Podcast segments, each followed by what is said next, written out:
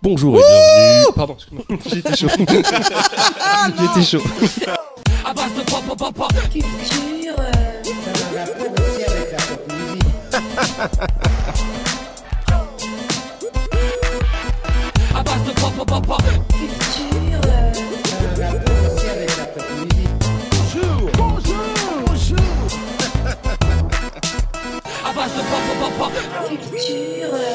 Vas-y. Non, non, mais ça c'est très bien comme intro. Euh, wouh Bonjour et bienvenue, c'est bien à base Le de pop pop pop pop. Épisode, épisode, épisode de 73, je crois. 10. Euh, épisode 10. Ah, eh, épisode anniversaire. Oh, j'ai parlé non, c'est à Non, 12. c'est 12. C'est 12 l'anniversaire. Vu qu'on fait des épisodes mensuels, il y a 12 mois dans un an. Et du coup, euh, ça fait. Ouais, on est quand même mais- le 10 aujourd'hui donc. Bon, ah, tu Ah lances- oui, attends, c'est l'épisode 10 qu'on enregistre le 10. Moi, j'ai envie de te dire que c'est un épisode complotiste. Ouais. Ah, il aurait fallu que ce soit en octobre. Audiste. Co- complot 10. Complot 10. Vous m'avez complètement. Comme vous l'entendez, il y a d'ailleurs il il y a- une nouvelle voix autour du micro. Alors, je vais d'abord, euh, je vais faire le, je vais, je vais être poli. Bonjour, euh, Tripin. Comment vas-tu? Eh ben bonjour, je vais très bien, merci. Merci de m'accueillir. Tripin, c'est pas un nom de hobbit? Non, c'est un, c'est un pain à trois euh, têtes, on va dire. D'ailleurs, comment on doit te, euh, comment on doit te présenter? Parce que entre Tripin, Joyce, JC, euh, Bah déjà, je m'appelle Jean-Charles. Pour commencer, de mon vrai prénom et puis Trippin Cloud. euh, C'est alors Trippin Cloud, c'est mon pseudonyme euh, de compositeur parce que je suis euh, euh, artiste compositeur. alors il Dire faut pas trop en dévoiler musical. parce que c'est là tu, là tu fais Bah, du spoil pour les trucs Ah, ah, bah je suis désolé. Alors je suis je suis carleur. Et donc euh, Cascadeur paysagiste. Voilà. Mais en tout cas, mon, mon j'use ce nom-là euh, de manière virtuelle pour me présenter aux gens, pour m'essuyer les pieds avant de rentrer chez eux, entre guillemets. Eh bien, bienvenue ici, t'avais pas, t'avais pas une. euh, Une. Non, j'arrive plus. Ça y est, ça, ça commence, C'est j'arrive plus à c'est le parler. début du. T'avais pas un truc à dire par rapport au lobe d'oreille et... Ah oui. Met la pression. Euh, ouais, mais après ça, ça va pas faire un petit peu le mec qui. euh, qui, qui, qui- je, je suis pas sûr que c'est la bonne manière de me présenter Ouais. tout de suite. C'est de dire à la fin du podcast. Ouais, voilà. Alors, on j'attends- garde le teasing pour la fin de ce que voulait nous révéler euh, Tripin Oui, sur j'ai l'oreille. quelque chose de très important à vous dire et puis voilà, je voudrais attendre euh, avec Mouflette euh, de vous l'annoncer à la fin. Mouflette Putain, on me l'a sorti sur le. Bah, sur- Mouflette, bah, j'aime beaucoup. On, on Mouflette, on me l'a c'est sorti très quand, mignon. quand je streamais avec Beg. Il y avait un mec qui arrêtait pas de m'appeler Mouflette. bah, c'est un mélange de mouflette et de raclette. Je trouve ça super mignon, mouflette. Quelle horreur. Mouflette, ok, Mouflette. D'ailleurs, comment ça va, Mouflette? Ça va, mais j'ai un message à faire passer euh, parce que ce mois-ci j'ai. T'es eu, dans la euh, dénonce, toi, direct. Ouais, direct. Euh, parce que ce mois-ci, j'ai eu une conversation qui est revenue plusieurs fois avec euh, plusieurs potes différents. Euh, et donc, je voulais vous dire à tous ces gens qui sont en couple, euh, qui s'aiment, mais euh, qui ne sont pas heureux, quittez vos partenaires. De- Être, euh, être amoureux, c'est bien, mais si on n'est pas heureux, ça, ça ne sert à rien. Et au lieu de venir me voir pour me faire chigner, mais je l'aime, mais non, non, non, quittez-le. Ça fera du mal sur le coup, mais après, ce sera super, vous inquiétez pas. Je suis tellement d'accord avec toi. Mais il faut te balancer des noms maintenant. Alors, Ah, mais elle a raison. L'amour, oui, mais l'amour Doivent se séparer aujourd'hui. exactement, l'amour Euh, propre avant tout. J'ai une liste des gens qui doivent se séparer pour le bien de tous. Sont appelés. La barre. Ouais, donc on peut être euh, amoureux et malheureux. C'est moche. Ah oui, mais c'est- je pense que ça nous est tous Ça déjà fait arrivé d'être amour amoureux et de rester Ah avec ça quelqu'un par, euh, par habitude, tout Ouais, mais simplement en parce qu'on t'es a. pas- j'ai tendance à dire que quand tu restes avec quelqu'un, justement, t'es plus amoureux, justement. C'est euh, c'est que il y a plus d'amour, tu restes par habitude, comme tu dis, mais justement, l'amour n'est plus là. Alors il y a le cas où tu restes euh, par habitude et qu'il n'y a plus d'amour, et puis il y a le cas où tu es amoureux mais juste ça matche pas, enfin vous n'avez pas du tout les mêmes trains de vie, vous n'avez pas les mêmes centres d'intérêt, euh, vous n'êtes pas compatibles émotionnellement. Vous Et t'en as qui ont pas envie d'être seuls aussi, euh, certaine Ouais, manière. puis après il y, a- il y a des- il y a des fois où tu idéalises la personne, tu tombes amoureux en pensant que la personne est comme ça, et au final tu t'attaches à ça, mais ça se passe mal, mais dans ces cas-là, quittez-vous et faites autre chose Mais de vos vies. Je pense que tu tombes vraiment amoureux à partir du moment où tu découvres la part sombre de la personne en face et que tu Ouais, l'aimes non quand mais toi tu vas trop loin. Alors, soit la part sombre, soit le compte en banque de la personne. Et là, tu peux tomber plus vite amoureux, amoureux bien Oui, sûr. si son compte en banque est très sombre, effectivement, ça peut, être- ça peut être très T'as un problématique. compte en Suisse? Hum, Je t'aime. Hmm. Donc oui, euh, écoutez le conseil du Moufette, c'est ça? Donc avant de... Oui, Séparez-vous, bande de. Si vous avez des doutes, interrogez d'abord Moufette et après mettez-vous en couple. Non, mais si, vous, bien les si couilles. vous êtes pas heureux, prenez la porte. Ça fera mal sur le coup, et puis après, ça ira mieux. Vous verrez. Quand vous aurez rencontré quelqu'un avec qui vous êtes vraiment bien, là, vous direz, mais putain, qu'est-ce que j'étais con de perdre mon temps avec cette Oui, personne. je pense qu'il y a aussi des gens qui se disent c'est dur de rencontrer quelqu'un aujourd'hui. Oui, si bon, mais toi, t'es un cassos aussi. Personne mais normal bon. que tu rencontres personne. Mais quoi, je suis un cassos euh, Oui. Et, et alors Oui. Non, mais avec la façon dont tu, dan- dont tu danses le zouk, je pense que t'as pas mal de possibilités quand même. À faire fuir les meufs. Ouais, mais la dernière fois que j'ai dansé le zouk comme ça, je me suis quand même fait arrêter par la police. Ah bah les bras croisés là comme ça, menottés, ouais. je- crois qu'il faudrait faire un gif de toi. pour 48 le heures de garde à vue pour euh, du zouk, c'est mal payé. Il faudrait faire un gif de toi sur Twitter, Ah, euh, juste où cellule, on, te voit, on te voit zouker parce que c'est extraordinaire. Et Sur- Tinder. Oui, et sur Tinder. Là, tu chopes. J'ai pas envie de créer des meutes. Non, je suis désolé, j'ai pas envie. Je préfère. euh, Et d'ailleurs, euh, Baldwin, comment ça va aujourd'hui? Ça va, mais j'aime pas ta manière dont tu me regardes. Mais non, mais c'est juste parce qu'on t'as- est- on était là-dessus et, Ouais, et- et non, voilà. ça va bien. Je suis. Je Quitte suis ta meuf. Baldwin, quitte-la. Je sais que J'ai- t'es pas amoureux. j'ai- mais euh, Je peux pas se couper la il main. peut pas couper. Ah non, tu l'as fait avant moi. Il peut pas couper sa main droite. Mais ça, ça repousse pas C'est pas un truc qui repousse à la main non. En plus, moi j'ai besoin d'être deux mains, donc c'est un peu compliqué. Mais non, moi tout va bien. je suis, euh, je suis en mode bricolage. J'ai refait Attends, ma petite cour. en plus, je sais que tout le monde s'en fout, mais j'ai, j'ai mon petit, euh, mes petits aromates personnalisés. Il fait pousser ses propres plantes. Et ça, et ça, bah, ça change ma vie. Mettre mon basique dans ma salade, et bah, ça me change ma vie. T'es vraiment en couple, mec. Non, c'est ça, le mec, il, com- il compense le fait de pas avoir de meuf avec ses aromates. Et bah, c'est la vie. Les aromates, c'est la vie. Je suis désolé. Un peu, un peu de persil. Mais prenez-le, sérieusement. Y a pas une... S'il y a une meuf qui nous écoute, qui- prenez-le, s'il vous plaît. Non, Il est plein hein, d'amour. je suis pas un labrador. euh. enfin, aussi. On va, on va devoir l'abandonner sur la route sinon. Mais je, je ferai mes- mon regard triste. Labrador qui danse le zouk sur le bord de la route. Ça, j'avoue, c'est pas quand. Je suis sûr que je peux gagner de la thune avec ça. Je crois qu'on tient le titre du C'est podcast. bon, hein, on va- Un la- labrador qui danse le zouk sur le bord de la route. Rémi Gaillard, il va venir là. il- Et toi, comment ça va, Punky? Mais Déjà, ne me crie pas dessus. Ça va très très bien. Euh, et euh, pour l'actualité, euh, bah, on a été voir euh, l'expo euh, Games of Thrones. Putain, Game of Thrones. Game Ah. of Thrones. Games of Thrones. Quand t'as un doute, tu dis que c'est l'inverse. Bon, il n'y a pas de S. Game of Thrones. Si, à la fin. Si, Games of Thrones. Bref, celle qui est à Le trône de fer. porte de Versailles en ce moment, qui est en fait euh, une exposition des, des costumes et des armes qui ont été utilisées pendant le tournage. Enfin, il n'y a pas tout, tout, mais quelques-uns qui ont été utilisés pendant le tournage de la série. C'est un peu cher pour ce que c'est. Tu combien ouais. Euh, c'est euh, 17 euros la place. Il se gave. Et ouais, ils se gavent, mais T'as fait le tour en combien de temps à peu près? Euh, Pas 30 minutes. non, ils gavent. t'exagères. Le temps qu'on fasse la photo et tout, ça a pris. oui, parce avait qu'en la fait- queue. non, 35 alors minutes. en fait, euh, quand on y était, il y avait personne, donc c'était super. Il y avait une, il y avait une photo marrante à faire sur le sur le mur. Le mur, euh, pour ceux qui voient la référence de glace, voilà, c'est pas un vrai mur, mais euh, et moi j'ai essayé de faire quelque chose de réaliste et Choco a fait comme si c'était un ninja qui se balançait euh, sur un mur, du coup euh, ça fait pas très réaliste. Et, euh, et puis il y a des photos qu'on n'a pas faites parce qu'il fallait payer en plus pour faire une photo sur le trône, alors que je pense que le trône, vous le pouvez... même au dernier bar avant la Exact. fin du monde. Je l'avais déjà, j'ai Tu une payes photo. ton cocktail. J'ai et une puis- photo badass au dernier bar avant la fin du monde où je suis déjà sur le trône, donc ça servait à rien. Et euh, voilà, Il mais était pas très beau le trône d'ailleurs. Et il était et effectivement, il- c'est bizarre, il ressort beaucoup mieux dans la série que dans la réalité. Avec de belles lumières. Mais c'est le vrai euh, trône bon Vous en faites une réplique du trône euh, fait Ah, pas en C'est une euh, normalement. C'est une réplique, ouais. À l'échelle du trône. À l'échelle du ouais, trône. donc, au euh. final, ouais. Mais il y avait les armes qu'ils avaient, il y avait euh, et les costumes. euh, C'est pas ce qu'on retient dans Game of Thrones. Ce Ouais, qu'on mais retient, c'est c'est les scènes de cul. hein. Et les dragons. Donc c'est ça les costumes. Mais c'est non mais c'était intéressant de enfin si tu t'intéresses un peu à l'industrie du cinéma, c'est intéressant de voir à quoi ressemble l'arme alors que quand tu la vois dans la série ça, tu as vraiment le sentiment que c'est une véritable arme et quand tu la vois en vrai, tu vois les détails, tu vois comment c'est fait et donc tu imagines tout le travail qu'il peut y avoir derrière en post-prod avec la lumière etc pour euh, pour, euh, Pour rendre rendre réelle. exactement. Donc c'est pour ça c'est intéressant, c'est sympathique. Et Bah, si je peux me permettre, parce que bon, euh, moi personnellement, bon, ça va faire le mec qui se la raconte. Quand j'étais en Nouvelle-Zélande en, en octobre.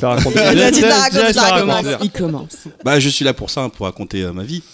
Ou alors pour Bon. nous dire que notre vie c'est de la merde. Là, là, Non, je n'irai. Oui, d'accord. en fait, j'ai été visiter euh, Veta Cave, donc euh, bah, c'est le, le studio qui, en- qui fait tous ces costumes, enfin qui fait toutes c'est ces le, c'est le studio de Peter? de Peter, Peter Jackson. Oui, c'est pas le même, c'est pas le même, non Si si, non mais justement c'est Voilà. génial. Ah, La façon dont tu me regardais. non mais c'est trop bien, tu l'as Bah, vu été visiter justement, et tu as plusieurs circuits en fait, c'est-à-dire que moi j'ai payé un circuit de 45 minutes où il t'emmène dans les endroits, donc il te montre tout. Donc j'ai vu du Chappie, j'ai vu euh, du, euh, comment dire, euh, qu'est-ce que j'ai vu? J'ai vu du Games of, Game of Thrones. Euh, puis j'ai vu Seigneur des Anneaux, bien sûr. J'ai vu du Ghost in the Shell aussi. Lâche-te, lâche-te. Non, non, mais je, je me rends compte de la façon dont tu dis ça. Euh, tu as dû certainement voir plus de choses euh, que moi j'ai pu voir. Parce qu'en fait, déjà, on était- c'était c'était interdit de prendre des photos. Et le seul endroit où on pouvait prendre des photos, il n'y avait pas grand chose. Il n'y avait que des moules euh, en plastique. Et euh, c'était euh, c'était pas 17 euros, c'était euh, 40 40 dollars 40 dollars euh, néo-zélandais, truc comme ça. Alors, Finalement, c'était pas un rip-off ce qu'on a fait. Donc euh, c'était pas si mal que ça, quand même. Non, mais, Oui, mais moi j'ai bien en aimé. Nouvelle-Zélande quand même, ça a plus de gueule que Oui, mais Porte tu- de la Chapelle. Non, porte de Versailles. Porte de Versailles. Il y a plusieurs circuits encore dans, le- dans, de- dans les Veta Caves, tu vois, dans, dans, dans ce studio, mais c'était très, j'étais très frustré de pas avoir de pas avoir vu beaucoup plus de choses que ça avec le prix que ça coûtait. Il y avait un guide qui nous disait, qui nous expliquait, etc. C'était super bien. Mais euh, en termes de, on a vu beaucoup d'artifices de comment ils font bouger les queues euh, en mécanique, pour ceux que ça intéresse. C'est mais comme tout- certains tout, mots. Tout de suite. les, les mechas, les trucs comme ça. Mais en tout cas, ouais, j'étais très déçu par, par rapport à Games of Thrones. Euh, et euh, oui, je prends le temps hein, parce que bon, quand même, vous avez passé. C'est que tu peux engueuler après tu dis vous avez passé une bonne partie d'un podcast à, à vous corriger. Donc Tu dis goth. Ouais, goat. Et euh, non, mais je trouve que bah, du coup, ça me donne envie d'aller voir. Bah, moi, franchement, je conseille parce que c'est toujours intéressant. Ce qui est, ce que j'ai trouvé fascinant et qu'on s'en rend pas forcément compte en regardant la série, c'est que tu vois qu'ils ont vraiment réfléchi à, un art différent, euh, comme s'il y avait une vraie culture derrière pour chaque euh, maison. Et en fonction de là où ils viennent et il y a une vraie réflexion sur le fait que bah, euh, voilà chez euh, chez les Stark les armes elles sont comme ça comme ça les vêtements comme ça parce qu'ils viennent du froid. Chez euh, Adorn c'est pas du tout le même style d'armes c'est pas du tout le même style de couleur parce qu'ils sont c'est pas la même culture etc et j'aime bien moi quand on prend le temps dans une œuvre de, définir ces choses là auxquelles la plupart des gens ne font pas forcément attention. Mais c'est ce qui fait que l'œuvre est, est au dessus du, du, lot. Ça c'est bien vrai, ouais. je me rappelle quand tu m'avais fait la réflexion sur euh, les Greyjoy, tu vois en voyant les costumes que c'est des gens qui sont sous la pluie, direct. Et, oui euh, tu vois leur costume tu sais qu'ils en chient Ils ont un ciré petit bateau. mais en moche parce que petit bateau c'est mignon Mignon. mais euh, ouais, pas ouf, pas euh, ouais, pas fou. Bah, mais, 17 balles. Euh, 35 minutes, moi je trouve ça cher quand même. tu peux rester plus longtemps mais il y avait pas en Ouais, fait on a tu- on n'a Ouais, pas mais mis tu, beaucoup quoi, tu bois un café c'est Ouais, ça, tu restes plus longtemps, tu fais un tour. Tu fais un deuxième tour. Non, mais en fait, Tu nous, il y avait, y avait personne métal, aussi. hein. On y a été, il y avait personne. Ça, c'était bien.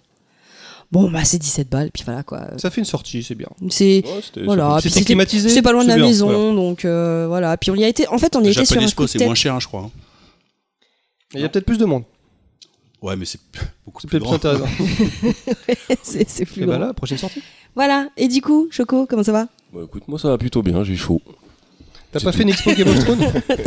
T'aurais Alors pas- oui, alors moi dernièrement je suis allé à une expo Games of Thrones. euh, c'était Games- à Game of Versailles. Thrones. Alors ça tombe bien, j'ai une anecdote dessus, donc il se trouve que j'étais en Nouvelle. Non, je- 17 balles, c'est pas un peu cher. Attends, juste une question. En Nouvelle-Zélande, t'as été voir les maisons des Hobbits? Non, j'ai pas eu le temps. Oh. La montagne du destin, tu l'as gravi? Tu mets combien de temps pour aller en Nouvelle-Zélande? 20 minutes euh, RERD, je crois, il me semble. Ouais, 20 minutes, mais euh, tu rajoutes euh, 35 heures. 35 C'est pas une heures. façon de parler, ouais, j'ai mis plus de 35 heures pour arriver là-bas. Et t'as pas vu la maison des Hobbits? Bah non, bah, tu sais, je travaillais, hein, j'avais autre chose à faire, je suis désolé. Hein. Ouais, mais quand même. Je suis pas là-bas, comme ça, je, je décide pas d'aller là-bas parce que j'ai les sous, malheureusement. 35 heures, une semaine de taf dans l'avion quoi. 35 heures, ouais, j'avoue, c'est chaud. Et tu t'occupes mais- comment dans ces cas-là euh, pendant 35 Bah, heures? des films. Des films, et puis. euh, Il a vu toute la saison de. Toute la Non, ce qui, est, ce qui est cool, c'est dans les, les longs courriers, en fait, t'as des services qu'il n'y a pas habituellement dans les moyens courriers, on va dire. Et euh, je me faisais plaisir à coup de On peut pas savoir. Mary, Ah, d'accord.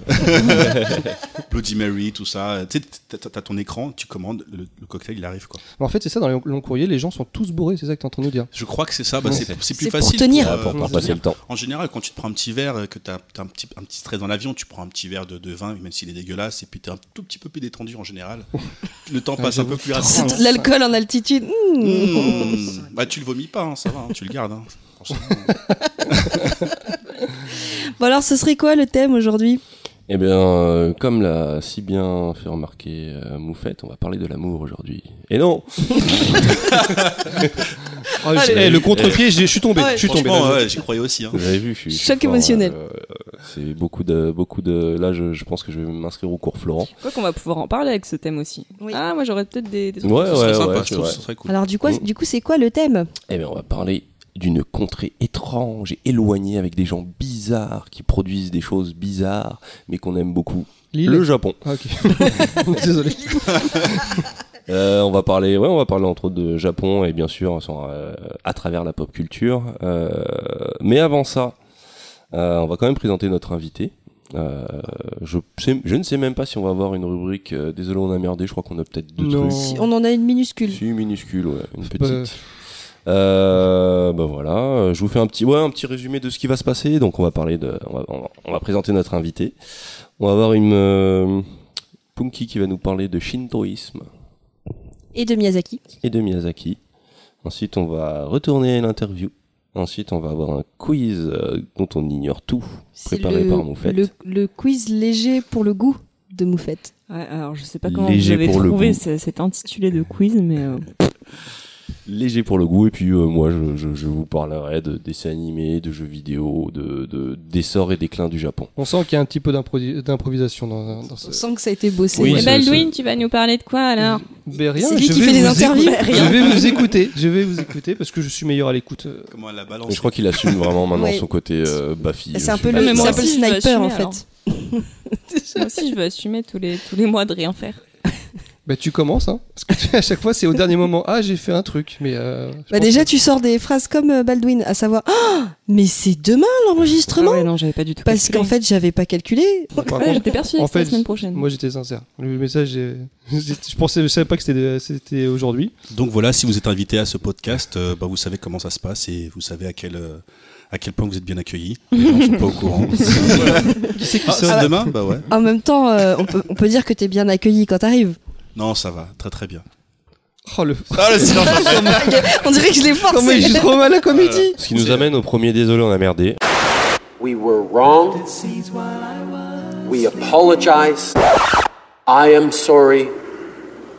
We are sorry. Restless dreams I walked alone. Alors désolé Tripine on a merdé. Voilà. Pas de quesadillas aujourd'hui. Mais voilà, voilà, enfin on en parle quoi. Voilà, donc ça c'est le premier des zones à merder. On n'a pas fait de quesadillas, que hier on a fait un barbecue de 12 Je heures et on de on n'a plus la capacité à cuisiner en fait. Ouais, ouais. Bon écoute, on parlera d'amour, c'est pas grave. On parlera d'amour. Et euh, pour le deuxième désolé on a merdé, moi je voulais juste, et pas vraiment un désolé on a merdé, je voulais juste revenir sur, euh, dans la dernière émission, la question de Florian sur euh, est-ce qu'on va connaître de grandes évolutions euh, graphiques dans le jeu vidéo. Et euh, j'ai un petit peu évoqué le ray tracing, je voulais juste revenir dessus, lui dire que les futures cartes graphiques euh, vont pouvoir faire du ray tracing, et euh, je vais reciter ce qu'est le ray tracing. C'est euh, la lumière dans le jeu vidéo, souvent c'est simulé, c'est-à-dire que euh, la lumière dans la vraie vie, c'est des millions de photons qui rebondissent partout et qui donnent plein d'effets super. Merci, Jamy. Super. Dans le jeu vidéo, c'est des espèces de spots qu'on va placer, c'est des textures qui s'adaptent, c'est de la simulation. Mais maintenant, dans, les, longs métrages euh, d'animation, donc comme, on- en parlait avec les mecs de CQLB, euh, c'est du ray c'est-à-dire que chaque grain de lumière est calculé euh, un par un, et euh, les futures cartes graphiques vont pouvoir gérer ça en temps réel. On a déjà des démos qui sont sorties, et donc je pense que d'ici ouais, d'ici 2-3 ans, on va commencer à se reprendre des claques graphiques, parce que ça va vraiment faire la différence, cette lumière. Donc voilà, je voulais juste revenir dessus. Donc on est d'accord, ça n'a rien à voir avec le rétrécissement. Non, Attention, tu te fais piquer ta place de sniper, Baldwin. Il faut, faut que j'interagisse, faut que je trouve un truc. eh ben écoute, on va commencer. Est-ce que tu ne lancerais pas euh, l'interview? Non. C'est que tu lui donnes une mission, il sait pas la Mais faire. non, mais je suis pas un intervieweur. Mais bon, je vais faire, je vais faire mon boulot. C'est pas grand chose en même temps. Ouais, je sais. Toi, je prends te ça comme un compliment. Vas-y. Bonjour Tripine, Bonjour, ça fait plaisir. moi de même. Alors, on sait de toi que tu es chorégraphe, metteur en scène, danseur, compositeur, donc cascadeur paysagiste, comme je disais tout, tout à l'heure. et carleur. En Et fait, tu touches à tout. Et en fait, tout ça vient, tout ça? Oh là là Pourquoi tu fais ça? Première question, C'est vous vraiment avez- dommage qu'il n'y ait pas de vidéo parce que. Vous avez sinon, quatre tu m'as heures. regardé quand il a posé ça, on- je me croyais chez Laurent Boyer. Bon, non. À, à l'ancienne, ouais. Ouais. T'as pas vu Tout ça vient, tout ça? T'as trop de talent. Comment c'est possible? Pour situer les gens, déjà, euh, ce sont des activités, mais après, mon métier principal, euh, celui avec lequel je gagne le plus ma vie, c'est euh, artiste chorégraphe. C'est ce qui a marqué sur le, contrat. Donc, ça consiste à être, ça consiste à, euh, à être euh, un outil corporel pour le chorégraphe ou le metteur en scène ou pour euh, bien. quelque autre corporel. réalisateur. bah ouais. C'est pour ça qu'il y a beaucoup de fantasmes autour des danseurs, même si c'est pas forcément euh, justifié. L'autre il s'autocasse. voilà. Euh, voilà, donc artiste chorégraphe, donc je bosse pour euh, ça peut être ça peut être pour des, des spectacles de danse, des comédies musicales, de théâtre, euh, de la télé, n'importe quoi. Et je suis aussi, euh, je fais aussi beaucoup de musique. Je, compose de la musique pour l'art du spectacle, donc c'est-à-dire tout ce qui est sur scène en général. Euh, les, les spectacles de danse, que ce soit danse contemporaine, hip-hop, même théâtre, euh, cirque, très récemment. Et puis voilà, je, je fais un petit peu ces choses-là. Et puis autour gravitent beaucoup d'autres arts, beaucoup d'autres activités auxquelles j'aime bien aussi m'adonner. Et auxquelles j'aime bien, quand je fais mes trucs perso, bah, je, je dessine un petit peu, je fais ceci, je fais cela. Voilà. Tu touches vraiment à tout. Un artiste avec un grand H. Avec un grand. oui. Ah, Donc un artiste. Ah, de pire en pire. hein. Et tu disais en off, donc euh, entièrement autodidacte Oui. Donc musique, tout, la totale. Même la danse, enfin, je sais pas, t'as. Oui, oui, même la danse. euh, bah, en fait, je suis, un, je suis un peu fan de ces artistes comme euh, Michael Jackson, mais aussi, que, mais C'est un, c'est un- c'est un- un petit jeune qui, qui débute. qui en aimait beaucoup d'autres. Euh, c'est horrible en tant que fan de dire ça. Euh, non, euh, Michael Jackson, Bruce Lee, j'allais dire Bruce Willis, Bruce Lee aussi. En fait, ce sont des personnes qui ont pas arrêté de, ils sont génies, ils se- ce sont- ce sont des génies, pardon, euh, dans leur manière de de s'imprégner des choses qui sont autour d'eux. Ils ont réussi à créer plein de choses avec de- des choses existantes. Et euh, enfin, quand tu quand tu écoutes du Michael Jackson, t'as qu'une seule envie, c'est de danser comme Michael Jackson, ce qui est assez fou en général. Pour citer un autre artiste où tu écoutes sa musique, euh, de vouloir danser comme cet artiste. À part James Brown, j'en vois pas d'autres. Je sais pas, vous me direz, hein, mais Moi, il y a Patrick Sébastien qui me fait ça. ah ouais, c'est vrai, c'est pas faux. Quand tu fais tourner les serviettes. Ouais, ouais, c'est pas faux. Mais en tout cas, voilà, je suis vachement. euh, J'aime bien les caméléons, les gens qui s'adaptent à tout et qui prennent un peu de, de tout pour pouvoir composer un peu leurs choses. Et ben moi, euh, quand j'aime la musique, j'aime le dessin, j'aime l'histoire, j'aime euh, j'aime plein de choses. Et donc, euh, bah, forcément, je mets un tout petit pied modestement dedans. Et puis, il se, se trouve qu'aujourd'hui, j'ai- j'arrive à m'exprimer en essayant de, de, de poser quelques-unes de ces briques un peu partout. Voilà. Et du coup, comment tu as commencé la danse Enfin, euh, J'ai commencé très tôt, euh, bien sûr, en imitant Michael Jackson. À l'époque, tu t'as- dans une classe où tu avais deux, deux, deux Renois, tu en avais forcément un, je pense qu'il sera. Ah t'en oui, je tiens à préciser d'ailleurs, euh, notre invité est noir. Oui, je suis euh, de, de la mélanine, mélanine, mélanine crew. Non, mé- ména- comment ça non, je- bon, Ça, bref. Mélanie. Mélatonine. Je suis noir, Mélanine je suis- crew. je suis noir, voilà. Et euh, enfin, comment, après, comment plus- ils l'ont pris tes parents quand tu leur as annoncé euh, Je suis- Précisément, Je je suis suis métisse. euh, donc, euh, euh, non, en fait, euh, ouais, je, je m'amusais à imiter Michael Jackson euh, partout où j'allais, dans la cour de récré et tout ça. Et puis après, euh, plus tard, quand j'ai grandi, euh, je voulais faire une école de danse après le bac, sauf que je me suis, entre guillemets, fait dessus à cause du discours des parents, enfin grâce aussi au discours de mes parents pour pouvoir être, euh, de pas être dans la précarité. Donc euh, j'ai eu un j'ai fait un- ensuite un BTS communication graphique, donc j'étais dans le graphisme. Et lorsque j'ai eu mon diplôme et que j'étais prêt à me lancer dans le marché du travail, il n'y avait pas de travail dans ce, ce marché car c'était saturé. Et donc euh, par hasard, j'étais accompagné un ami à une audition auquel on m'a formellement dit "Écoute, il n'y a pas de public, tu ne regardes pas l'audition, soit tu la fais, soit tu sors." Je savais pas quoi faire. Je suis resté, j'ai fait l'audition et j'ai été pris. Donc au début, j'ai que pris ton ça ami comme, a euh, été pris? Euh, non. J'y pense Ah, c'est méchant. Non. Ah, c'est pas bien. C'est comme le mec en soirée mais qui veut, qui veut serrer une nana, il vient avec son pote, et en fait c'est son pote qui la serre. C'est ça. C'est le même ça. délire. En fait, t'as pas- t'as dû J'étais le t'excuser- wingman qui lui a. T'as ouais. dû t'excuser auprès de ton pote, je suis sûr, après. T'étais mal. Bah, il était content pour moi, quoi. Mais après, euh, peut-être que ça lui correspondait pas aussi, tu vois. Je sais pas.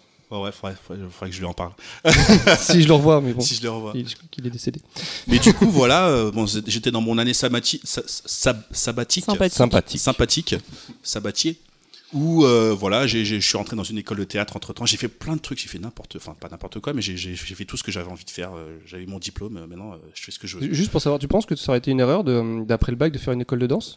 Bah, Parce que quand tu dis le parent, les parents, ils sont toujours en discours, non, mais il n'y a, pas de- il y a pas de travail. Parce que en général, quand on parle d'un travail artistique, on se dit toujours, il n'y a pas de travail, c'est pas assez concret pour les parents. Mais au final, toi, tu penses que t'aurais- ça aurait peut-être mieux marché Ou est-ce qu'au final, tu, tu penses qu'ils ont eu raison je- je- Ou que t'étais bah, pas forcément, prêt je qu'au saurais jamais, mais je veux te dire la vérité, si j'avais décidé de le faire malgré la décision de mes parents, c'est que j'aurais, c'est que ça, ça veut dire que je- j'aurais été prêt. Ok. Tu vois, je, fais partie de, de- de ce genre de personnes qui pensent pas qu'il y ait de vrais bons ou de mauvais choix. Il y a juste euh, des façons de se comporter pour euh, pour que les opportunités. euh, Je l'ai, je l'ai aussi. je- bien sûr, je l'ai cette phrase. Il n'y a pas de bonne ou de mauvaise situation. situation. Auditeurs, arrêtez. Non mais c'est hein. voilà, t'es dans une situation et tout dépend de ce que tu fais à partir de ce moment-là, tu vois. Je veux dire, euh, franchement, je, pense qu'on est tous, on, on est peut-être pas, euh, on a peut-être pas les mêmes départs, mais on est tous les mêmes face au choix qu'on prend, tu vois. Donc après, moi, j'ai fait ce que j'avais à faire.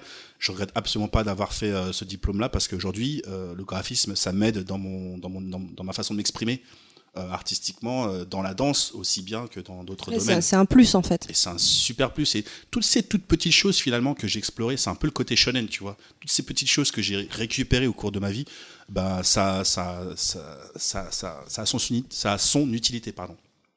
Donc euh, je ne regrette absolument pas et au contraire, je, je serai toujours de- d'avis de, de, de ne pas avoir qu'une seule passion, ou bien en tout cas quand tu as une passion, de soit la garder comme passion, mais de ne pas confondre passion et vocation en fait. Ok.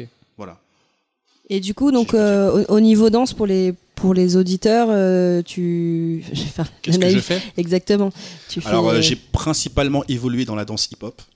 Euh, donc, euh, il y a deux milieux principalement dans la danse hip-hop. Tu as le milieu euh, des battles, euh, les clips vidéo, tout ça.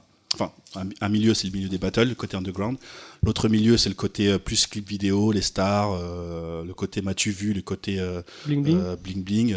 Et puis tu as un autre milieu qui est plus euh, underground, mais de manière très différente, c'est celui de, de, de l'art du spectacle sur scène. C'est-à-dire qu'on raconte des histoires, on utilise le vocabulaire en tant que tel de la danse hip-hop pour raconter une histoire euh, à travers une autre mise en scène, telle qu'une mise en scène un peu plus contemporaine, un peu plus théâtrale. Euh, voilà quoi. Je sais que Blancali, par exemple, pour citer une chorégraphe un peu connue, euh, a été a été a été une des premières à vraiment utiliser cette danse-là et qui euh, et qui a fait un spectacle qui a tourné énormément. Euh, les Dix Commandements, Notre-Dame de Paris, ils utilisent énormément de danseurs hip-hop pour pouvoir euh, remplir, gérer leur scène, qu'ils soient acrobates, qu'ils soient majoritairement acrobates ou majoritairement dans, dans tout ce qui est euh, mouvement au sol, je dirais pour les b Yamano Cure, Wanted. Yamano Cure, Parce sont, exactement. ils sont peut-être un peu plus polyvalents, peut-être, non? Est-ce que le hip-hop, ça brasse peut-être plus. euh, enfin, je, c'est suis pas, de la- je suis pas danseur, mais. euh, Non, non, mais c'est de, c'est de la polyvalence, mais c'est surtout une grosse marque de fabrique française. euh, de La, la polyvalence, c'est très, très, très français, en fait. C'est très français et, et, et, euh, on n'imagine pas à quel point la, la danse dans le monde est, enfin la danse française hip-hop est reconnue dans le monde. Et ça se voit énormément à un point que les Américains ils sont toujours en train de se plaindre. euh, Ça fait, ça De fait vraiment l'appartenance de bien d'entendre ça. on, on a beaucoup Ouais. de, de, de, de danseurs français. Enfin, il y a beaucoup de clips ou d'artistes que vous suivez. Vous n'imaginez pas euh, que c'est des danseurs français derrière. Je, c'est il est Ah ouais. plus connu, mais derrière Beyoncé, quand on voit les Twins, Les Twins, c'est des danseurs Il y a français. Martin- Euh, Marvin Madonna. Marvin pour Madonna, qui a qui, a- qui, Ouais, qui sorti sans- avec un danseur. euh, Même sans aller aussi loin, euh, à peu près notable, ouais, parce qu'il faut quand même rappeler que t'as quand même un, un titre. Ah oui, ah oui, alors j'allais y arriver après, quand même mais un titre mondial.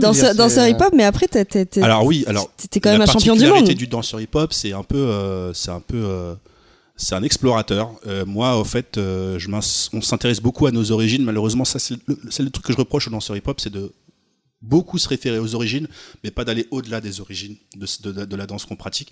Moi, j'étais jusqu'aux aux origines de la danse euh, swing, qui est vraiment, on va dire, le, le hip-hop des années 20. Donc quand je dis la danse swing, c'est tout ce qui est Charleston, Lindy Hop. Je dis bien Lindy Hop, H-O-P, et pas Lindy Up, comme beaucoup disent, comme Lindy en haut. Euh, donc euh, c'est- un peu ces danses des années folles qui est la, la musique swing de cette époque, c'est l'équivalent de la pop aujourd'hui. C'est-à-dire qu'on ne passe que ça. On n'entend que ce genre de musique-là. Et donc, euh, la musique fait la danse en général. Et donc, cette danse a été euh, vraiment très populaire à une certaine époque et elle se danse toujours beaucoup euh, en, en France. Et euh, j'ai eu l'honneur de gagner en 2015 euh, dans la catégorie solo Charleston le titre de champion du monde à Washington. Ah, mais là, Là, on a un champion du monde, on a un champion du monde quand même. truc de ouf. Voilà. Donc euh, oui, bah, ça participe un peu à ce que tu disais, donc l'image de la danse française, enfin de- des danseurs français, euh, ce qui- ce qu'ils sont capables d'apporter. Enfin, en plus, tu gagnes un titre mondial. Ouais, C'était aux États-Unis. aux États-Unis. Et Ouais, de suis- là, qu'est-ce qui s'est passé? Après là, ce qui s'est passé, c'est que après, t'as pécho grave, je crois, normalement. euh, ah mais j'ai pécho, qui. pécho de fou. Et en plus de ça, j'ai eu beaucoup d'amis. Et des MST. Ah, t'as eu des nouvelles. Bonjour Madame Calmédia. Les trucs horribles et tout. Le casse-rêve. Euh, j'ai eu beaucoup d'amis.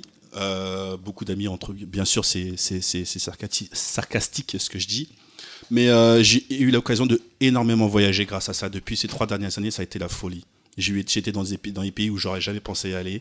J'ai réalisé certains de mes rêves, euh, comme d'aller au Japon. Et puis c'est cool que je sois là pour en parler et je puis vivre l'expérience du Japon en tant que touriste, mais aussi en tant que travailleur et en tant qu'artiste, qui est vraiment différent à la fois. Donc c'est cool. Donc euh, ouais, ça m'a gagné des titres. euh, bon, c'est chiant d'être obligé de passer par là pour pouvoir vivre ce genre de choses, mais c'est cette reconnaissance euh, m'a fait quand même du bien. Je vais pas cracher dessus. En fait, on est venu, à partir du moment où tu as eu le titre, c'est là où les gens sont venus te chercher. T'as pu. Ouais. C'est-à-dire que je défendais déjà ce que je défendais au moment où. Enfin, c'est vraiment un peu une longue histoire, je vais faire très rapidement, mais en gros, j'ai fait ce championnat du monde pour, pour dire aux gens d'aller se faire foutre, en fait. Parce qu'en fait, pendant les deux années précédentes, bon, il y avait des choses dans ma vie qui n'étaient pas très, euh, pas très belles, personnellement, euh, sentimentalement.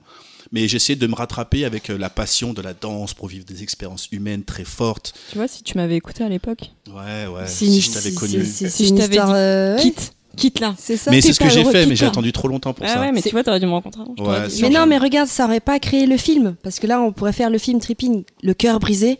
Il affronte son destin, un championnat du monde. Tu vois ce que je veux dire Il bah, y va le cœur brisé. Du coup, Là, ça a vraiment fait un shonen à partir de là. Parce qu'en fait, euh, faut savoir que dès que tu commences un petit peu à être. Moi, j'étais un peu le côté, le, le danseur exotique parce que je viens de la danse hip-hop et je me mets au swing, donc c'est super cool. Le danseur hip-hop, il fait un peu de swing, mais quand tu commences à, à être un peu connu, à prendre des contrats et à être plus appelé que certains qui sont beaucoup plus expérimentés, entre guillemets, mais qui sont pas plus pédagogues, parce qu'il faut savoir que j'étais déjà professionnel quand j'ai commencé à, rentrer dans le swing. Ça veut pas dire que je suis plus efficace qu'eux, mais j'ai mes méthodes à moi et j'ai une étude du corps qui est un peu différente et qui donc intéresse encore plus les gens, parce que tout le monde enseigne de la même manière.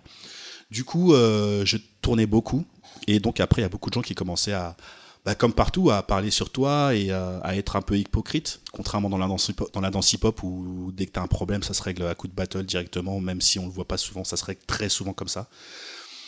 Euh, donc en fait, euh, j'ai fait ce battle-là, en fait, j'ai fait cette compétition parce que c'était pour euh, montrer aux gens les autres euh, types de danseurs qui pouvaient représenter cette discipline.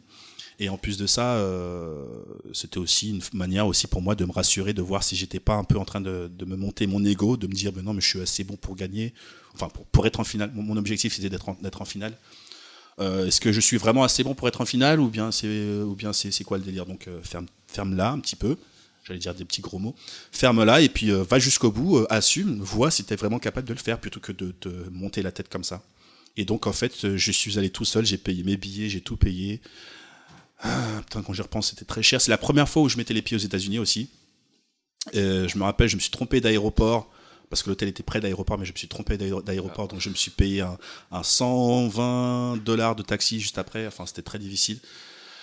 Euh, Est-ce que t'as tombé gagné, est-ce que des sous d'ailleurs Mais du coup, t'en as, ce- as, as, vraiment, c'est vraiment une épreuve le, le championnat du monde pour toi. Ça a vraiment été euh, Non, mais je- je- une je- épreuve, quoi. On pourrait vraiment faire un je- film. Je suis, obs- je suis absolument pas compétitif. C'est-à-dire que j'ai pas cet esprit de compétition euh, parce que j'ai peut-être peur de perdre, parce que j'ai peut-être peur de me décevoir moi-même, parce que j'ai peut-être trop de choses que je, je n'accepte pas encore en moi, tu vois. Mais euh, il fallait au bout d'un moment, il faut se confronter à ça. C'est comme la vie, tu vois. Il y a des moments donnés où quand tu aimes une, il faut, il faut fonctionner tel que le monde, euh, il faut, il faut aller dans le sens du monde, tu vois. Donc euh, j'y suis allé et puis euh, j'ai fait, j'étais tout seul. Il y avait une équipe French Connection, je me rappellerai encore.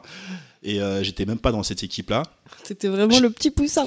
J'étais, le- j'étais, j'étais le, franchement, j'étais j'étais Naruto, tu vois. J'étais, C'est c'est un, c'est un mode shonen. j'étais Olivier Tom qui venait juste d'arriver au Brésil et à qui on voulait faire, tu vois, montrer un peu, ouais, t'inquiète pas, on va te faire la misère, tu vois. et donc en fait, euh, j'ai passé les présélections. Après la deuxième présélection, après je suis je, découvre par des messages Facebook plein de profs, de, de, danseurs, de, de, partout dans le monde. Ils m'envoient des messages, ouais, je mise sur toi sur la finale, euh, vas-y, on est avec toi. Et je découvrais au fait que j'étais en finale pour le truc.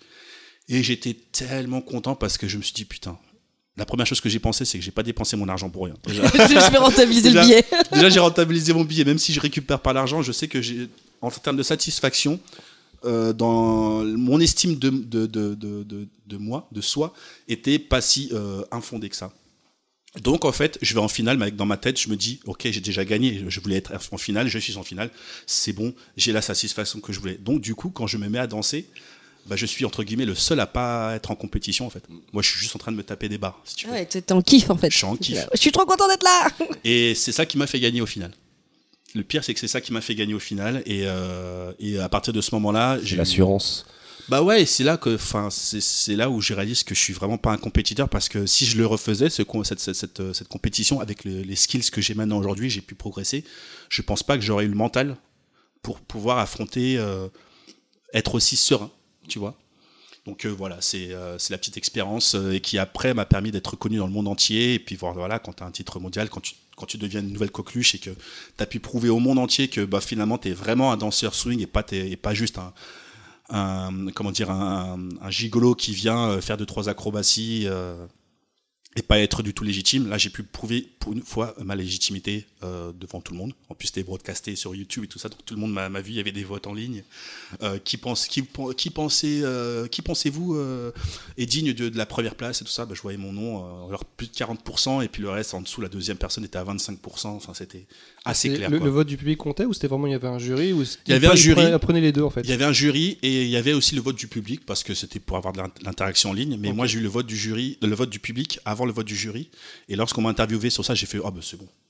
Ah, le reste, j'en ai rien à foutre. Je parlais comme ça. Oui, la façon dont je vous l'ai dit, Pour toi, la reconnaissance du public qui était plus importante en fait. Non, oui, parce que le- malheureusement, dans la danse, euh, ceux qui font le monde, c'est pas les gens qui la consomment, c'est les gens qui la, qui la transmettent. Tu peux la noter celle-là Attends. Ouais. Super belle. qui c'est eux qui c'est eux qui voilà qui, qui décident de comment euh, quelles sont les tendances de comment il faut danser euh, qu'est-ce que enfin c'est c'est eux qui décident le mainstream ou pas tu vois et moi j'étais en plus j'étais même le premier Renoir à l'avoir gagné aussi tu vois pour une danse afro-américaine j'étais un des premiers un, un des premiers blacks à l'avoir gagné tu vois non, enfin un des premiers le premier black à l'avoir gagné Ah ouais, donc euh, ta ta ta. Non mais là on fait un film, hein. De, c'est de double championnat. mais il y a eu plein de symboles histoire. comme ça parce que tu avais plein d'Américains qui sont venus voir des Américains qui venaient de Harlem et qui venaient avec leur petit neveu parce qu'ils voulaient, ils voudraient bien l'amplifier dans, dans, euh, cette danse-là dans, dans, dans leur quartier. Mais après, tu as eu des trucs bizarres parce que je suis pas américain du coup, euh, je suis français, donc euh, je suis en train de leur piquer quand même aussi leur travail aux Américains noirs. C'est très compliqué. Ils ce ont pas vu le côté hommage. Enfin, si, si- si tu l'as, euh, Non, mais après, ça devient, ça devient politique. ça devient politique. Et c'est ça qui est chiant, c'est que moi, je voudrais, moi, je voulais juste, j'ai fait cette compétition pour être moi-même. Et euh, au fait, pour eux, je suis un Français qui, qui, apparemment est, est noir et qui apparemment est danseur hip-hop. Tu vois? Et moi, c'est apparemment est. Moi, j'ai envie de, de, de, de- j'ai pas envie de faire attention à ça. Tu vois. Quand tu fais un championnat du monde, bon, tu es français. Je veux dire, euh, je représente mon pays. Mais après, euh, d'une certaine manière, euh, voilà, c'est tout, quoi. Tu vois. Alors du coup, tu, tu, tu gagnes le championnat et qu'est-ce que ça fait de le gagner? Bon, Enfin, tu rentabilises ton billet? Ah, Ouais, déjà, je- est-ce qu'économiquement c'était rentable? Franchement, euh, franchement, j'ai gagné, euh, j'ai dû gagner 350 dollars. euh, c'était trop, c'était c'était rien du tout. Hein. Ah, D'accord, donc tu rentabilises ton billet. Bah ouais, ouais. Tu devrais plus être champion du monde de football, je crois que ça paye Ouais, mieux. ça paye Ouais, plus. mais il me semble que les équipes nationales ne gagnent pas d'argent hein, quand ils quand ils Si, font la compétition. Si, si, hein. si, mais, mais ils si. décident très, la plupart du temps de donner l'argent. Parce que c'est que dalle mais- à côté de. Mais de- si, si, ils gagnent de l'argent. D'accord, je pensais qu'ils gagnaient plus d'argent quand ils étaient en club. euh, Ah, ils gagnent plus, non, ils gagnent plus d'argent en Ouais. club. Mais que ils, pour représenter ils- leur pays. ils quoi. ont quand même des primes euh, quand ils sont en Coupe du Monde, en championnat en tout cas. D'accord. Bah Alors- écoute, euh, moi, le, mo- le money price, c'était un truc de 350 euros, 350 dollars. euh. T'as gagné 100 fois plus, t'as gagné l'estime de toi, que t'as- enfin, tout ce que t'as J'ai gagné t'es- plus que jamais, euh, effectivement. Et à un point que j'ai failli ne pas avoir cet argent-là parce que j'étais comme ça en train de célébrer, tout le monde était autour de moi. Et puis j'avais un espèce de chèque. Mais moi, je pensais que c'était un chèque, sauf que c'est un bon, en fait, qu'il faut aller à la caisse de, de, de- de- comment dire, de, l'organisation et qui te le change en monnaie, euh, etc., etc. Enfin, c'était compliqué. Comme au casino. D'ailleurs, Ouais. d'ailleurs, à cette époque-là, ça en était où au niveau, euh, au niveau popularité justement, le l'indie hop, le- parce que c'est là avec Facebook, on a commencé à en voir depuis. euh, Il y a souvent des vidéos qui circulent, mais c'est vrai que c'est assez, c'est vraiment underground comme milieu au final. C'est underground, mais pas tant que ça, en fait. C'est un peu comme la salsa. Quand tu t'y intéresses pas, tu vois pas trop de vidéos. Dès que tu regardes une vidéo, on te montre que ça. Et du coup, en fait, en France, on danse énormément le Lindy Hop depuis, depuis les années 80, 85, 90. Ça a repris, en fait. Il faut savoir que c'est une danse qu'on a arrêté de danser jusqu'aux années 60, 50, 60. Pourquoi? Parce que le rock and roll est arrivé, tout simplement. Et même bien avant ça, mais on a arrêté de danser ça parce que c'était plus du tout populaire et que les gens ils dansaient autre, ils écoutaient autre chose. Donc encore une fois, c'est la musique qui fait la danse. Et euh, après, tu as toujours un- des, une- certes- des personnes qui font un- une sorte de revival, tu vois, euh, qui, euh, voilà, qui essaient de profiter de la vague ou bien qui sont vraiment, vraiment nostalgiques pour le coup. C'est un peu comme le tango, par exemple, on on entend- on n'en entend pas beaucoup parler, mais il y, a éno- il y a une grosse communauté de danseurs tango euh, argentins, pas argentins en France, tu vois. Mais c'est, c'est, voilà, c'est un autre cercle, si tu veux. C'est un autre cercle. Donc du coup, tu gagnes ça et qu'est-ce Ouais. qui se passe pour toi Qu'est-ce qui se passe. Eh ben, je suis, je suis heureux. Je reçois plein d'offres pour travailler dans le monde entier et euh, j'ai passé les- ces trois dernières années euh, euh, à visiter des endroits que j'aurais jamais pu imaginer, et puis à entre guillemets aussi à, à réaliser un de mes rêves qui est d'aller au Japon, à me dire bah voilà, il, il faut pas avoir peur de prendre un billet et de et de partir plutôt que d'attendre qu'on t'invite directement. Il faut provoquer la chance des fois de temps en temps, enfin la chance, l'opportunité plutôt. Et euh, est-ce que t'aurais pas, parce qu'après on va on va reparler de tes voyages, Ouais.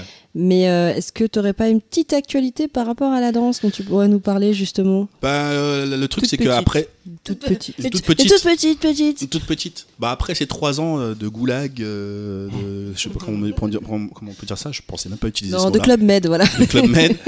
Euh, après ces trois ans, j'ai stoppé un peu cette activité pour me concentrer euh, sur un projet auquel j'étais pris, une audition que j'ai passé en décembre. J'ai eu la, réponse en janvier et j'ai commencé euh, les résidences de travail il y, a, une semaine de ça.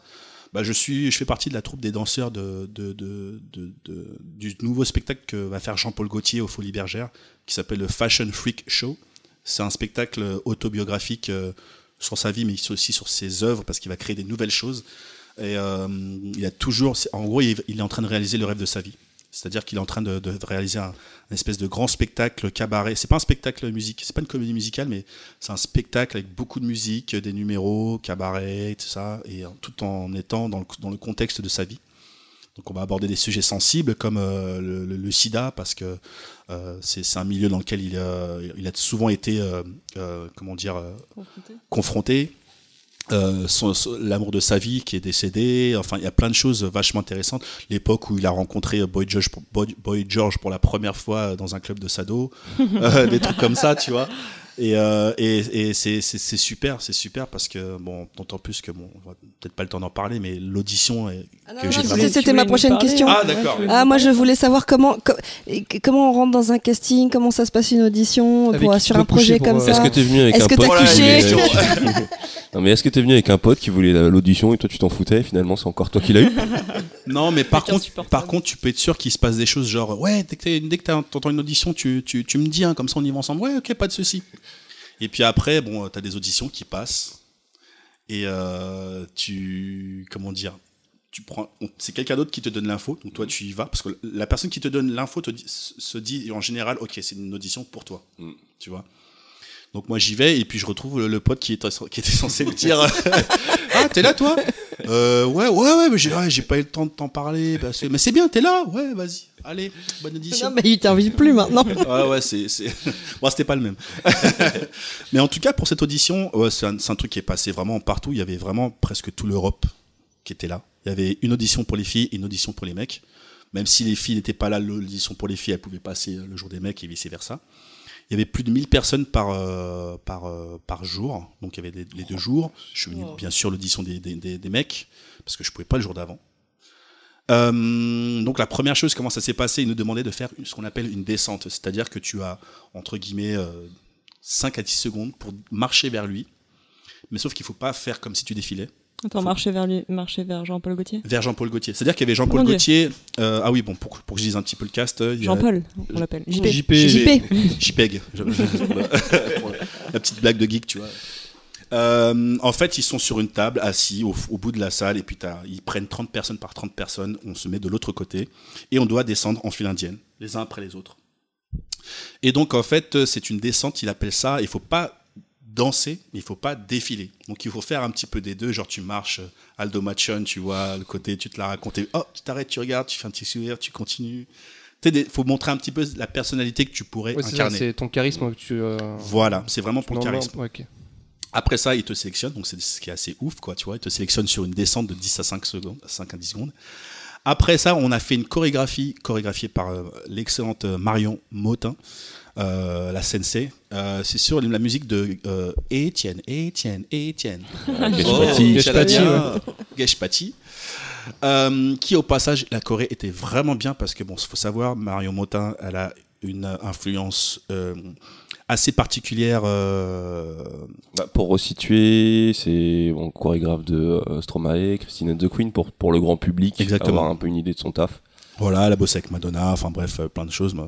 Et donc en fait, euh, elle a vachement influencé Jackson. J'aime bien ses influences, ses énergies, tu vois. Et donc elle a fait une choré qui euh, me permettait de l'interpréter en tant que avec beaucoup de, le côté badass, très charismatique, pas juste sexuel et vulgaire et, trucs comme ça. Ce qui était marrant, c'est comme c'est une audition et qu'ils sont dit Jean-Paul Gaultier, et qui cherchent des choses très controversées, que c'est un homosexuel, euh, que toutes ces choses-là. Donc, tu as eu plein de mecs arriver en string, en filet de pêche euh, en mode académique, tu vois. Mais des trucs, mais bah, c'est- il y avait des trucs, c'était vraiment beau. Ouais. Il y avait des mecs, ils étaient magnifiques, tu vois. Mais il y avait des choses, c'était très vulgaire, mais tu sentais que c'était de la récupération et c'était pas sincère. Et donc, t'avais tous les mecs qui se roulaient par terre avec le cul en l'air en train de faire Etienne, Etienne, des trucs comme ça, tu vois.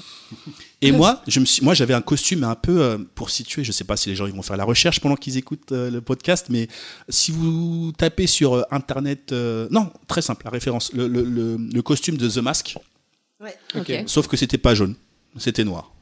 Voilà. Donc un peu mafieux, mais très extravagant et ça s'appelle un zoot suit. Avec les épaulettes et c'était Très large, forme ok, ouais. triangulaire, Exactement.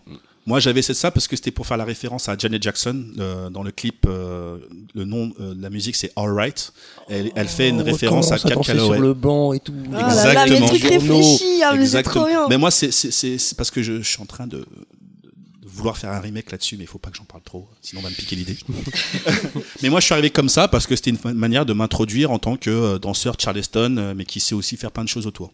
Tu vois. C'était, tu montrais ta personnalité. Je voulais montrer C'est ma peut-être ça qui a plu aussi. Bah c'est c'est ça qui, qui a plu et donc je suis arrivé même si j'étais pas tr- j'étais pas euh, andro, androgyne andro- Filiforme, Androgyne. androgyne. ouais. androgyne dans ma danse. Euh, j'étais moi-même, mais je pouvais aussi interpréter ce côté, euh, euh, cette, cette euh, comment dire, cette énergie sexuelle, sans parler de juste de virilité parce que je suis un mec. Tu vois C'est-à-dire qu'il y avait beaucoup de sensualité, mais dans, dans, dans, dans, qui transpirait de partout, tout ça. Donc en fait, j'ai fait ma chorégraphie. Euh, je, me suis même trompé, je crois, dans deux trois endroits, mais ils m'ont quand même euh, pris. Parce qu'on on est bien d'accord que lorsque tu fais un casting comme ça, ton passif, donc ton titre, etc., ils s'en fichent. Ils, ils calculent pas. Ou au Bah, contraire, je- si tu penses que c'est un impact, ils savent que t'es, par exemple, que t'es, que t'as eu un titre euh, mondial. Ils Non, disent, ils est-ce qu'ils vont ton- te regarder Ils différemment ont ton CV, mais ils te regardent. Si tu les frappes, là, ils vont regarder ce qu'il y a dedans. Tu C'est ça, en fait, Il faut, les, un- il faut les taper. Je pense, je, je pense que de toute manière, euh, il, s- il ne se fie pas trop au titre. Mais il se, parce que tu as des très bons danseurs, euh, performeurs, mais qui sont exécrables pour le- le- la collaboration, par exemple. Tu vois. Mais, euh, par- mais moi, j'ai quand même noté sur mon papier qu'est-ce que vous avez de particulier à dire. Ben voilà, je suis danseur swing, euh, j'ai gagné le championnat du monde. Après, j'ai travaillé avec des- beaucoup d'autres chorégraphies. J'ai commencé en tant que ma première fois que j'ai eu mon cachet d'intermittent, j'étais euh, cascadeur dans, dans une- dans un spectacle. Donc je faisais des acrobaties. On n'était pas loin avec cascadeur paysagiste. euh, ouais, donc voilà. Il te reste le paysage. Donc, euh, tu vois, tu peux pas tout mettre, mais tu mets un peu le minimum qui peut leur dire Ah, tiens, il a ce petit truc en plus. Tu vois. Et le reste, ben, il faut qu'ils le voient de, de- devant toi. Donc, du coup, après, à la fin, après avoir passé ce- cette étape-là, on vous dit merci, merci, retiens les numéros. C'est un peu euh, vraiment, euh, vraiment les, mêmes- castings, quoi. Euh, ils, sont, ils sont devant toi et ils buzzent, enfin, tu vois. Et à la fin, ils mettaient plein de musique et puis freestyle. Et puis, on m'appelle pour le callback. Le callback, c'est de prendre un jour où tu vas travailler avec, tu vas travailler et collaborer, c'est-à-dire que tu vas partager des matériels de danse avec le chorégraphe. C'est pas juste le chorégraphe qui va dire ce que tu dois faire, mais il va te demander des choses que tu vas devoir lui fournir pour avoir un résultat et voir si à travers ça la collaboration est euh, Si florissante. ça ou pas fonctionne. euh, Voilà. ouais. pour voir vraiment comment ça se passe en conditions de travail. C'est ce qu'on appelle, quand c'est une longue période, une période de résidence. Donc en fait, il y avait deux jours de callback qu'il faut absolument être là pour, euh, pour, pour pouvoir espérer avoir une place. Je ne pouvais pas être là au premier jour de résidence, donc je commençais à me dire, bon, bon c'est pas très grave, parce que j'étais vraiment venu en audition en mode, euh, bon, je m'en fous un petit peu, quoi. Je voulais juste euh, me tester. Et euh, en fait, ils ont dit, non mais vas-y, viens quand même pour le deuxième jour, on aimerait bien que tu sois là et tout. Je fais, oh ok, cool, très bien. Je vais au deuxième jour donc de callback. Une- donc il fallait que je prépare euh, 1 minute 30 de chorégraphie euh, à 9h du matin. Il fallait que je la présente à 9h du matin. C'était un petit peu euh, compliqué. C'est tôt. hein. C'est très tôt, c'est très très tôt. Tu vois. Baldwin, c'est pour ça que tu n'y Ah, arrives je, pas. je pourrais pas être danseur professionnel, c'est. Et donc en fait voilà, j'ai fait mon truc. Et donc il y avait quarantaine de personnes qui, pareil, ont préparé des choses. Donc il fallait regarder les shows des 40 personnes. Donc ça a duré euh, pas mal de temps. Et après, encore une fois, ils font le ménage. Donc euh, merci, on garde que ces numéros. Et en fait, après, on a fait commencer les périodes de travail où on échangeait, donc des trucs un peu plus abstraits, genre, euh, bon voilà, on va prendre toi et toi, vous venez au milieu. Euh, on imagine que vous avez un lien imaginaire qui vous lie, et donc euh, là, une corde qui est autour de votre taille, et toi, la corde, elle est autour de ton cou. Donc c'est-à-dire que quand tu vas bouger la taille, ça va bouger ton cou. Et vous essayez de répondre et de bouger ensemble et de créer quelque chose. Il par- il mets cette musique, vraiment c'est parti. hein. Non, là, j'exagère le ton pour que ça endorme pas les auditeurs, mais, mais en tout cas, c'était ce Mais jour-là. le truc de la corde, et du coup, c'était c'était c'était vraiment ça l'exercice? Bah moi j'ai eu la corde de taille et bras. voilà, j'ai juste mis un petit peu de piquant comme ça pour être. euh, Et euh, puis après il y a des choses qui se passent, qui se passent pas. Après il y avait une grosse improvisation. euh, Je me rappelle il y avait une grosse improvisation. Ils ont divisé le groupe en deux. Il fallait juste se décider entre nous, entre danseurs, entre ceux qui auditionnent, de choisir un thème et de d'improviser, de danser dessus. Donc moi, mon, le premier groupe est passé, ils ont fait un truc très dark, genre ils, avançaient vers la ligne de la mort et donc au fur et à mesure ils dansaient, eh ben, il y en a qui s'écroulaient, il y en a qui, s'écroulaient, qui voulaient pas s'écrouler, donc ils s'a- ils s'accrochent aux autres personnes qui étaient encore en train de marcher jusqu'à la, la, ligne finale qui est devant les devant les chorégraphes et, et, et JPEG.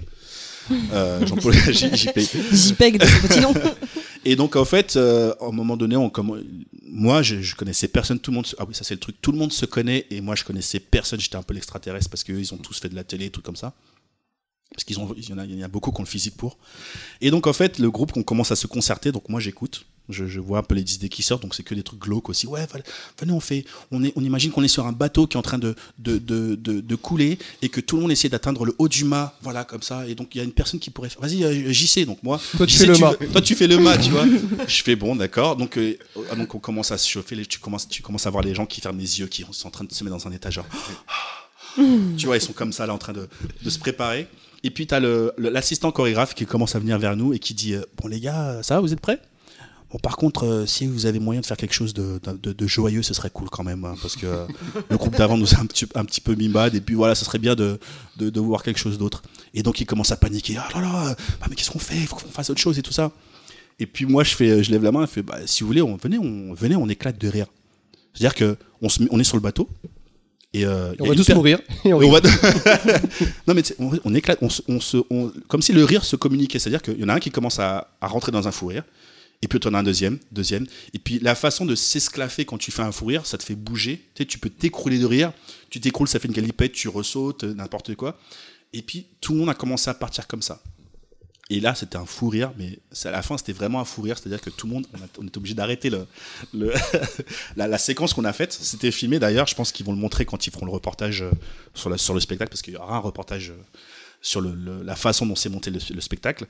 Et euh, donc, en fait, j'ai pu me faire remarquer en proposant, entre guillemets, une idée qui a euh, pu plaire, je veux dire, euh, aux gens. C'est-à-dire qu'ils ont demandé qui a eu l'idée après le. Non, mais ils ont vu. Ils, Non, mais ça c'est Et sûr. en fait, ils, observaient le groupe quand ils se mettaient en place, en fait, quand ils cherchaient l'idée, c'est ça? Ouais, et puis c'est surtout moi qui ai commencé à faire le, le rire, si tu veux. C'est-à-dire qu'on se mettait en face en mode sérieux, et puis je faisais comme si je commençais à pas tenir mon sérieux. J'arrivais pas à tenir mon sérieux. Donc au début, ils se posaient la question qu'est-ce qui se passe? Il y a un petit fou rire.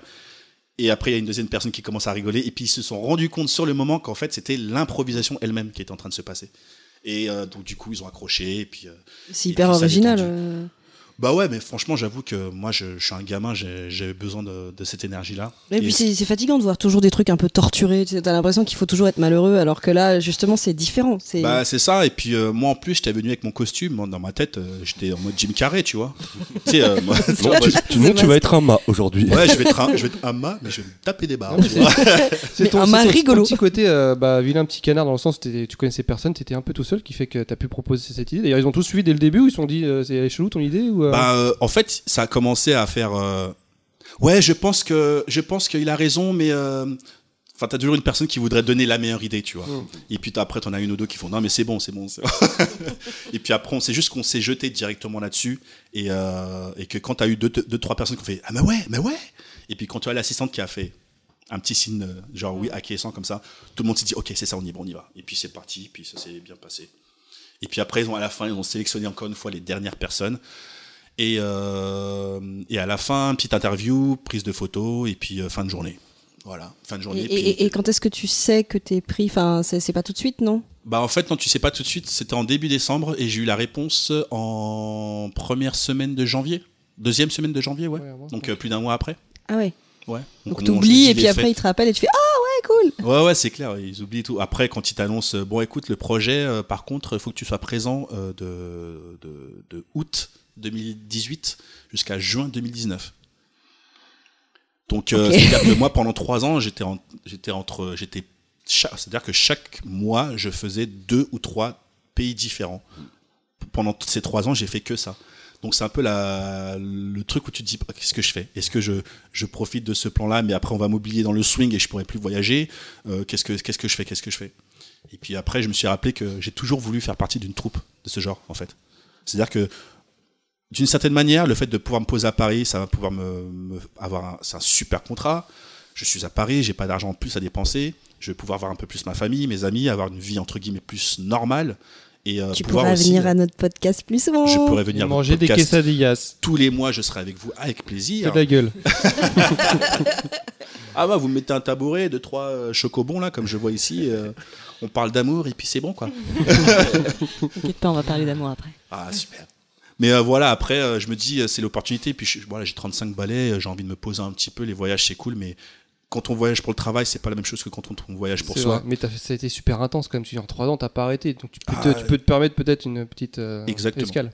Je me permets cette petite escale à Paris. Puis en plus de ça, bah, je peux aussi euh, recommencer à prendre des cours pour apprendre d'autres choses, tu vois. C'est une, façon de voyager différemment. Enfin, c'est- une autre étape, un autre challenge, quelque chose de nouveau justement. Carrément. Et puis, faut dire ce qui est quand même. Quand tu mets dans ton CV, euh, Bah t'as bossé Oui, pour. après, euh, tu vas pouvoir revoyager, je te rassure. Ah ouais, je vais pouvoir voyager avec ça, tu vois. Donc euh, d'une certaine manière, euh, puis en plus c'est surtout que je vais pouvoir mettre de côté quoi, plus facilement que, que ce que, que que ce que je faisais quand je, je voyageais, tu vois. Parce que moi quand je travaille à l'étranger, je ne travaille pas en France, donc je ne déclare pas ce qu'il y a en France et les taxes je les paye à l'étranger. Et donc euh, du coup, ben je n'ai pas les intermittences, par exemple les intermittences du spectacle, les aides chômage, tout ça, je ne les ai pas D'accord, ok. parce que je ne Oui, fais pas mes important, heures en C'est France. important. C'est un- Question toute bête, mais tu parlais de faire, faire une troupe, donc on sent que tu es quand même quelqu'un d'assez euh, solo. Enfin, ton univers de la danse, c'est quand même assez. J'ai évolué en solo, même, ouais. Même si tu voulais faire partie d'une troupe, mais t'as pas peur justement que, surtout dans ce milieu-là où où il y a quand même des. Enfin, je connais pas trop, mais j'ai toujours l'impression qu'il y a quand même des égos assez forts. Toujours quelqu'un qui veut tirer la, la couverture, où il y a ça peut très bien se passer. Mais Oui. t'as pas peur de tomber sur des, des gens qui veulent t'écraser tout simplement parce qu'ils veulent être meilleurs que toi ou parce que.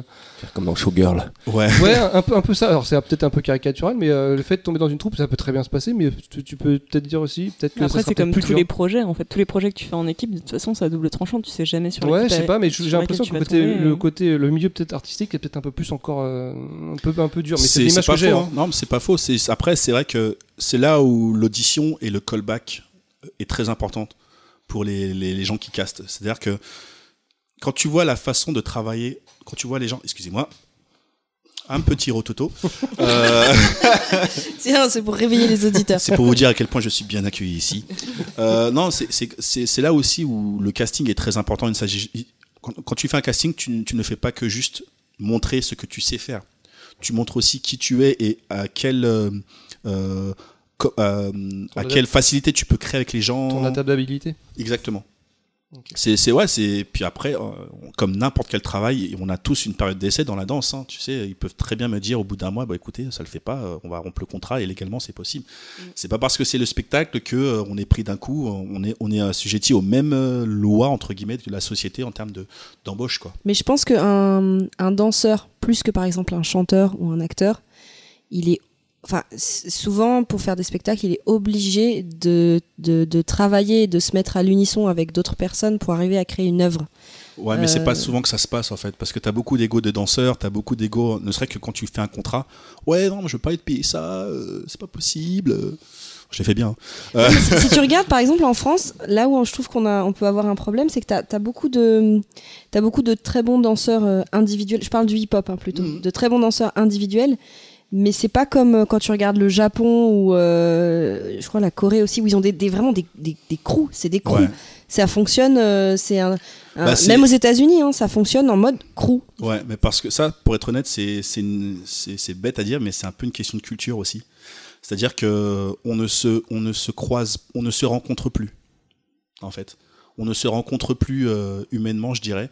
On on collabore, on voit à quel point on peut tirer profit de ce de cette collaboration. Mais si je me mets à collaborer avec une personne qui va beaucoup apprendre de moi et moi pas beaucoup d'elle, je ne vais pas me dire, de toute façon c'est bien parce que je suis dans un groupe où donc euh, dans l'ab- dans l'absolu c'est bien d'être dans un groupe. non, la personne, la personne va penser automatiquement à ce que, à ce qu'elle pourrait en tirer et donc elle ne sera pas assez intéressante pour elle, donc elle va aller voir ailleurs. Après, C'est très souvent ça en France. il y a des personnes qui. euh, C'est bête parce qu'il y a des personnes, je pense qu'ils s'en rendent pas compte, mais dans leur personnalité, ils, ils se dépassent dans un groupe. Enfin, ça dépend des gens. Il y en a, tu, il- ce sera toujours en solo, ça peut pas fonctionner à plusieurs. Mais il y en a d'autres, justement, dans un groupe, c'est là qu'ils sont le maximum d'eux-mêmes. Donc, euh, toi, tu te situes où par rapport à ça? Moi, je suis meilleur quand je travaille avec les gens. Parce que je suis pas un bon leader, mais je suis un bon, euh, un bon follower, on va dire. Je suis, je suis quelqu'un qui. T'es un bon carburant, quoi. Pardon? T'es un bon carburant pour Ouais. l'équipe. Ouais, je suis, je suis, je suis, un, je suis un bon récepteur. Je, un- je, sais pas comment dire. euh, si j'étais un un. émulateur, c'est-à-dire qu'on t'envoie un truc, tu renvoies Si et tu. je pourrais même tout- te dire, tu vois, tous les mots en heure là. je crois. Ouais, tous les. T'as un bah, bon moteur. en- t'es en- un- à propos de moi en heure, si j'étais dans un flipper, je serais un bon bumper, je pense. Ouais. tu vois ce que je veux dire? Mais non, mais c'est ça. Et, euh, et même, et c'est pas faute d'avoir essayé de faire des, des projets où je suis moi-même à la tête du, du- de la direction, tu vois. Mais c'est juste que c'est pas le même. J'ai pas cette. J'ai plus de liberté. Enfin non, j'ai moins de stress en fait. Quand, que, que- j'ai moins de stress que quand je suis à la tête du truc. Donc moins de stress, donc plus de plaisir. Exactement. Et donc, euh, j'ai pas de. Quand on me dit que mon idée n'est pas bonne, bah, je le prends pas personnellement. Parce qu'on brainstorm, tu vois. Alors que si euh, je suis à la tête, bah, toutes les décisions dépendent vraiment de moi, tu vois. Donc c'est pour ça que c'est très différent. Donc euh, voilà, voilà, je pense que. Ah bah, c'était. La ouais, première non, que la première partie euh, de l'interview est quand même pas mal. Ouais, Bah, elle ouais, est ouais, passionnante déjà trouvé- parce qu'on est un peu dans un shonen, ce qui va avec le, le, le temps thème, du Japon. Oui, ouais, le thème, ouais, Ouais, c'est vrai que. Carrément. Est-ce qu'on peut peut-être définir shonen pour ceux qui ne savent pas euh, Shonen, en fait, c'est, je sais, alors, euh, attention à tous les japonophiles qui vont m'attaquer. Bon, de toute façon, Oui, on sait personne qu'on- nous écoute. Alors, on sait qu'on a des gens qui connaissent très bien le Japon, qui nous écoutent parfois. Alors, on va euh, dire plein de conneries. on va là. dire plein de conneries, donc justement, c'est le moment de vous lâcher dans les désolés, on, les a merdé. Et on, on assume Bah, shonen, normalement, c'est, euh, si tu- euh, il y a les, euh, c'est les, les mangas, donc les bandes dessinées, pour, euh, pour euh, jeunes garçons. Ouais. Euh, opposés aux shoujo, enfin opposés pas forcément, mais les shoujo pour les jeunes filles, les seinen pour les adultes, et il y en a plein d'autres. Mais en général, dans les shonen, il n'y a pas genre un thème et dans lequel tu as des personnages qui, s'affrontent. C'est à- souvent un voyage Oui. initiatique. Ouais. C'est un, voyage- c'est, c'est un, garçon qui, qui, qui décide de partir à l'aventure pour, euh, pour un rêve. Il a un rêve en fait. Et à la fin, il se rend compte que son rêve, c'était le pouvoir de l'amitié. Mais il a fallu, il a fallu au moins 300 Mais- épisodes. Son pour- premier adversaire, ça devient son meilleur ami. Oui, ah mais oui, Ouais. alors oui, c'est comme dans le Ah, foot, dans le, enfin Ah, les c'est trucs de, Olivier de, Tom. Olivier Tom, c'est les C'est trucs bien. de Dragon On- je crois Ball, qu'on peut tous c'est les euh, citer d'ailleurs. C'est, c'est- Naruto, les, ennemis euh, devenus amis. On a Vegeta, Vegeta a un peu connu, ouais. Vegeta, c'est le plus connu. Mark Landers. Mark Landers, évidemment. Ah, moi, je vais pas vous lâcher sur Olivier Tom. Hein. C'est le nouveau qui est sorti là en 2018. Eh, vous aimez euh. Nicky Larson ou pas? Ah, bien sûr. Oui, Mais c'est Ouais. pas, c'est c'est moins cher. C'est l'adaptation qui arrive? De Philippe Lachaud. Avec la première affiche Cette photo. Vous êtes content ou Sérieux, pas il y a une première affiche Ah, il bombe le torse, il est Oh, là. putain. Ah, il faut que je le Il vois. bombe le Il faut torse. je je l'ai vu, ça. mais si elle est passée sur, euh, Euh, sur le, hey, le Magnum, il est pas un peu petit, vous trouvez pas? Le Magnum, oui, oui. Il est un petit peu petit. Hein. Ah, Mais je sais pas c'est si, euh, si c'est vraiment un shonen pour le coup. euh. Non, c'est pas un shonen. euh, enfin, Euh, c'est pas le type. Ouais, c'est pas vraiment du shonen. euh, Assassination Classroom qu'on avait vu, il y a pas ce côté shonen Si, aussi. c'est du shonen. Ah, là, on observe la photo Oui, justement. ah La oui, c'est pas La très, c'est pas très, pas très radiophonique. mais on la moumoute. montre. la euh, Larson. Rivers là. Est-ce que tu peux la partager sur le compte euh, Twitter du coup Ouais. euh, de, Ouais, quand, on, on sortira le podcast, parce que là, ça va avoir aucun sens. euh, C'est vrai. On va croire qu'on est, toujours qu'on est dans le futur, croire en fait. qu'on est fan de Philippe Mais, Lachaud. mais alors, est-ce que tu alors pour ceux qui sont en train d'écouter, est-ce que tu peux le sortir et là tu dis oui et du coup hop la tac ça sort et Hein on est déjà dans l'instantanéité de. Oui, en fait, que tu vas le faire dans une semaine quoi. C'est ça. Voilà. Mais oui, ouais, triste. euh, je, bah, je sais- ouais, si, triste nouvelle, quoi qu'il arrive. Oh, on va lui laisser sa chance, allez. Moi, je trouve Ah, ça oui, bien qu'on puisse adapter des œuvres comme ça. Sur Ouais. Facebook, j'ai vu. Posté, je- bon, je- je- j'écrivais littéralement, j'étais en train de, de me parler à moi-même. Bon, allez, arrête de faire euh, ton fan à la con. euh, c'est pas le, c'est pas l'histoire de ton daron. Euh, Laisse-lui une chance au moins. euh, si si t'es pas content, fais-le toi-même. Tu vois, Au moins, le mec, ça, tu vois. le mec, il s'est battu pour avoir les droits, ça va pas dû être facile. Je trouve que voilà. c'est c'est bien de pouvoir, euh, ne serait-ce qu'avoir des gens qui adaptent ce genre d'œuvre parce que ça veut dire qu'il y a une euh, considération. Ouais, mais est-ce que c'était un bon choix de se mettre lui comme euh, acteur euh, Bah, je pense qu'il s'est surtout branlé là, il s'est fait un plaisir là. Ouais. Mais Ouais, comme ouais. n'importe qui, tu vois, même Ça moi. aurait été euh, pareil avec un autre, un autre acteur. Enfin, sur ça, Non, parce que là, il est, là, il est réalisateur et, et acteur principal. Mais c'est vrai que là, quand on réfléchit comme ça, qui vous, pouvez- qui vous pouvez voir en, en tant qu'acteur? En français, hein, je parle. hein. Pour jouer Nicky Larson, moi, pour moi, il y a. Dujardin, il commence à être vieux, mais je trouve qu'il aurait pu le jouer. Ah, moi je pense que Julien Ah Courbet. non, à sa mais je vais, je vais voir trop. euh, je, je- je- je- je vais trop trop voir OSS, moi, si c'est Ah, OSS, je suis ça. fan de OSS. Ouais, ouais, mais c'est un bon acteur. hein. Il sait, il Ouais, sait ouais, il- varier son. euh, Il, il prend des risques maintenant, de plus en plus. Euh, ouais, mais c'est vrai qui on pourrait voir euh, Nicky Larson. qui- euh, C'est un bon truc pour les- toutes les différentes adaptations dont on a entendu qui pourraient se faire, genre Cobra aussi, tu vois. Mm, mm. Cobra par Aja qui essaye de Alexandre Aja. Là, je vois, par exemple, autant Philippe Lachaud, bon, c'est cool, il a eu ses droits, mais je sais que ça, enfin, il y a peu de chances que le résultat soit, soit bon. Alexandre Aja qui veut adapter Cobra, là, là, ça, me- là, ça me titille. Et pourtant, c'est aussi un Ah. français. Ouais, à suivre, hein, affaire à suivre. Mais bon, c'est vrai que bon, c'est, c'est, je pense qu'il faut énormément se détacher de ce qu'on connaît, parce qu'on va forcément vouloir le comparer, on va force, et c'est, c'est de là qu'on va pas être content, donc euh, c'est très compliqué.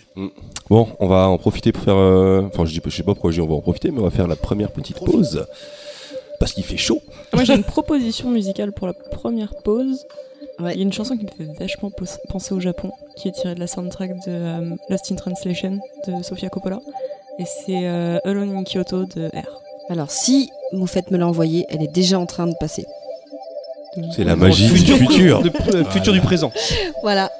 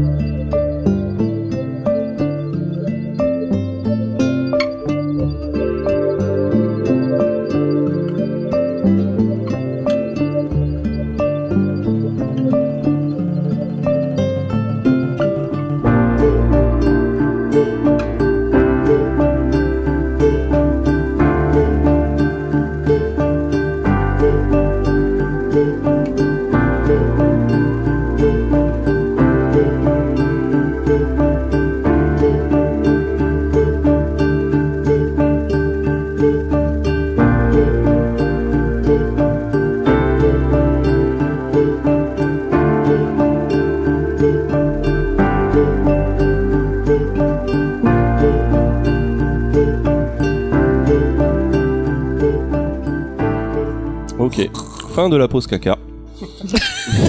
J'ai vraiment fait caca. Oui, Euh, on le sent. Oui, c'est la promiscuité. Euh, euh, bah écoute, euh, Punky, c'est à ton tour. Ah, mais c'était vraiment là, c'est vraiment ça la reprise Ouais, ouais, c'est, Bah oui. C'est vraiment comme à la maison maintenant, de plus en plus. C'est hein. euh, c'est plus en... Mais ça marche bien. Oui, marche bien, euh. Ah bah nature c'est- franchouillard quoi. C'est proche du peuple. Non, ouais, de quoi tu voulais nous parler déjà, Punky? Alors, euh, je voulais, en fait, attention, je vais pas vous donner un cours sur le shintoïsme, je voulais juste donner quelques clés, euh, vous donner envie d'aller fouiller par vous-même. Sofiane, il va te taper si tu dis des conneries. Je sais, alors déjà, Sofiane, rien que pour toi, j'ai noté une de mes sources. Euh, c'est euh, un livre que j'ai à la maison qui s'appelle Mythes et mythologie, histoire et dictionnaire de Félix. Euh... Rare et j'arrive plus à lire son nom, Joel Smith ou je sais pas quoi là. Si tu, si Je tu sais veux. pas quoi, le, le, le si, respect si est mort. tu veux, je t'enverrai la photo, mais c'est pas ce n'est pas que du Wikipédia et il y a une partie, j'ai trouvé une thèse de quelqu'un fait par l'INALCO aussi. Donc euh, j'ai j'ai essayé d'aller chercher plus loin que Wikipédia, mais je sais que tu vas vouloir me corriger et je t'invite à le faire pour combler la la, la partie désolé on a merdé. Rappelle, Voilà. je rappelle d'ailleurs le thème au passage. Donc on va parler du Japon. C'est vrai qu'avec l'interview, on, on savait pas trop encore où on allait, mais euh, Non, non, on va pas, on va parler du, du Japon et en fait ce que ce que j'ai eu du mal à choisir euh, quelles œuvres prendre. Au début, je voulais parler de plein d'œuvres japonaises et finalement je me suis dit c'est trop complexe. Donc je vais rester sur deux œuvres qui sont normalement connues et si vous ne les connaissez pas, c'est le moment de vous inviter à les découvrir. j'ai cru que t'allais nous faire une Fabien. J'ai voulu regarder les heures. J'ai fait- finalement, et j'ai fait un rêve. J'ai fait un rêve. Non, mais je me suis limitée à deux œuvres euh, qui sont euh, donc euh, de Miyazaki, qui s'appellent Princesse Mononoke et euh, Chihiro. Le voyage de Le Chihiro. voyage de Chihiro. Euh, donc je vais vous parler de, de ces deux œuvres, mais euh, juste euh, sur un, un angle un petit peu différent de l'analyse qu'on a l'habitude d'avoir. Et en fait, je vais faire ça en vous, donnant des clés sur le, le shin- shintoïsme. Alors, qu'est-ce que c'est le shintoïsme? On, pourrait se dire que c'est euh, une religion euh, au Japon, mais euh, et comme l'expliquait très bien d'ailleurs Sofiane la dernière fois, c'est c'est pas une religion dans le sens du de, de, de, de- des religions la musulmane, le judaïsme ou le catholicisme, etc., etc. C'est plutôt le shintoïsme, c'est déjà c'est polythéiste, c'est animiste, tout est sacré. Euh, euh, les arbres, les montagnes, les fleuves, tout ce que tout tout est sacré, les animaux. Et euh, C'est ça que ça veut dire, animisme, je sais pas, je sais pas. Polythéiste, donc plusieurs Ani- dieux. oui, ani- polythéiste, animisme, c'est euh, c'est des dieux euh, liés aux animaux en fait. D'accord. Comme Euh, les- que les animaux ou naturel, forêt, euh, arbres, etc. Ou c'est que animaux Euh, alors shintoïsme, je sais que c'est pour le coup ici qu'il y a des forêts, des montagnes, des des, D'accord. des Je rivières. crois, hein, pas de pas de source ni de certitude, mais que oui, dans l'animisme, euh, même les minéraux et les, et les végétaux sont considérés comme pouvant avoir des esprits. Voilà. C'est pas forcément des, des dieux après, mais mais enfin, ce qui est intéressant de savoir, c'est que c'est pas une religion en fait. On peut pas se convertir au shintoïsme. C'est euh, c'est ancré. C'est c'est ancré dans les euh, c'est ancré dans, dans, dans, dans la tradition et la culture japonaise et ce que j'ai pu lire c'est qu'au moment où les, les, les textes euh, qui nous permettent aujourd'hui de retracer des histoires de, de, de, de la cosmogonie ou euh, des dieux euh, shin- euh, shinto. Euh, quand ça a été euh, écrit en fait à l'avant il y avait des traditions orales il y avait plein de tribus en, plus au Japon avec plein d'histoires différentes d'où il y a certaines influences qui viennent même par exemple d'histoires polynésiennes. C'est intéressant. Mais c'est aussi lié à et là je connais rien à l'histoire japonaise mais je sais que c'est lié ce que disait le livre à l'histoire des, des empereurs euh, euh, quand ils se sont quand ils ont pris le pouvoir ils se sont ils ont aussi voulu écrire ces histoires pour renforcer leur pouvoir donc c'est aussi très très lié euh, Très à la Corée du Nord. tu ne m'aides pas mais c'est vrai j'avais oublié que t'étais là pour euh, pour euh, agrémenter ma chronique surtout que Tout ça de va suite beaucoup plus drôle. ça va pas être facile. Euh, euh, alors, des, des personnages qui sont importants, et j'y reviendrai après, il y a les kami. Les kami, c'est les êtres puissants, ça peut représenter euh, des forces de la nature, des hautes montagnes, des grands fleuves. C'est tous les, c'est tous ces êtres euh, puissants et surnaturels euh, qui composent euh, le, le, le Shinto. Et euh, il y a aussi les yokai. Je sais pas si vous avez déjà entendu. Yokai Watch. Oui. Et en fait, les yokai, alors là, pour le coup, je reviens sur la partie que je connais mieux, c'est, qui est chinoise. Yokai, ça vient aussi du terme chinois yogwai. Et yogwai, pour ceux qui ont vu Gremlins, est-ce que vous vous souvenez du nom Le du Mogwai Oui. Gizmo. mogwai En fait, gwai, c'est, euh, c'est, euh, en, en chinois, c'est le monstre. Et mo, c'est le monstre étranger. Et en fait, le, du coup, yogwai, c'est un être surnaturel. Mais est ça veut pas dire aussi à droite Non, parce que taxis. c'est pas le même yo. c'est c'est c'est pas le même. En fait, c'est yao guai en chinois. C'est euh, yao guai et yo guai c'est yo. C'est pas pareil. Et et c'est pas le même caractère. Voilà. Et donc c'est euh, c'est euh, c'est- euh, c'est- Est-ce que c'est est-ce que ça a un rapport avec You Boy? You Boy Non, non c'est pas grave. Excusez-moi. non parce que ça c'est le caractère du de ghetto en fait. D'accord, ok. Donc donc, Ghetto de. ok. donc, donc l'accent est déjà plus un peu plus euh, plus short, tu vois, plus D'accord. You Boy. Ok, ça marche. c'est plus comme ça. Donc ça donne euh, les yokai. Et quelque chose d'important parce que ça va revenir après. euh, les dieux euh, possèdent deux âmes. Il y a euh, la ni, alors je sais pas non plus comment ça se prononce, hein, donc je vais lire comme ça. La nigi mitama, la douce, et la haramitama, La pas douce. la violente. Et euh, cette histoire de deux âmes, vous allez y revoir après, c'est important. Mais euh, je vais sortir là de, de, de, de cette partie qui était un petit peu l'introduction pour rentrer euh, dans les œuvres parce que ce sera plus facile pour que vous compreniez un petit peu de, de quoi on va parler. Donc on va commencer avec Princesse Mononoke, qui est donc sortie en 1997. Euh, c'est de Hayao Miyazaki du studio Ghibli. Est-ce que vous l'avez tous vu autour de la table C'est mon préféré. Oui. Si. Oui. Ah, c'est bien.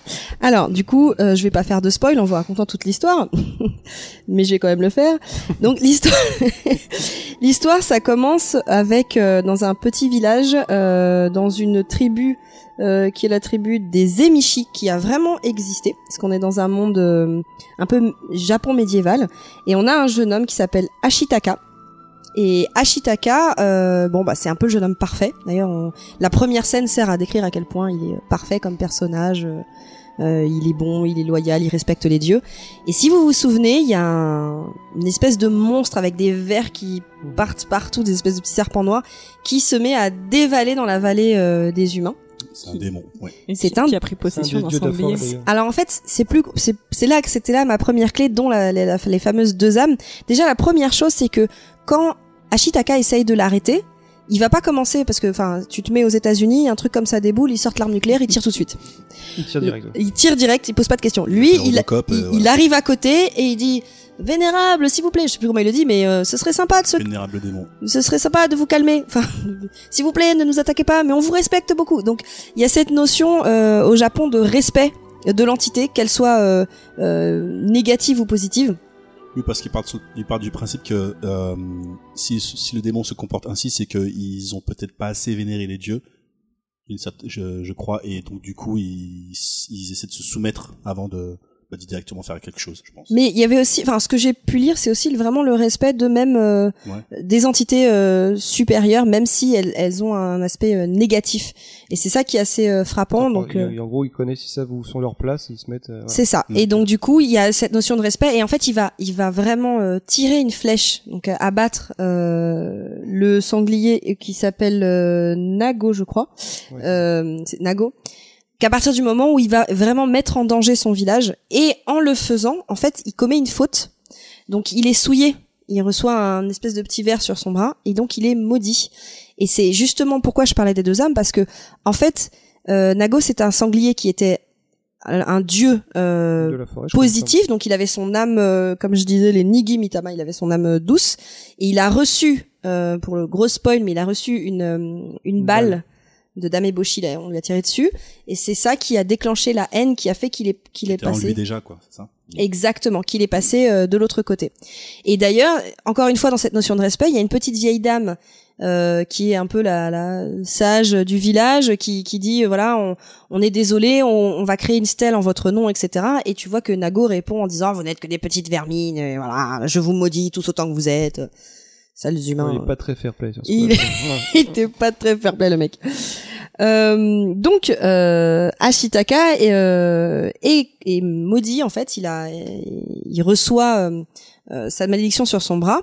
Et euh, l'une des choses qu'il fait d'ailleurs par rapport à ça, et là ça c'est me- que, le- c'est que le sanglier le touche sur le bras, c'est Ah, ça C'est que Le- l'espèce de le- truc qui le, qui Ouais, le représente, tentacule, qui est représenté Ouais. par sa, qui est représenté en- sa haine Ouais. en fait se déploie parce qu'en fait on le voit et on, on ne connaît pas la forme de cet être en fait quand on le voit apparaître il est il apparaît un peu comme une espèce de grosse boule qui dévale la, la, la vallée et après t'as Une boule grouillante, ouais. y a- on après t'as des pattes choses. qui sortent ça fait un peu une espèce d'araignée Oui, parce qu'en fait, la forme change, exactement. Ça, la forme change. ça ça ça change de forme en fait, il est recouvert de ces, de ces, ça fait comme plein de serpents noirs. Il est recouvert de ça. Je, je me souviens. Et euh... donc du coup il attrape son bras et puis après il s'estirpe et puis il Oui. voit les marques qui lui brûlent ah, c'est bien, il s'en souvient super bien.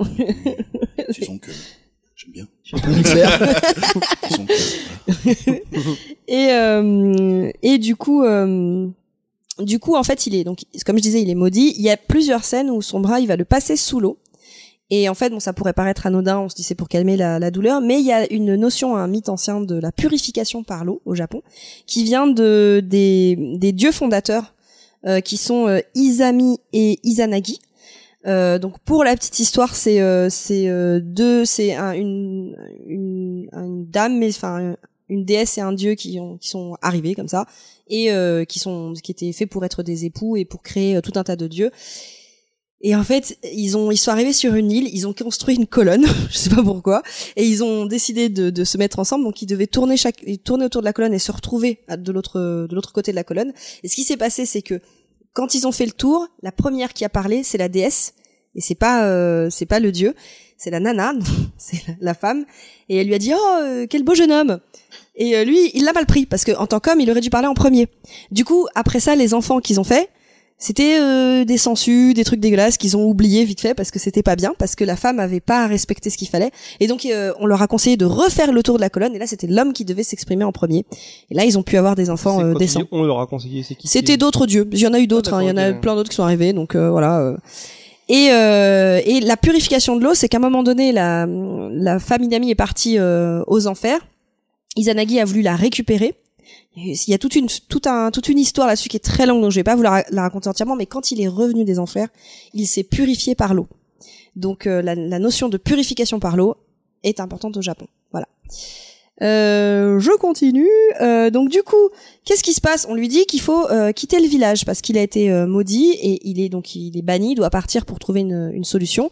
Et à ce moment-là, en fait, euh, bah, dans, le- dans le dans le manga, enfin dans l'animé, il se il se coupe les cheveux parce qu'il quitte le village et au moment où il coupe les cheveux, il baisse tous les yeux et il le regarde plus parce qu'on ne doit plus le regarder. Il est banni. Voilà. En fait, Ouais, il doit quitter le village en pleine doit quitter nuit. le Ouais, village. il, il- je me suis un peu, il était banni ou en fait il doit trouver une solution pour se guérir. Il doit trouver une solution, mais en attendant, il est banni parce qu'il est souillé, parce qu'il a tué, il a tué Nago. euh, même s'il l'a fait pour défendre le Oui, village, sûr. il n'aurait pas dû le faire. C'est surtout qu'on lui demande de quitter le village pour, pour pouvoir le protéger, en fait. Parce que s'il reste, les démons peuvent... euh, Exactement. il Eh ben, en fait, il faut euh, Nago, c'est un kami et il faut apaiser les kamis. Il faut trouver une solution pour apaiser les kamis parce que ce qu'il a fait n'était pas bien. Et euh, sa mission, euh, dite par la sorcière, entre guillemets, euh, lui disait, euh, voilà, si tu veux euh, venir à bout de ce, de ce, de ce, de ce châtiment, il faut que tu réussisses à répandre une image de paix à travers le monde, Oui, entre les humains et les dieux. Il faut que tu regardes. C'est ça qui, est, Le- qui est important, cette Oui. notion de regarder, le monde. De sans regarder haine et sans sans- jugement, un truc comme ça. Exactement. Et c'est et, poser un et- regard. voilà. C'est ça. Poser De poser un regard sur le ouais, monde, c'est une- C'est une belle phrase. Et d'ailleurs, c'est euh, c'est ce qu'il va faire pendant tout le, c'est ce qu'il va faire pendant tout Et le, ouais. tout l'animé. C'est même très bien montré dans le dessin animé, quand, surtout quand il rencontre des personnages très clivants, genre comme euh, Madame Eboshi. Il, il la juge pas, et en fait, nous, on a tendance à la voir, bah, forcément, de- je veux pas te, te- Bah, c'est là où j'allais arriver après. Vas-y, vas-y. Euh, mais effectivement, oui, c'est ça. Euh, euh, en fait, ensuite, il, donc, il s'en va euh, parcourir le monde. Il suit la trace euh, de Nago pour savoir justement d'où c'est venu. En chemin, il va rencontrer deux hommes blessés qui va donc aider, indifféremment de ceux qui peuvent vivre. Et il va arriver. euh, D'ailleurs, quand il va les aider, il va traverser une forêt où il va entreapercevoir des sylvains, qui sont des petits êtres qui font euh, Petits esprits Ah, c'est ça, ils sont trop mignons. et, et, et, et cette forêt, m'apprend-on, existe réellement? Disons que cette euh, cette forêt en fait euh, euh, Nitsukyo, c'est euh, qui se trouve sur l'île de Yakushima dans le sud du Japon. C'est une île euh, qui est euh, enfin une forêt qui entre guillemets existe. Elle ne porte pas le nom de Mononoke euh, no Mori, enfin la forêt de la de, de, de Mononoke, la forêt de mousse, euh, pour des raisons de droit en fait, comme du dessin animé. Mais en tout cas, elle existe vraiment et en fait, euh, bon moi personnellement, je l'ai visité l'année dernière et ça a été le plus beau voyage de toute ma vie. Et euh, ce qui est évoqué dans le dessin animé, je l'ai retrouvé parfaitement. J'ai fait ce voyage parce que j'ai- je voulais, euh, euh, je voulais voir euh, à travers mes yeux poser un regard de. Alors en fait, la Mais- phrase exacte, je l'avais noté, hein, c'est euh, euh, un regard sans haine. Poser un regard sans haine. Un regard sans haine. En fait, c'est une des forêts la, la plus protégée, la plus, euh, enfin la moins modifiée entre guillemets par l'homme, par le passage Est-ce que tu as vu le dieu cerf J'ai pas vu le dieu cerf, mais j'ai vu euh, un Bambi euh, qui passe euh, devant moi, alors que c'est généralement ce genre d'animal euh, qui, qui qui fuit toute présence euh, euh, civilisée, j'ai envie de dire quoi, de civilisation quoi. D'animal qui fuit toute présence civilisée. Ah, Ouais. il y a Zombie Oh, qui arrive. pas lui. Ouais. Ah lui non, aussi, pas lui lui. aussi, il fuit toute T'as présence. Isidore euh, qui s'amène. Il s'appelle Zombie.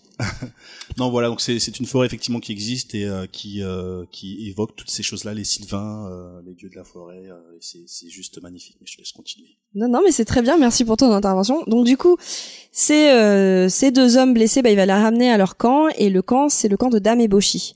Et on pourrait, enfin, on pourrait se dire que Dame Eboshi, bah, c'est la méchante de l'histoire parce qu'en fait, euh, elle détruit la forêt. Et, euh, et les dieux de la forêt s'en prennent à elle, notamment un dieu loup qui s'appelle Moro, enfin Louve, Oui, mais elle détruit la forêt, mais pas pour, pour rien. alors justement, c'est là que j'ai en venir. Dame Eboshi, en fait, euh, on, on pourrait croire que justement c'est un personnage de guerre, etc., qui est contre la nature, mais on découvre en rentrant euh, dans son village, et c'est ce que fait Ashitaka, qui parcourt justement euh, son, son, son village qui est la cité forge.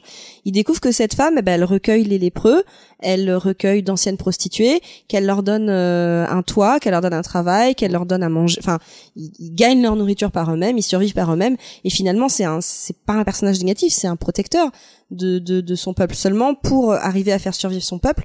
Elle entre en opposition avec euh, avec la nature, qui est aussi symbolisée par ces grands dieux animaux, dont il y avait Nago le grand sanglier, et il y a euh, Moro qui est une euh, une louve géante.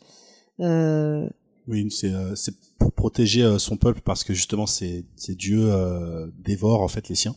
Oui. Et donc la seule euh, la seule chose qu'elle a trouvé de, de faire, c'est de les de les tuer tout simplement. Voilà. Donc elle euh, elle a monté une forge avec la enfin, avec laquelle elle a construit des armes pour euh, pouvoir anéantir et c'est cette arme entre guillemets qui a causé euh, la mort à ce à ce Nago. démon qui Ouais. est arrivé jusqu'au village de Ashitaka. Ouais. Et en fait, c'est là que on va découvrir un nouveau personnage euh, qui s'appelle San, euh, qui est donc une, une jeune fille qui a été recueillie par euh, la louve Moreau euh, lorsqu'elle était un bébé, parce qu'en fait, ses parents euh, qui, qui se sont trouvés face euh, à cet animal, ils ont jeté le bébé au pied de la louve et qu'elle a décidé de la recueillir. C'est mignon. J'aurais fait vraiment des pareil. parents non, sympas, non, c'est le meilleur moyen de pour gagner du temps. Hein. c'est genre. Eh, Toi, tu l'aurais trop fait. pour Sans pitié. Hop, tiens, Allez, on le on va se barrer de l'autre côté. Et du coup, euh, San, elle, elle, euh, elle représente elle plutôt le monde de la nature puisqu'elle a été, même si elle est humaine, elle, a- elle est sauvage même dans sa San, façon. C'est la fameuse princesse Mononoke. C'est la fameuse princesse Mononoke. Elle, Elle-même, elle, euh, elle ne se dit pas humaine, c'est-à-dire que, euh, bon, j'imagine que tu vas en parler, mais quand elle secourt euh, Ashitaka à un moment donné et qu'elle le fait boire cette eau euh, dans la forêt, elle est en train de se plaindre, Putain, ça, ça pue l'humain, quoi. Tu oui, vois? Elle, elle, elle Vraiment. vit avec sa mère et ses, enfin, les deux vrais enfants de Moro qui sont deux loups en fait, deux loups gigantesques et c'est ses frères. Donc pour elle, c'est, elle fait partie de, de la forêt. Elle n'est pas humaine et, et voilà, elle représente en fait la nature. C'est la version euh, Mowgli de. euh, C'est un, c'est un peu ça, sauf qu'elle veut pas rentrer dans le monde des hommes. Et donc quand elle va attaquer euh, Dameboshi, en fait, Ashitaka va l'empêcher de tuer euh, Dameboshi, mais il va aussi empêcher Dameboshi de tuer San. Et il va, alors qu'il est blessé, puisque c'est là que tu vois que le mec est quand même badass, il va arriver euh, à récupérer San et à, et à partir avec elle euh, pour arrêter le combat, puisque lui il essaye à chaque fois d'arrêter les conflits. Et euh, d'ailleurs, euh, San euh, va va vouloir le tuer quand elle va reprendre conscience parce qu'elle était tombée dans les pommes. Et donc c'est là qu'on arrive sur l'un des premiers euh, grands thèmes, euh, qui est le thème de l'amour, parce que en fait, au moment où elle s'apprête à le tuer, bon peut-être que c'était calculé de sa part, j'en sais rien, mais Ah, il est fort le mec. il est... est fort. ah le mec est trop Ouais, il est fort. Euh, il ne se défend pas et il lui dit tu es belle.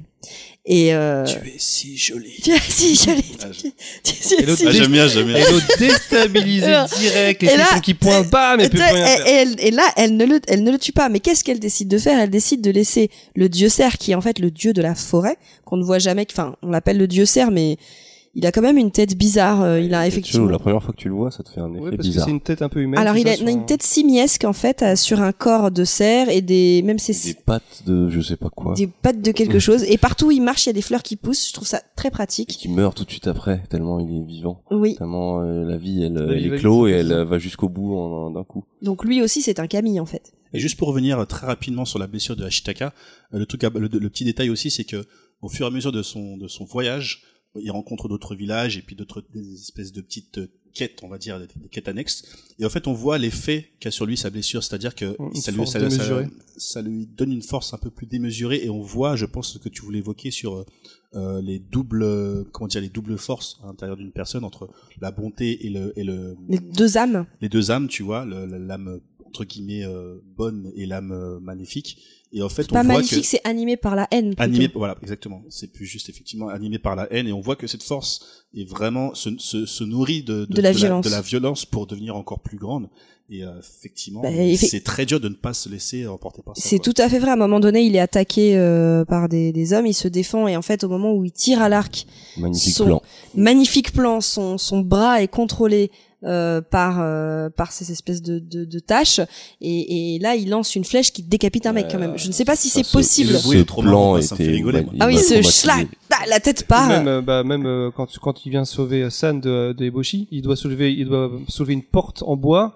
Et juste au moment où donc il, il arrive euh, à soulever tout seul, juste avec un seul bras, et, sur, Et à ce, à ce moment-là, à ce, à moment-là, son bras commence à réagir et tu vois que la tâche euh, augmente à ce moment-là. Ouais. Et en fait, il, il- souvent, euh, d'ailleurs, quand euh, quand il découvre que euh, le mal dont il souffre, c'est Dameboshi qui a effectivement tiré sur le sanglier, euh, son bras euh, s'apprête à tuer Dameboshi, il le retient en fait.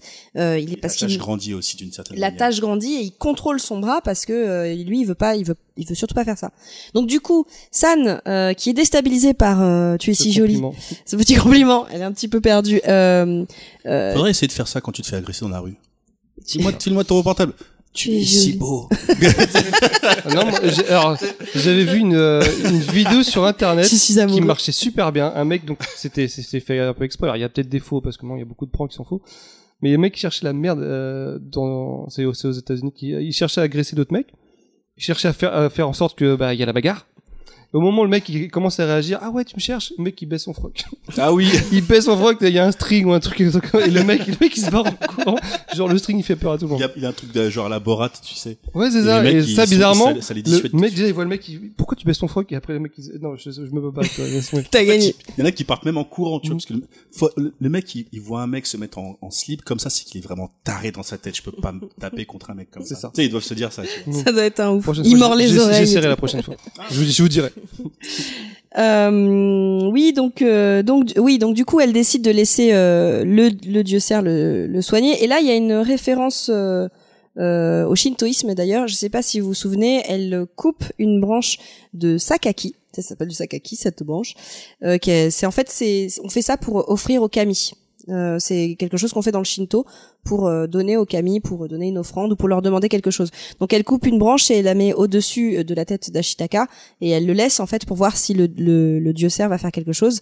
Et effectivement, le dieu cerf va euh, va soigner euh, Ashitaka de sa blessure, mais pas de la malédiction dont il souffre. Donc il va garder sa tâche, euh, mais par contre de la blessure qu'il a pris, la balle qu'il a pris, il va il va le soigner. Et donc là.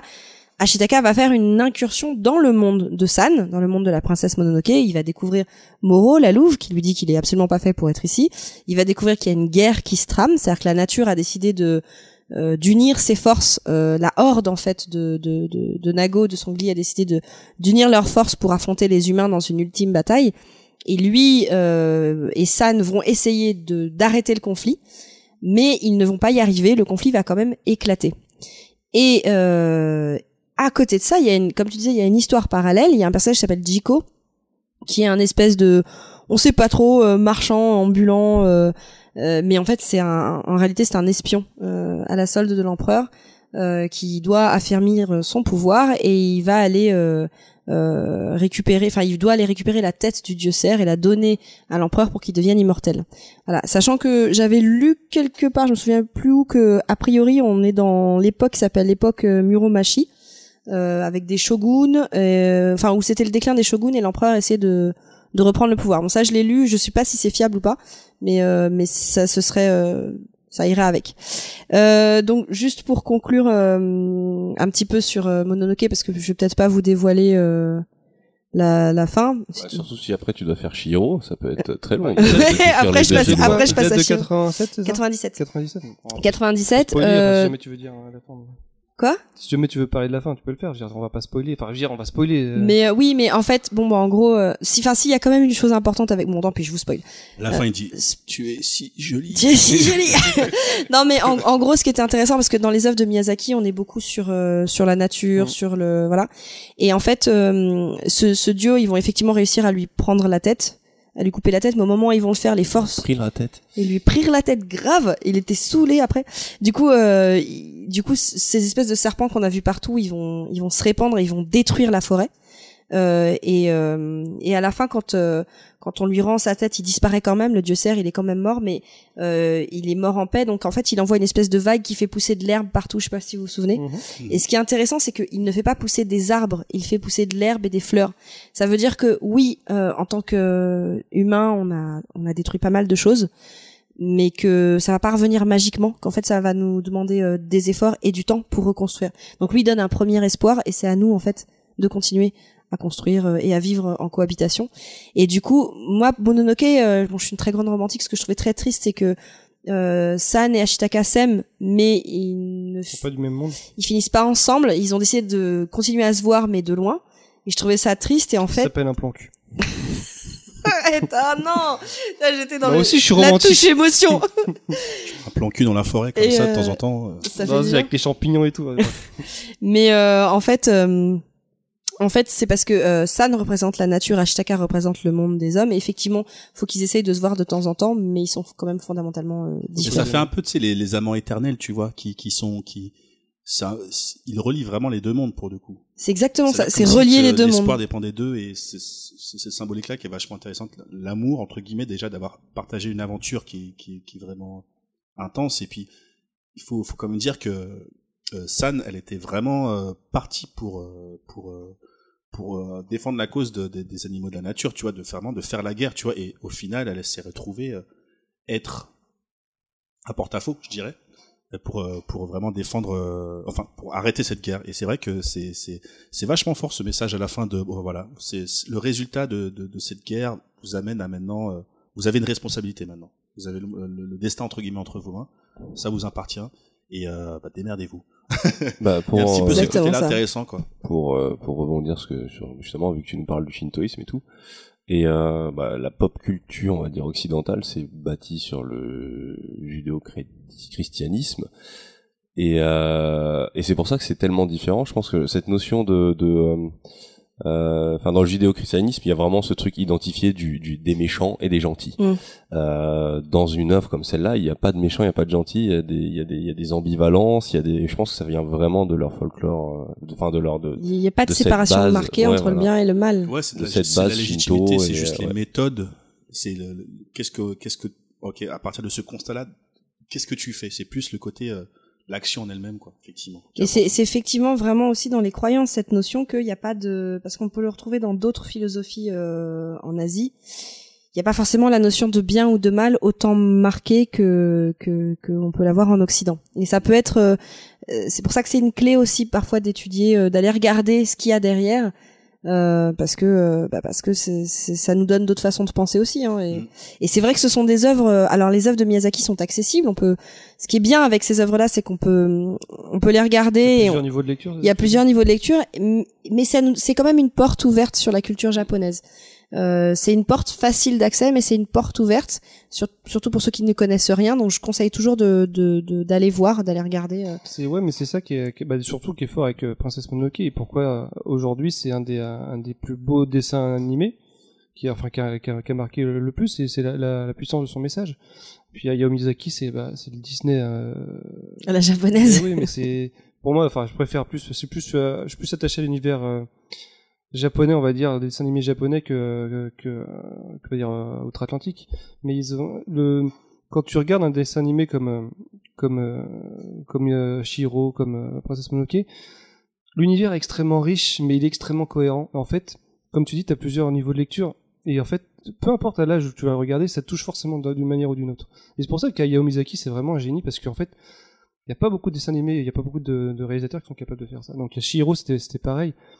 Ouais, aujourd'hui, c'est le seul, hein, pour moi, qui est, euh, qui est capable de faire ça. En fait, il y a pas, il y a pas, il y a pas de. C'est le plus accessible. euh, Ouais, mais il y a, je, je, je le ça, c'est un peu ce qui, me- qui me rend triste, c'est que j'ai l'impression qu'après, l'après euh, Miyazaki, j'ai peur. ça, c'est la chronique de Makoto Choco. Shinkai C'est la Ouais, chronique de Choco. j'ai- J'ai peur de pas retrouver euh, quelque chose, quel- quelqu'un qui soit euh, capable de propager un, pro- propager un message aussi puissant, aussi, aussi bien fait. on en reparlera tout On en, on en reparlera après, mais ça, justement, ce serait pour ça qu'on l'a mis après.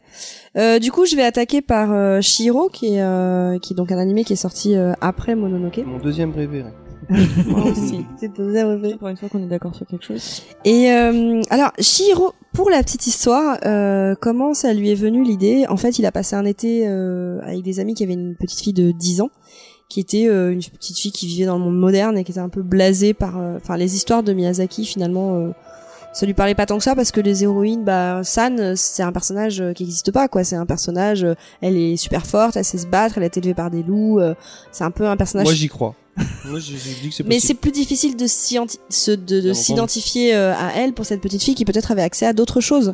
Et donc en fait, il a il a fait euh, Chihiro pour elle, pour euh, la plonger dans dans pour la Dans des cauchemars de fou parce que c'est quand même des visions qui peuvent être traumatisantes pour une fille de 10 ans. Alors franchement, Mais- moi je l'ai revu il y a deux mois de ça avec ma nièce de 3 ans et demi. Il y a des moments, je me suis dit, mais qu'est-ce que je suis en train de faire? Bah, trois ans et demi, Le- c'est vrai que c'est le- peut-être un peu jeune. Et elle, a- elle a adoré. Tous les soirs, elle me demande euh, de mettre Chiron. Je pense que c'est un des dessins animés que j'aurais adoré découvrir jeune. Moi aussi, Ouais. j'aurais été. j'aurais Il a été vraiment fait pour traumatisé, une fille de j'aurais 10 ans. adoré. Après pour une Parce fille que de c'est 10 une ans façon de pas japonaise. prendre Pour un con, les enfants, tu vois. T'as des, t'as des dessins animés, c'est, c'est, c'est pour les enfants, donc on fait, c'est, c'est de ma- c'est fait de manière infantile, tu vois. C'est très, c'est très Alors, que là non justement ce que ce qui est ce Alors, qui je l'avais vu au t'explique c'est cinéma, qu'il il est respecte sorti quand beaucoup. euh, Parce que je l'avais aussi. J'ai plus la date, ça ça va aller dans un désolé on a merdé parce que j'ai plus. j'ai- Peut-être en 2002, je crois. Ou J'ai 2001. pas noté. Ouais, donc j'avais 10 ans.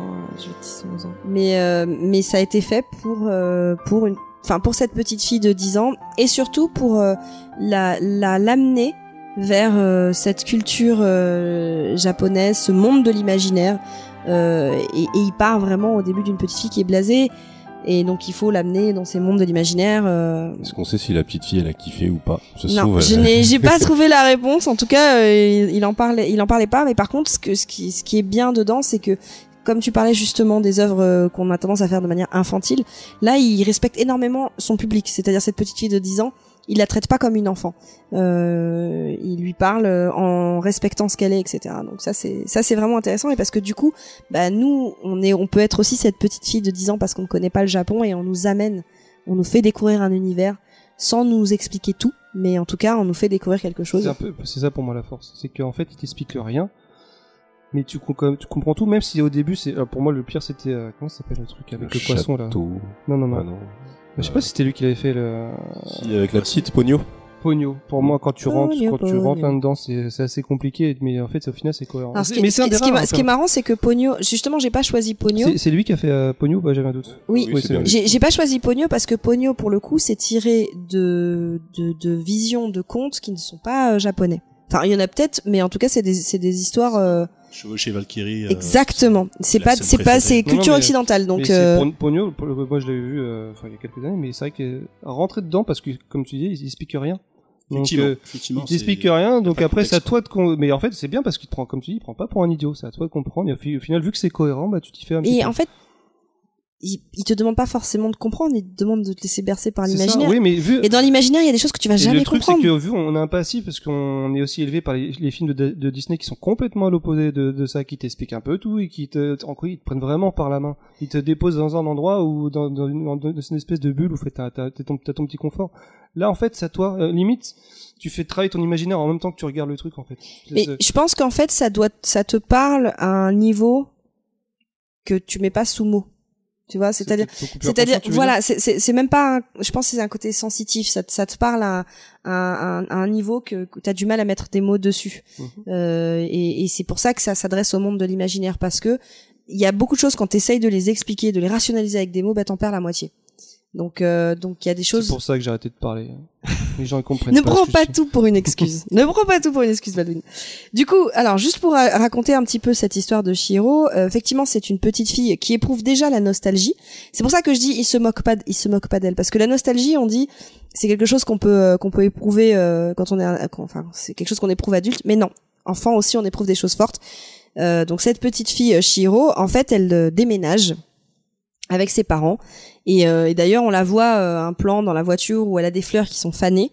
Euh, et, et elle dit c'est quand même triste de recevoir son premier bouquet alors que c'est pour dire euh, adieu. Mm. Donc euh, il y a déjà cette cette notion bah voilà la petite fille euh, puis elle s'intéresse pas du tout à ce qui se passe, elle est juste triste de quitter ses copains.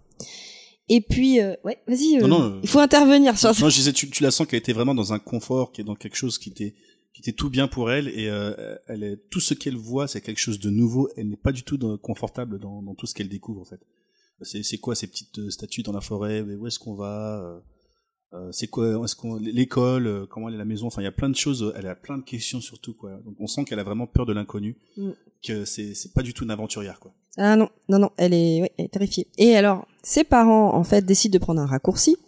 Et ils se retrouvent devant une impasse où il faut aller à pied. Et, euh, et donc, ils décident d'aller voir. Donc, euh, au début, elle veut pas les suivre parce que elle sent bien qu'il y a quelque chose de pas net. Les parents, ils font pas attention, mais elle, elle sent qu'il y a quelque chose de pas net. Mais bon, euh, c'est soit ça, soit on te laisse. Donc, du coup, elle y va. Et, euh, et ses parents qui, eux, ne font pas du tout attention à ce qui se passe autour. Hein, ils sont complètement inconscients du surnaturel.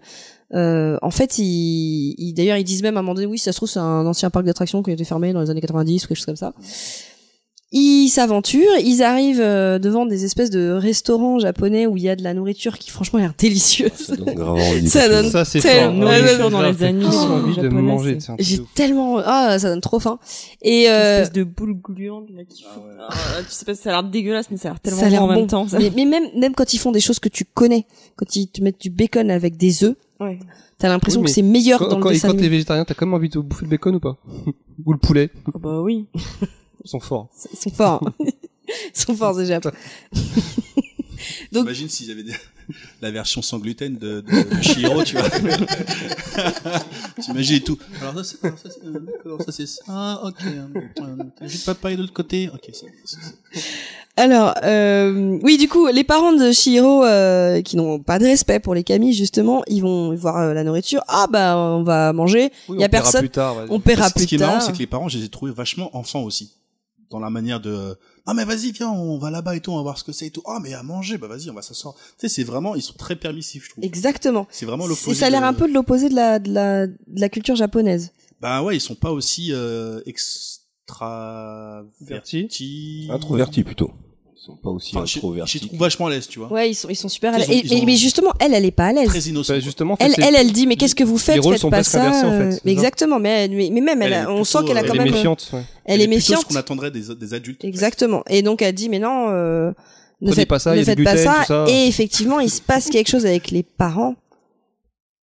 Ils sont transformés En en fait. Avant ça, oui, elle va faire un petit tour, elle va, se balader toute seule parce que ses parents s'occupent pas d'elle. En fait, ils sont en train de manger, ils se rendent pas Ils compte. sont en train de se goinfrer surtout. Mais si tu vois Comment cette je ferais progression au fur et à mesure, c'est-à-dire que ils- au début, tu vois, ils prennent une petite assiette et puis tu vois, ils piochent de partout. Mais je ferais pareil, Euh, je me roulerais tout nu dedans, moi.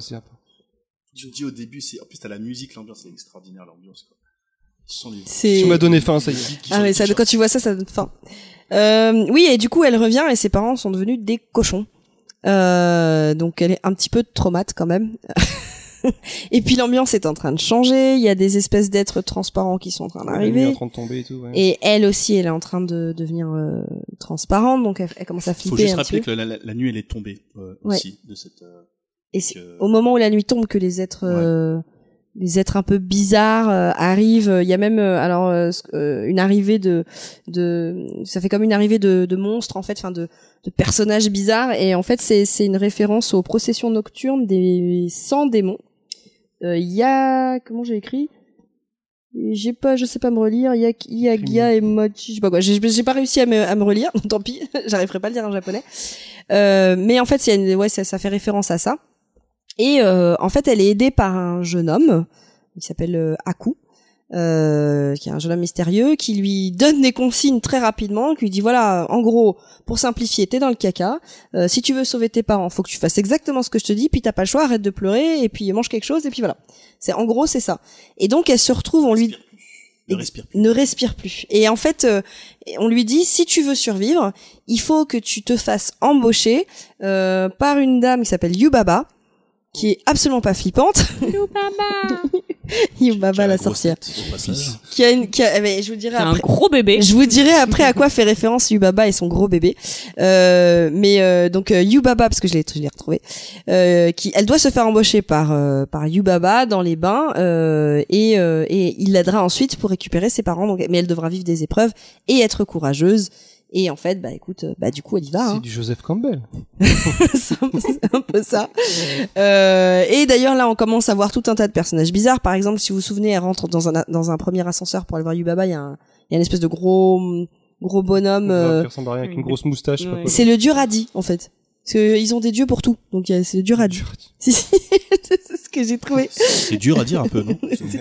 Oh là là. oh. Et attention. Hein. Eh oh, s'il te plaît, respecte mon boulot. Ouais, parce que là, tu vas, t'es en train de te faire, euh, il y a que Je compétition. vois qui veut ma Je à place. prévenir les auditeurs qu'on m'a déjà proposé de venir euh, chaque mois ici. Et donc, euh, Ouais, bah écoute, parce qu'on est bien d'accord que si tu prends ma place, c'est moi qui vais danser devant le JP, JPEG. Hein. Ah, On est ok, d'accord. ça Et ça sera pas pareil. Ou alors, ou alors, tu pourras écrire des chroniques. Et moi, je prends ta place et rien faire. Je vais réfléchir. Euh, voilà. Et du coup, euh, elle se finit par se retrouver devant euh, Yubaba. Euh, donc Yubaba, c'est effectivement une sorcière qui a une énorme, qui a une tête plus grosse que son corps, qui a les cheveux gris en chignon, qui a un, un- des, des lèvres qui prennent tout son visage et qui est la maman d'un espèce de gros bébé euh, qui est terrifiant. en fait, il Quand est- on dit gros bébé, c'est pour le coup, c'est un bébé c'est-à-dire, géant, c'est c'est un bébé qui doit, il est plus grand que moi, je pense. euh, il Ah fait, non, il doit faire 3 mètres de haut, le bébé. C'est il énorme. fait, euh, Il est immense. il est vraiment immense. Mais il- le, le truc qui fait le plus flipper, c'est là où je me suis dit quand j'étais en train de regarder avec ma nièce, c'est c'est C'est c'est lui. flippant pour une, une gamine de 3 ans, c'est qu'elle a trois sbires qui sont en fait des, des Ah têtes oui, humaines des têtes. qui, roulent, qui, ouais, qui bondissent et pour se déplacer. C'est quoi, c'est quoi le cri qu'ils font C'est y a pas un. Je- Ouais, voilà. Et là, je me suis Putain, la gamine elle va être traumatisée à cause de mes conneries. Non, mais en fait, c'est pas forcément. Tu sais pas ce qui va fait, traumatiser. Mais euh, du coup, oui, ce gros bébé, il est super fort. Et en fait, ça fait référence à euh, un conte japonais que connaissent euh, les petits enfants japonais. Donc nous, on connaît pas forcément. Euh, et d'ailleurs, euh, dans les spécialistes du Japon, si quelqu'un a un livre de contes à me recommander sur le Japon, je suis très intéressée pour les découvrir. Ah pareil. Ouais, ouais, voilà, franchement, un appel à, à la reco. Euh, sur- Soso. Soso. un appel. Non, vraiment, ça m'intéresse parce que du coup, ça m'a donné envie. Donc, c'est la légende de. Alors, j'ai trouvé plusieurs orthographes euh, Yamamba et j'ai trouvé Yama Yama Uba, enfin Yama Uba. Euh, qui est euh, en fait une euh, sorcière dont les cheveux se, se transforment en serpent. C'est une sorcière qui vit dans la montagne et qui euh, qui euh, qui euh, leurre les hommes pour pouvoir les dévorer.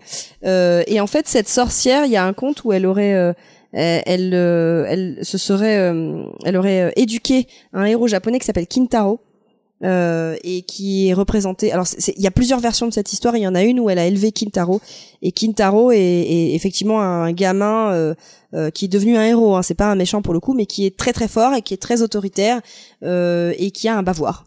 Donc en fait, ça pourrait être une. c'est ce que j'ai trouvé. Et du coup, ça pourrait être une référence à ce conte-là. Et du coup, je le cherche parce que j'aimerais bien, euh, j'aimerais bien le lire. Euh, voilà, donc c'est la, la référence de, de, de Yubaba. Et Yubaba qui a aussi une sœur jumelle d'ailleurs. Euh, parce que Yubaba, elle est pas très gentille. Et Yubaba, qu'est-ce qu'elle fait pour euh, retenir Shihiro quand elle signe le contrat pour qu'elle travaille avec elle? Elle lui vole des caractères de son nom. Donc là, c'est un peu compliqué d'expliquer parce qu'il faudrait voir les caractères. Mais dans le nom de Shihiro, il y a quatre caractères et il y en a un qui se prononce aussi euh, Sen. Et en fait, elle lui enlève trois caractères et elle en garde un seul.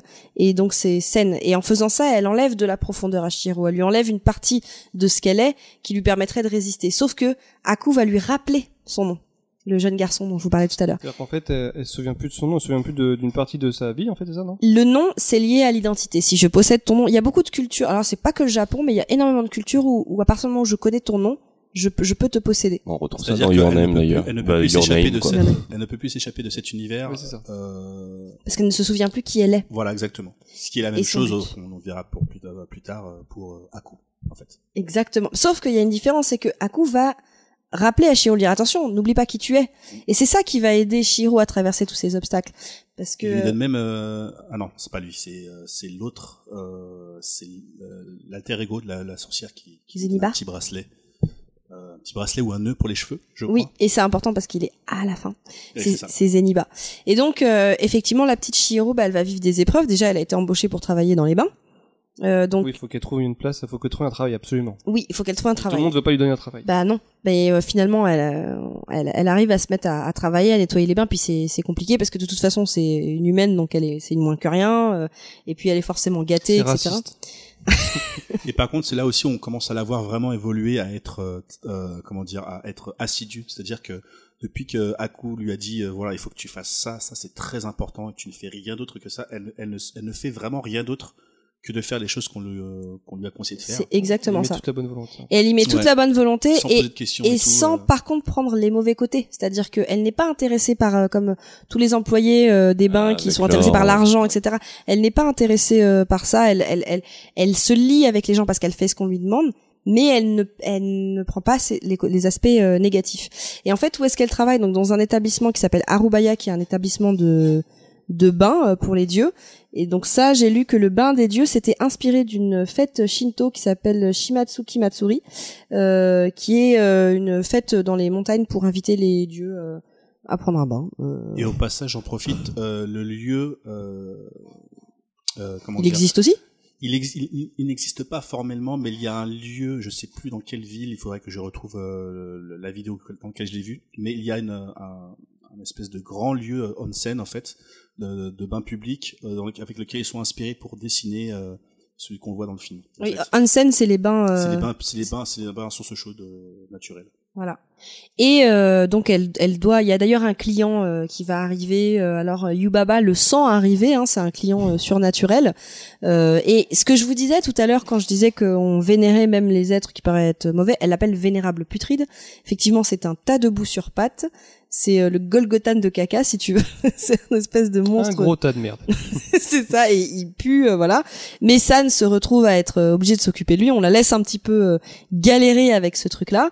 Euh, et jusqu'à ce que euh, jusqu'à ce qu'elle repère d'ailleurs un, bah, ce qu'elle prend pour une, une épine, je crois, quelque chose qu'il a. Poignée de vélo. Une- voilà, mais elle le sait pas au début, elle pense que c'est euh, c'est une épine et du coup, Yubaba lui dit attends, on va lier une ficelle, tout le monde va se mettre à tirer et et on va tirer et en fait, il tire la poignée de vélo et la poignée de vélo en fait, il y a un tas de détritus qui est attaché à ça et là se libère la réelle divinité qui est une divinité d'un fleuve qui est majestueuse, grandiose qui ressort euh, et qui laisse de l'argent à Yubaba et qui donne un cadeau spécial euh, euh, à à Shihiro. Euh, Elle ne veut pas. Oui, mais qui va lui servir en fait.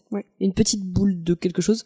Et donc, euh, et en lui disant euh, merci. Et ça aussi, c'est un retour sur les thèmes de Miyazaki, euh, qui est de parler de justement ces rivières qu'on pollue, euh, que. Bah, Il y a même un parallèle à faire avec euh, ce que tu avais dit juste avant dans, dans Mononoke avec le premier dieu qui attaque et qui est quelque part pollué par la balle des, des hommes et qui s'est transformé en immondice. Et là aussi, on a un peu ça. C'est exactement ça. C'est un, c'est un dieu majestueux qui a été euh, pollué euh, et donc qu'elle a, qu'elle a aidé. Sauf que là, elle est récompensée par ce, par cette divinité. euh, Oui, là, il lui a pas dit euh, Ouais. mourrez maudible, maudit. euh, humain. Ah oui, on entend qu'il fait. Quand on voit sa tête, Ah. on l'aperçoit un tout petit peu sa tête. Après, t'entends, euh, tu as un- réussi. non, c'est vrai, t'entends ça. Je sais pas si tu te rappelles la Non, c'est tu es très jolie. Ouais, non, ça, tu t'es trompé. Non, mais tête, ouais, euh, ouais, le- squelette la tête un peu souriante. Oui, tu vois une, une tête de- d'un esprit de vieux sage. C'est un, un grand fleuve en fait. Euh, D'ailleurs, c'est- marrant parce que ça prépare la fin, moi je trouve. Ce, Oui, de vrai, voir un ouais. grand fleuve, ça prépare la fin. Euh, donc, Shiro vit plusieurs épreuves puisque en fait, elle fait ça pour pouvoir libérer ses parents, mais en même temps, elle aimerait bien euh, découvrir euh, le mystère de, de, de Haku euh, parce que Haku, ben, il c'est pas seulement un jeune homme. En fait, on l'appelle, euh, on dit que c'est l'âme damnée de Yubaba. tu vas trop vite, tu vas trop vite, tu vas trop vite, mais tu vas trop vite, tu vas trop vite. C'est l'âme damnée de Yubaba. Et en fait, avant, elle découvre euh, un espèce de dragon qui vole dans le ciel avant ça, Oui, ah oui, elle le voit avant. qui est attaqué par une multitude de, de, de- d'avions papier ou de, papier, ouais. de. Mais elle sait qui c'est en fait, elle le devine. Bah, elle le devine après, euh, après, euh, après qu'il se, qu'il se Transformé en fait. Oui, c'est parce qu'il se donne- transforme. En fait, elle Non, avant, quand dragon. elle le voit en dragon, elle, elle, elle, elle sait déjà qui c'est en fait. Parce elle, que- elle ressent déjà que c'est Haku. Parce qu'il y, avait- il y a pas un truc sur lui justement? En fait, quand il est en dragon et qu'il arrive blessé, etc., elle, le, elle, elle Le sait qui c'est. Ouais, elle, ouais. elle sait qui Ah, c'est. je pensais que c'était quand euh, il donnait, euh, Bah non, parce qu'en fait, ce qui est, tout, tout le truc, c'est qu'elle le connaît. Elle le connaît depuis longtemps, donc elle le reconnaît en tant que. D'accord. Et en fait, comme tu disais, si justement juste avant, Haku, c'est la même chose que Shiro. Il a perdu son nom. Mais alors là, c'est très compliqué. Il nous faudrait un spécialiste du, Ja- du Japon parce que j'ai lu tout un article sur euh, sur ces caractères qui sont, euh, c'est c'est plus japonais que chinois, euh, qui sont en, en katanaga, je crois. En, Katagana. Katagana, Katagana en quatre caractères et en fait ça, ça expliquait que lui les caractères qu'il a perdus, il a vraiment perdu son identité. Il- et donc du coup il est complètement déconnecté d'une vraie propre volonté, de véritable profondeur. Euh, mais voilà, pour pouvoir euh, sauver Haku qui effectivement s'est fait euh, attaquer par des avions en papier, euh, elle va euh, suivre une trace qui va l'amener, euh, je, je vais un petit peu vite, mais qui va l'amener jusqu'à Zeniba, qui est le portrait craché de Yubaba, et qui est en fait la sœur jumelle euh, de Yubaba, mais elle, elle est en mode euh, gentil. C'est une- la gentille euh, il y a quand petite même des... grand-mère. bon, je sais que t'étais un peu vite, mais il y a quand même des personnages. euh, On n'a pas parlé du personnage qui ne fait que Ouais, mais on fait pas, on fait pas un. Non, non, une je sais, mais parce que- Chihiro. Non, oh, alors déjà tu vas te calmer, tu redescends direct. Ça quoi Oh, oh, oh. Non, mais. Non, mais parce que bah oui, mais le, le personnage qui mange euh, tout le temps là, qui a, qui a nourri, le, qui a fait rentrer dans la maison, qui Le était- sans visage. Le sans visage. quand même une, une certaine. Alors j'allais j'allais y venir ap- Ah après aussi. Ah, vas-y. Non, pense- Son visage qui d'ailleurs, euh, elle lui a donné un morceau de cette, euh, de cette boule que la, la, la source. euh, pour le faire recracher tout ce qu'il a mangé. Mais en fait, pourquoi je vous en ai pas parlé tout de suite du sans visage Effectivement, il y, a un- il y a un personnage euh, qui s'appelle un sans visage, enfin qui s'appelle le sans visage, qui à un moment donné, elle fait entrer dans les bains parce qu'elle le prend pour un dieu. Effectivement, il fait ce bruit-là. Elle le prend pour un dieu, donc elle le fait rentrer dans les bains. J'ai j'ai cherché à savoir d'où il venait. Et en fait, il y a c'est c'est euh, c'est un personnage qui devait être minime au début pour Miyazaki et qui ensuite il a fait grandir. Donc la seule chose qu'il a de particulier ce, ce, ce- ce personnage, c'est qu'il porte un masque euh, un masque japonais de No qui est du théâtre traditionnel et le masque qu'il porte c'est euh, ça veut dire dissimulation et euh, et, euh, et, euh, confusion des identités. Euh, mais il a, il avait rien. Je pensais que c'était un personnage mythologique, ou mais c'est pas le cas. Et donc c'est pour ça que j'en ai pas parlé tout de suite. C'est un binaire aromantique euh, confus. Et... C'est vrai parce que je pensais qu'il y a un rôle très important parce qu'on voit quand même. Mais il, il, devait pas avoir un rôle important. pendant un bon moment du. Ben, en fait, du elle, parce que elle, elle l'a laissé rentrer, parce qu'elle elle le prenait, comme elle, pour elle, tous, client, quoi, comme- bah, Ouais, tous ces personnages-là sont bizarres, donc elle se dit non, je vais, je vais pas le juger hein, sur euh, le fait qu'il ait une tête chelou, et donc elle le laisse rentrer. Et du coup, euh, lui, euh, il arrive à faire euh, faire croire que des choses sont de l'or. Donc en fait, il va donner, alors que Yubaba n'est pas là, Yubaba est en déplacement, il va, il va donner de l'or, mais c'est pas du vrai or à des employés qui vont péter les plombs. Et San, elle en veut pas, et il, va demander à être traité comme un roi, ils vont lui donner à manger, il va tout avaler. Et à un moment donné, en fait, euh, il va voir Shiro, il va lui dire, tiens, Shiro, euh, vu qu'il voit que les employés veulent de l'or, il va vouloir lui donner de l'or, puisqu'il veut la remercier. Et, et, et elle s'en fout complètement. Elle, elle est en train de sauver Aku, elle a autre chose à faire. Euh, donc, euh, du coup, il va devenir un espèce de, de monstre et elle va lui donner un bout de cette fameuse boulette pour le faire euh, vomir tout ce qu'il a. c'est- euh, en fait, c'est tout ça qui a, en- en- qui a engendré le fait qu'elle ait pris le chemin vers euh, Zimbabwe, euh, Zimbabwe, Zimbabwe? Zeniba. Zeniba. Zeniba. Ça se tient, ça se tient. Mais aussi parce qu'en fait, les petits personnages en papier qui ont attaqué Aku ont été envoyés par Zeniba. Enfin, plus exactement, c'est un sort de Zeniba parce que Aku a essayé de voler un seau euh, et pas un seau d'eau. Hein. J'ai compris, ça va. tu Oh, regardais. Un seau en plastique. C'est pas du tout la même chose. Et en fait, euh, le sort de protection s'est activé euh, contre contre contre Aku et euh, et, et du coup, euh, bah, c'était c'était c'était un saut qui appartenait à Zeniba. Et voilà, du coup, euh, du coup, elle, va la rencontre de Zeniba. Exactement. Et en fait après bah c'est pareil, je vais pas aller euh, ju- jusque je vais pas tout dire à la fin parce qu'effectivement bah elle, elle suit sa quête jusqu'au bout et elle finit par revenir dans le monde des humains et on se demande à un moment donné comme dans toutes les œuvres pop mais est-ce qu'elle n'aurait pas rêvé? Et euh, en fait non parce que comme tu le disais Zeniba lui donne euh, un élastique pour la protéger et euh, cet élastique à la fin quand elle ressort de cet univers avec ses parents qui eux pour le coup ne se sont doutés de rien Ils ont bien mangé. ils ont bien mangé, mais eux, pour eux, il s'est rien passé. Euh, on voit déjà qu'il y a du temps qui est passé parce qu'il y avait des feuilles sur la voiture euh, et elle a toujours ce petit élastique. Et effectivement, Aku, en fait, c'est c'est pas seulement un, un dieu, c'est un- enfin c'est c'est c'est pas c'est une divinité, c'est pas un dieu, c'est une divinité. C'est à l'esprit euh, d'un fleuve dans lequel elle est tombée quand elle avait trois ans. Euh, et elle a failli se noyer. Et en fait, visiblement, euh, l'esprit de ce fleuve le- lui aurait aidé à lui, sau- euh, à lui sauver la vie.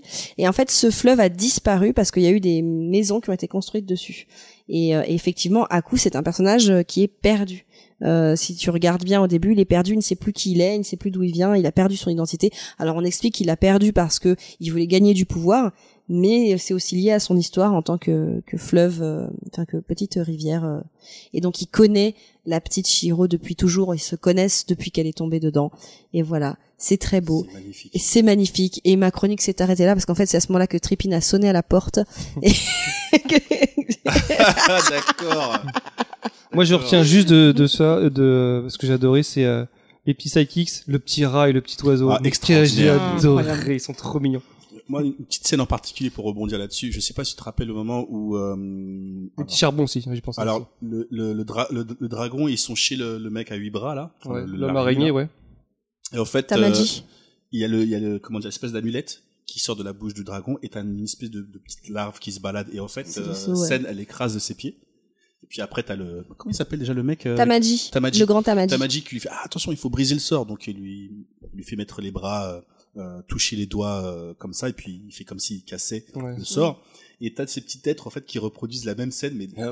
Oui, c'est vrai. Ah, les petits trucs en Les charbon. j'adore. Les Oh Noiraudes, qui sont dans Totoro Noiraudes, aussi. C'est ça extraordinaire. fort. Il, arrive à donner vie à des personnages qui ont pas, qui ont rien du tout, qui ont juste deux yeux. Et Ah, des fois, il y a une telle humaine, enfin, j'adore.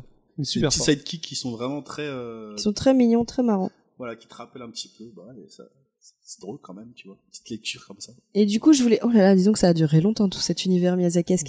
Euh, je voulais faire rebondir là-dessus pour dire, bah toi qui es parti euh, au Japon, oui Tripine. T'as vu le charbon Déjà, est-ce que le charbon euh, fait des blagues Et non, mais Ah, est-ce que est-ce que tu c'est pire en pire hein. C'est- c'est de pire Ça en ne- pire Laurent Maffi ça ne s'arrange pas Est-ce que tu non mais enfin est-ce que tu, tu tu as ressenti ça? Qu'est-ce que enfin puisque puisque nous nous ne sommes pas partis au Japon, t'es le seul parmi nous qui a été. euh, Voilà. Alors euh, effectivement, moi quand je suis parti là-bas, j'avais pour euh, but de me rapprocher du plus possible de ce qui a, de l'univers et, de- et des gens qui ont créé ces dessins animés.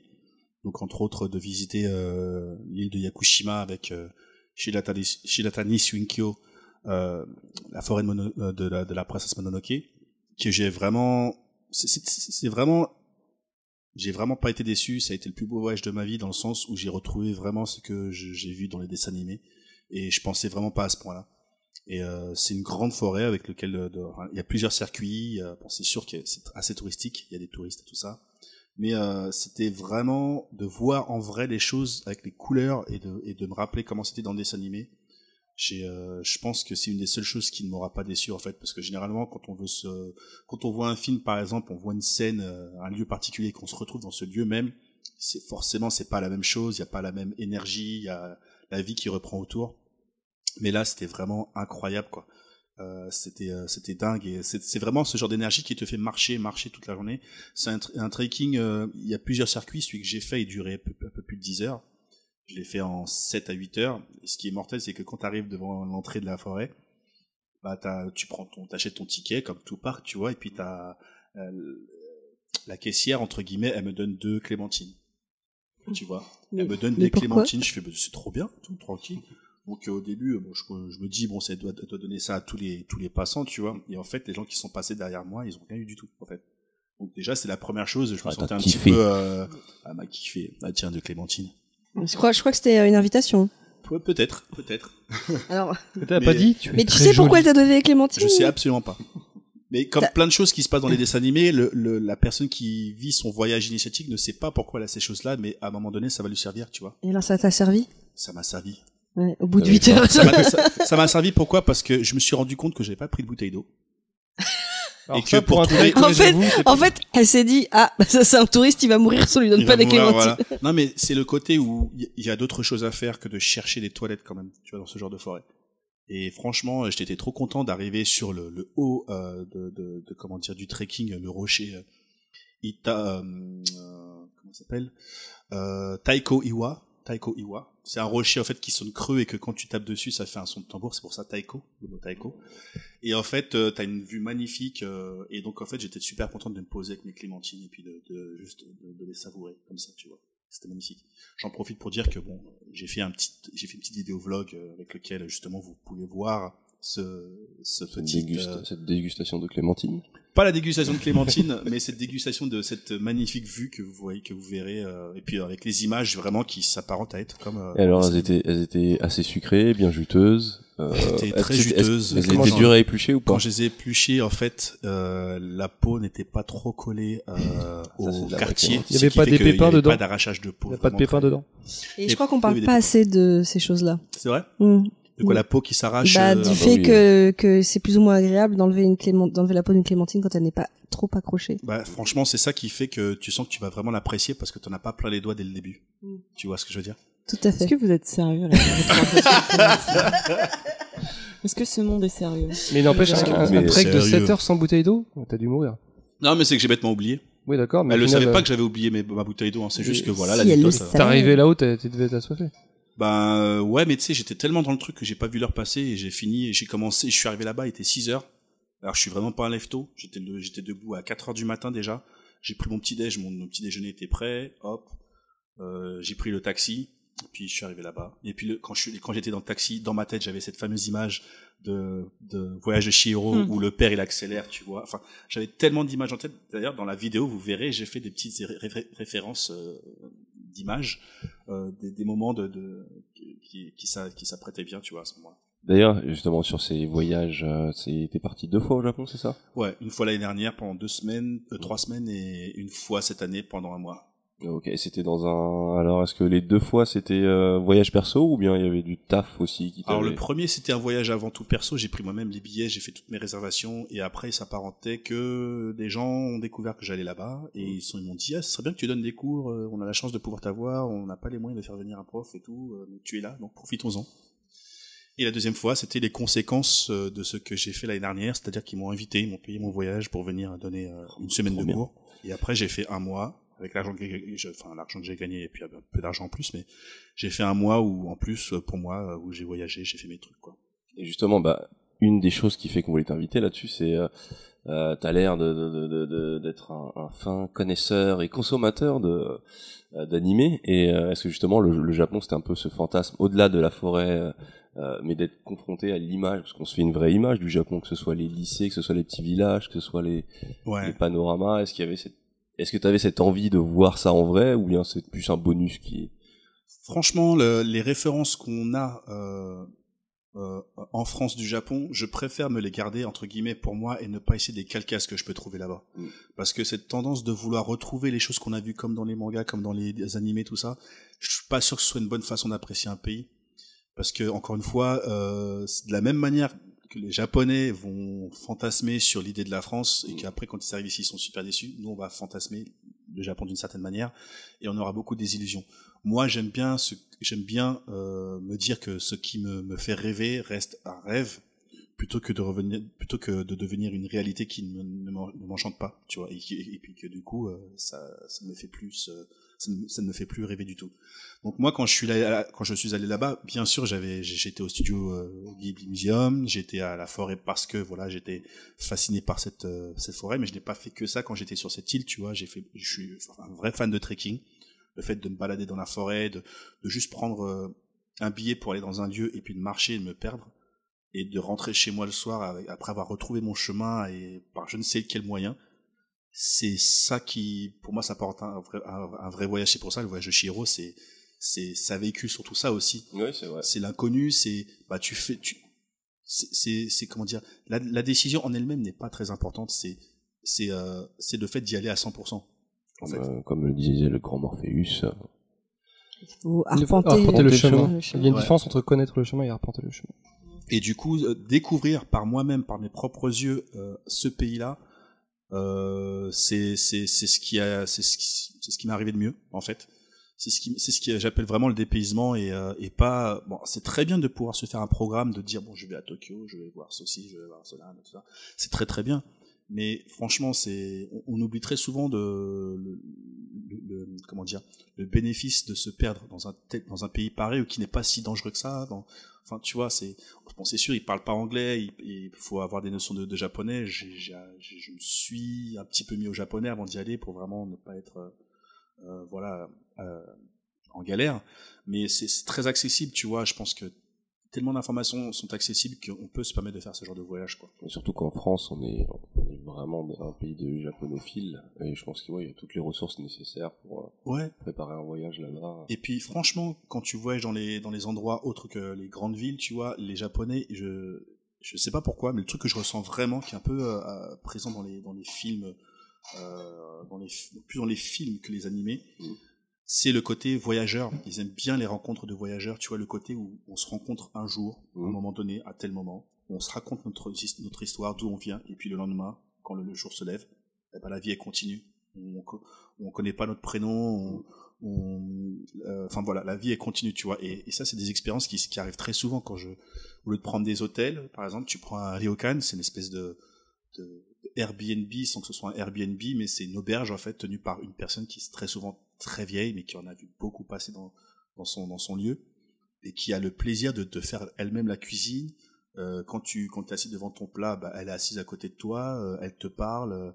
Enfin moi, je sais que pour le voyage de cette année, je me suis fait ça dans une île vraiment euh, reculée.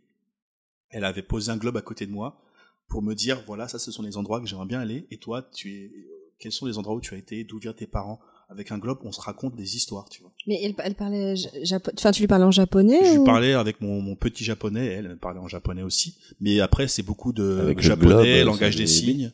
Euh, parfois, je prenais un cahier, je dessinais. Euh, c'était, euh, on trouvait un moyen de communiquer parce que l'envie, elle était là avant tout. S'il y a cette envie de communiquer, franchement, il y a, il faut pas avoir, enfin, même si les Japonais ils sont un peu comme ça, ils ont, ils, ils- ils ont peur de, de décevoir, ils ont peur de, de ne pas pouvoir, euh, ils ont peur de la honte, de ne pas être à la hauteur, de Perdre la face. de perdre la face, tout ça. Mais quand des quand tu montres, quand tu te montres bienveillant, eh ben t'as cette euh, cette chose qui se passe, tu vois, automatiquement. Et c'est pour ça que, par exemple, quand tu t'es perdu euh, dans la rue et que une personne, tu lui demandes, tu lui demandes ton, ton chemin, elle va pas te lâcher jusqu'à ce que tu trouves Oui, mais ça, on, a, on, de nous, on peut l'avoir, on, on peut l'avoir vécu en Chine. dire, ouais, euh, Par exemple, tu vas, ouais, tu vas là-bas Ouais, et ouais. tu. En fait, là-bas, va tu vas à droite et tu te débrouilles. Mais euh, ce, que, ce que tu racontes avec le globe, moi je l'ai vécu en Chine euh, avant de savoir parler chinois. Premier voyage, je suis partie, je parlais pas chinois, j'avais juste un petit livre et je me servais de ça pour apprendre des choses. Et puis euh, j'ai rencontré euh, quelqu'un qui m'a fait un plan galère. Vous savez le plan où euh, bon, euh, j'ai une copine qui me laisse avec ce mec-là qui est euh, français, qui parle parfaitement chinois, qui est très sympa. On se retrouve dans un resto ensemble et il se retrouve à draguer une nana. Et il te laisse parce qu'il drague la meuf avec qui euh, qui essaie de se faire depuis un bout de temps. Et je me suis retrouvée dans un vraiment mais dans un espèce de resto où enfin personne ne parlait anglais à l'époque. Euh, donc le patron euh, essayait euh, et voulait absolument me parler et donc j'ai utilisé cette espèce de livre, le langage des signes et tout ce qu'il y avait à portée de main pour avoir une discussion et en fait ce qui aurait pu être un plan galère et s'est retrouvé être un un plan euh, très très sympa en fait. Ouais, ça devient une expérience sociale. Après, c'est sûr que c'est flippant, c'est mal à l'aise, t'as pas envie de te retrouver comme ça, mais euh, il faut y aller, quoi. Et puis, euh, tu te poses des questions après. Après, au final, c'est quoi? Ça devient une bonne anecdote, quoi. C'est exactement, ça fait des belles histoires. Donc, euh, ouais. Mais, mais c'est souvent les, ce qui commence comme un plan galère, des fois ça fait les meilleures anecdotes. hein. Oui, après, euh, Ou les pires drames de ta oui, vie. le pire drame de ta vie. Mais c'est juste, cherche côté c'est positif. juste que voilà, quand t'es face à ça, c'est comment tu réagis, tu vois. Mm. Est-ce que, est-ce que le- ce matin tu t'es levé du bon pied pour pouvoir supporter ce genre de choses là, et puis euh, le lendemain euh, tu vas te lever du mauvais pied pour supporter un truc qui est moins grave encore, et tu vas, tu vas, tu vas juste péter un câble et puis tu, ça va pas aller, quoi. Tu vois. C'est, c'est très compliqué. Mais puis moi, quand j'étais là-bas, j'étais dans une optique de, j'ai tout lâché, tu vois. Je- je- en général, je suis toujours avec mon ordinateur, mon téléphone quand je, quand j'étais là-bas, mais j'étais en mode, je, je voulais m'oublier, tu vois. C'était Contact vraiment, avec la euh, nature. en C'était fait. une expérience en fait. Ouais, c'est une expérience et puis c'est vraiment l'humain. Tu sais, c'est- quand tu vas dans un pays et rencontrer l'humain avant la politique de son pays même, tu vois, quand tu vas dans cette démarche-là, c'est ça qui est aussi euh, super fascinant. Comment tu peux dire aux gens à quel point tu as aimé un pays si tu ne mets pas vraiment les deux pieds dedans, tu Mm. vois? Mais est-ce que parce qu'on est bercé euh, en France de, enfin c'est- aussi un peu la question derrière, on est bercé en France de de pop culture japonaise, pas la totalité, hein, on en reçoit une partie, même quand on s'y intéresse pas forcément. Euh, donc on a des images du Japon. Est-ce que est-ce que l'image elle était, est-ce que c'est pareil, est-ce que t'as été, est-ce que t'as reçu un choc en allant là-bas? Est-ce Euh, que même par surprise, à un moment, tu sois, tu t'es retrouvé dans un lieu, tu te dis, t'as l'impression d'avoir déjà vu ça avant, ou ce genre de choses? Bah, c'est c'est sûr que quand je me suis retrouvé à hum, comment s'appelle à Shibuya, c'est euh, c'est comme si euh, c'est comme une personne qui se retrouve à Times Square et Times qui Square, tu ouais. vois ce que je veux dire. Mm. Mais c'est c'est c'est pas la c'est pas la même chose. Faut faut c'est c'est juste hype de se dire qu'on est là-bas en fait. Quand on quand on y pense bien, les gens ils vont là-bas, ils prennent des selfies. euh, toutes les photos de Japon, quand ils- les gens se prennent en selfie, c'est qu'à un moment donné, il y a un truc qu'ils ont pas compris quoi c'est que je suis désolé, t'as as, beaucoup plus que ce que t'as déjà vu 15 000 fois d'aller voir. Juste pour, juste- c'est comme si t'allais à LA pour euh, marcher sur les, les étoiles. Tout le monde a fait ça, mais c'est le principe de dire je l'ai fait aussi. Alors que j'imagine que bon, je connais pas LA, tu vois, mais il y a plein d'autres tours, je pense. Mais le Japon, pour moi, c'est pareil. Euh, moi, quand j'ai la première la première fois que j'étais au Japon, j'ai passé trois jours à Tokyo. Sinon, le, le reste de mes trois semaines, j'étais euh, pratiquement euh, entre Osaka et Kagoshima, tu vois. C'est D'ailleurs, qu'est-ce qui t'a le plus surpris là-bas? Au Japon, en général. que la bouffe euh, n'est pas si chère que ça. Que qu'est-ce qui m'a surpris là-bas? Est-ce oui. qu'elle est bonne comme comme elle a l'air d'être bonne dans les animés? Des quoi? Est-ce que c'est bon comme ça a l'air d'être bon dans les animés? Non, c'est en fait il y a un proverbe qui dit euh, quand tu veux faire euh, du shopping, tu vas à Tokyo. Quand tu veux manger, tu vas à Osaka. Et quand si tu veux vraiment visiter le vrai Japon, tu vas dans le sud du Japon. Pour le sud, comme tu peux aller au nord. Ça c'est ça c'est vrai T'as goûté le bœuf de Kobe Le bœuf de Kobe, je ne l'ai pas goûté. Est-ce qu'il est pareil, il est très cher pour, un plat Il- japonais ou est-ce que pareil on se fait des idées et- Alors cher par rapport. euh, le truc, c'est le principe, c'est qu'il y a plusieurs. Il n'y a pas que le bœuf de Kobe en fait qui est. Le, le bœuf de Kobe, il est connu parce qu'on en parle. Mhm. Mais au Japon, c'est pas le bœuf le plus ouf en fait, apparemment. Nous faisons dans ma boîte des bracelets en bœuf de Kobe. Et t'as goûté. T'as goûté ou pas Mais ce qui est génial, tu vois, alors ce qui me surprend par exemple, c'est que j'étais avec un. je- je- avant d'y aller, j'étais beaucoup en contact avec des, des amis, des amis youtubeurs, que, youtubeurs, youtubeurs que, que je suivais avant même d'y aller, euh, un qui s'appelle euh, Ichiba Japan et un autre qui s'appelle Hideto. Et je me baladais avec euh, Hideto qui dans, dans les rues de, de Aki- Akihabara, qui est le quartier un peu euh, de tout ce qui est geek, euh, high-tech. ouais. high tech, tout ça. Et en fait, t'as des t'as des machines, euh, des, des, des- des distributeurs un peu partout et pour tout. C'est-à-dire qu'on s'est retrouvé. culottes. Bah, pas que ça, mais en fait, on s'est retrouvé dans un coin où t'avais des distributeurs de confiture euh, bonne maman, par exemple. distributeurs de confiture bonne maman. C'est what the fuck. hein. Mais c'est c'est ça, tu vois. Et puis à côté, t'as des guirlandes de Noël. Euh, mais t'as plein de trucs comme ça. Mais c'est dans des trucs cachés. euh, c'est c'est vraiment bizarre, quoi. Et mais, confiture bonne maman. Ils achètent ça? Non, mais elle doit plus être bonne la confiture en plus. Ah, euh. je- c'est- c'est pas- elles avaient la bonne cou- Elles avaient la bonne C'est couleur. dans des dis- distributeurs comme des, distri- des, des distribs de boissons et tout. c'est, euh, Oui, oui, Avec ça, le, pot qui tombe. Mais ça, ça- ça, c'est vrai que par contre, ça c'est vrai que par contre c'est super. les- tu peux, tu peux pas manquer de de- d'eau là-bas. Enfin, tu vois, t'as as toujours, tu peux toujours boire quand t'as soif. ou T'as toujours quelque chose pour euh, pour pouvoir te désaltérer. Ça c'est c'est vraiment super. Le truc qui est chiant, c'est que tu consommes beaucoup, mais t'as très peu de poubelles dehors. Ça c'est super chiant. Pour trouver une poubelle, c'est vraiment une galère. Bon, en général, c'est à côté des distributeurs, mais elles sont pleines à craquer à chaque fois. Donc c'est c'est très c'est très c'est très compliqué. quoi, c'est-à-dire que tu gardes, faut- toi, tu gardes sur toi les détritus jusqu'à temps de trouver un truc Ouais, moi d'habitude je mets dans mon sac. c'est euh, parce que c'est super propre, ça le- Ouais, le- ouais, c'est rien super qui traîne propre. par terre en fait. Oui, et puis t'as tellement, les gens ils se comportent d'une manière que t'as t'as pas envie. Tu sais déjà que t'es un touriste. Tu sais que toi-même tu n'as pas envie de traîner avec les observé. touristes. Voilà, t'as pas envie de traîner avec les touristes parce que tu ne veux pas être vu comme un touriste et tu sais que c'est chiant un touriste dans le sens où il se croit justement, euh, il est en vacances, c'est folklore, il est là. On a eu Oh, Paul Logan dernièrement qui nous a, qui, qui, Ouais, pas oui, mal Paul fait. Logan avec le suicide dans la forêt. Ah oui. Exact. Déjà, faut vouloir y aller dans la forêt. C'est une forêt où il y a, il y a, enfin, c'est une Ouais, forêt qui est connue pour ça. pour euh, suicide. Mais moi, je flipperais. Co- ouais, je te vois, je vois bien vous faire. Après, c'est pas le seul à l'avoir fait, c'est juste que, bah, c'est juste qu'il a été assez con pour aller Ouais, jusqu'au bout et de le filmer et tout. quoi. Ouais, mais de le filmer et de le montrer, quoi. Je veux dire, ouais, se marrer de diffuser et de se marrer devant. le, euh, le nombre de vues qui, qui, de personnes qui touchent, forcément, ça, ça, ça fait le scandale. Mais en tout cas, ouais, c'est, euh, C'est Ouais, vrai que la bouffe a l'air dingue. À chaque fois que tu postais des photos de bouffe sur, euh, C'est- trop mignon parce qu'à chaque fois c'est en plein de petites étapes. On dirait qu'il y a. mais c'est ça. Tu, en tu fait, composes ton menu, t'as un gros bol et après tu composes dedans. T'as, vraiment l'impression d'être dans un Nintendo Lab en fait, de la bouffe. Et t'as plein de petits trucs. Voilà, tu commences, tu prends un petit peu de ça, après tu prends un petit peu de ça. Au début, t'as vraiment l'air con parce que tu sais pas comment en faire. Tu sais, t'as, t'as peur de, de tremper quelque chose dans un truc qu'il faut pas et qui te regarde bizarrement, tu vois. Alors au début, je demandais de montrer. Alors par exemple, j'ai pris un petit déjeuner une fois. Il y avait un petit bol de riz avec un œuf, un jaune d'œuf qui était dans un petit bol. Non, attends, que je non. T'avais un bol de sauce soja avec un œuf euh, que je devais, un œuf cru, un petit bol de riz et je savais pas euh, ce qu'il fallait faire. Donc euh, au début, je me suis dit, je vais peut-être prendre un petit morceau de riz, je le trempe dans le dans le truc de soja comme tu prends un sushi mais sans poisson. Et puis après, ils m'ont stoppé et tout. Ils m'ont dit non non non non non. L'œuf dans le riz chaud. Ils m'ont pris ils m'ont pris l'œuf. Ils ont ils ont cassé dans un autre bol. Ils ont mis un tout petit peu de sauce soja. Et en fait là, je pouvais prendre du riz et après le tremper dedans. Tu vois? Et pardon, je m'éloigne un petit peu du micro. Excusez-moi. Désolée.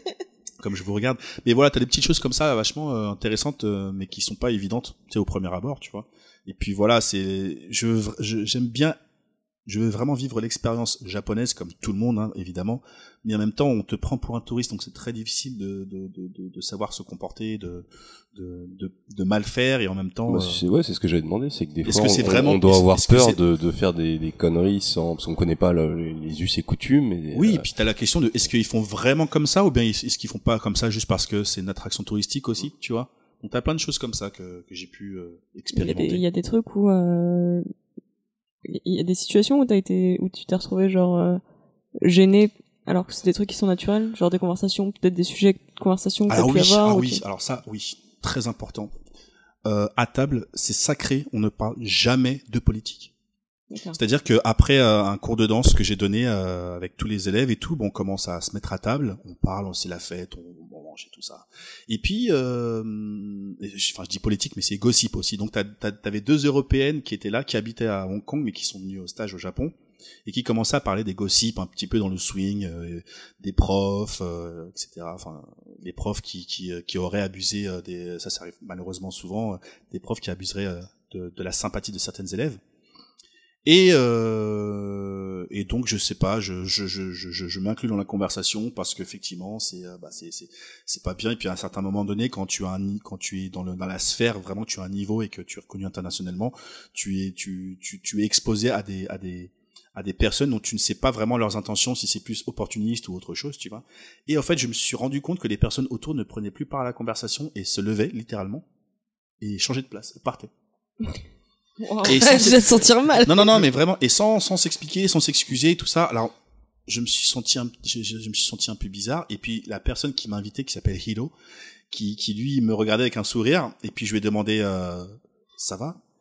Et donc, il m'a expliqué, en fait, euh, à table, les Japonais, ils, ne, ils, ne- ils, ne- ils- ils se sentent trop gênés pour pouvoir supporter ce genre de conversation, même s'ils ne sont pas dedans, mais le fait de le voir, ils ne, ils ne, ils ne veulent pas être euh, en face de ça.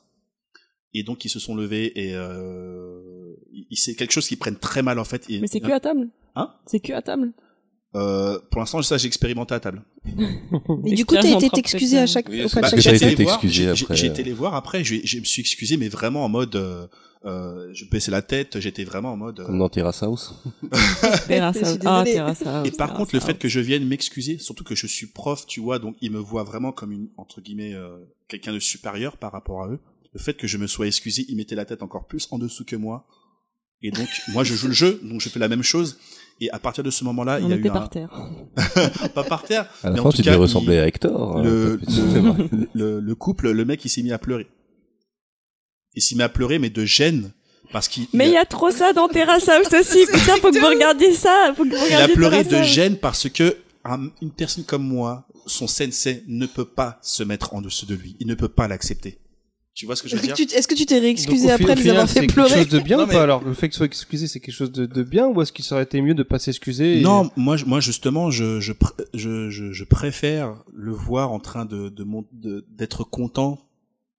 En fait, pour moi, Oui, c'est le fait qu'il ait pleuré, c'est une- c'est quoi C'est euh, c'est des Mais je pense de que du coup, le- le- de, c'est- de- c'est- le fait qu'il se soit de- excusé, c'est- comment dire Le fait qu'il euh, se soit excusé, c'est encore. euh, Enfin, je pense que c'est c'est- du coup, c'est c'est ça montre encore, Ton quelle plus belle personne Voilà. tu c'est es. oh je peux je peux pas accepter que tu fasses ça pour moi je suis une merde tu peux pas faire ça pour moi tu vois ce que je veux C'est dire? ouais. C'est dire. vraiment ça. En fait, pour lui, euh, il a surtout vu, vu ton côté euh, humble, mais en fait, euh, ça l'a encore plus. euh, c'est ça en fait En- au Japon tu ne- tu ne- tu quand tu montres ton côté humble c'est c'est une, c'est une marque de respect de fou Ah, mais et surtout quand tu n'es quand tu n'es pas du rang de la personne c'est je lui ai montré en fait en gros je lui ai montré un respect qui est tellement immense qu'il en a qu'il en a pleuré si tu veux Et c'est vrai qu'on n'est pas du tout pareil. alors que je suis son sensei entre guillemets je euh, c'est des et, et depuis et maintenant à chaque fois que je le croise il m'apporte des gâteaux des, des trucs de son de son village mais c'est super fort. mignon tu Mais vois grave. et, et, et moi j'adore ça parce que pour le coup quand les quand ils voient des étrangers agir à la japonaise dans, dans les marques de respect ils sont en kiff total ils sont en admiration parce que ils voient que tu n'es pas en train de te foutre de leur gueule tu vois comment ils vivent tu vois comment ils vivent et tu et tu les considères tu considères leur culture tu vois ce que je veux dire? Mais tu t'adaptes. tu t'adaptes, tu considères leur culture, tu, tu, tu, tu n'as pas du respect juste pour eux, mais pour leur culture, leur pays, la façon dont ils ont vécu, et euh, tu ne les prends pas de haut. Et, euh, et c'est là où le vrai, pardon, c'est là où l'humain se, se, se croise en fait. C'est là où vraiment l'humain fait vraiment euh, la rencontre. Mais vraiment, si vous voulez voir ce genre de scène en vrai, regardez Terrace House. Ah mais C'est ah, tu exactement- m'as parlé de ça, maintenant je crois que je vais. Il faut que tu nous en parles dans, ton- dans tes recommandations de Terrace House ou même maintenant. euh, parce- Enfin, Ouais, j'en ferai, j'en, ferai une reco tout à l'heure en en parlant un petit peu. on fait du teasing jusqu'à la fin. Petit teasing.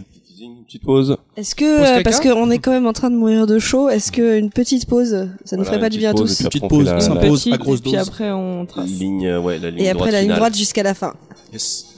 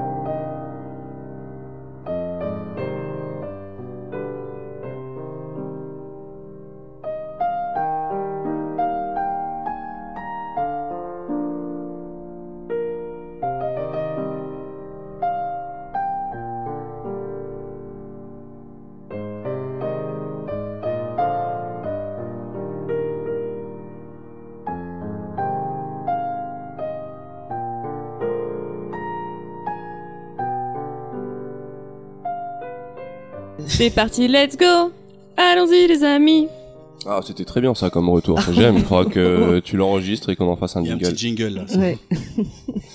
Eh bah, hum, bah justement, c'est à toi, Moufette. Alors, c'est à moi. est-ce qu'on te fait un Un générique à la bouche? Si vous voulez. C'est l'art de vous faire. Tu es si jolie. Moufette, aka mouflette. AKA. À la française. Euh, Qu'est-ce quand t'es au Japon, est-ce que tu regardes les émissions de télé? Alors, je regarde très peu parce que, en général, je comprends pas grand chose. Ouais. Mis à part celles euh, que je peux euh, un petit peu, euh, je reconnais, enfin, je- que je connais un petit peu les acteurs, les comédiens, euh, notamment Gaki no Tsukai. D'accord. Ok. Donc euh, c'est c'est ceux qui sont dans la bibliothèque et qui doivent pas rire et qui prennent des châtiments euh, salement, Entre autres, ouais. entre autres. Ok. Euh, alors j'ai fait un petit quiz parce que au Japon, vous le savez, il y a beaucoup d'émissions what the fuck. Très what the fuck.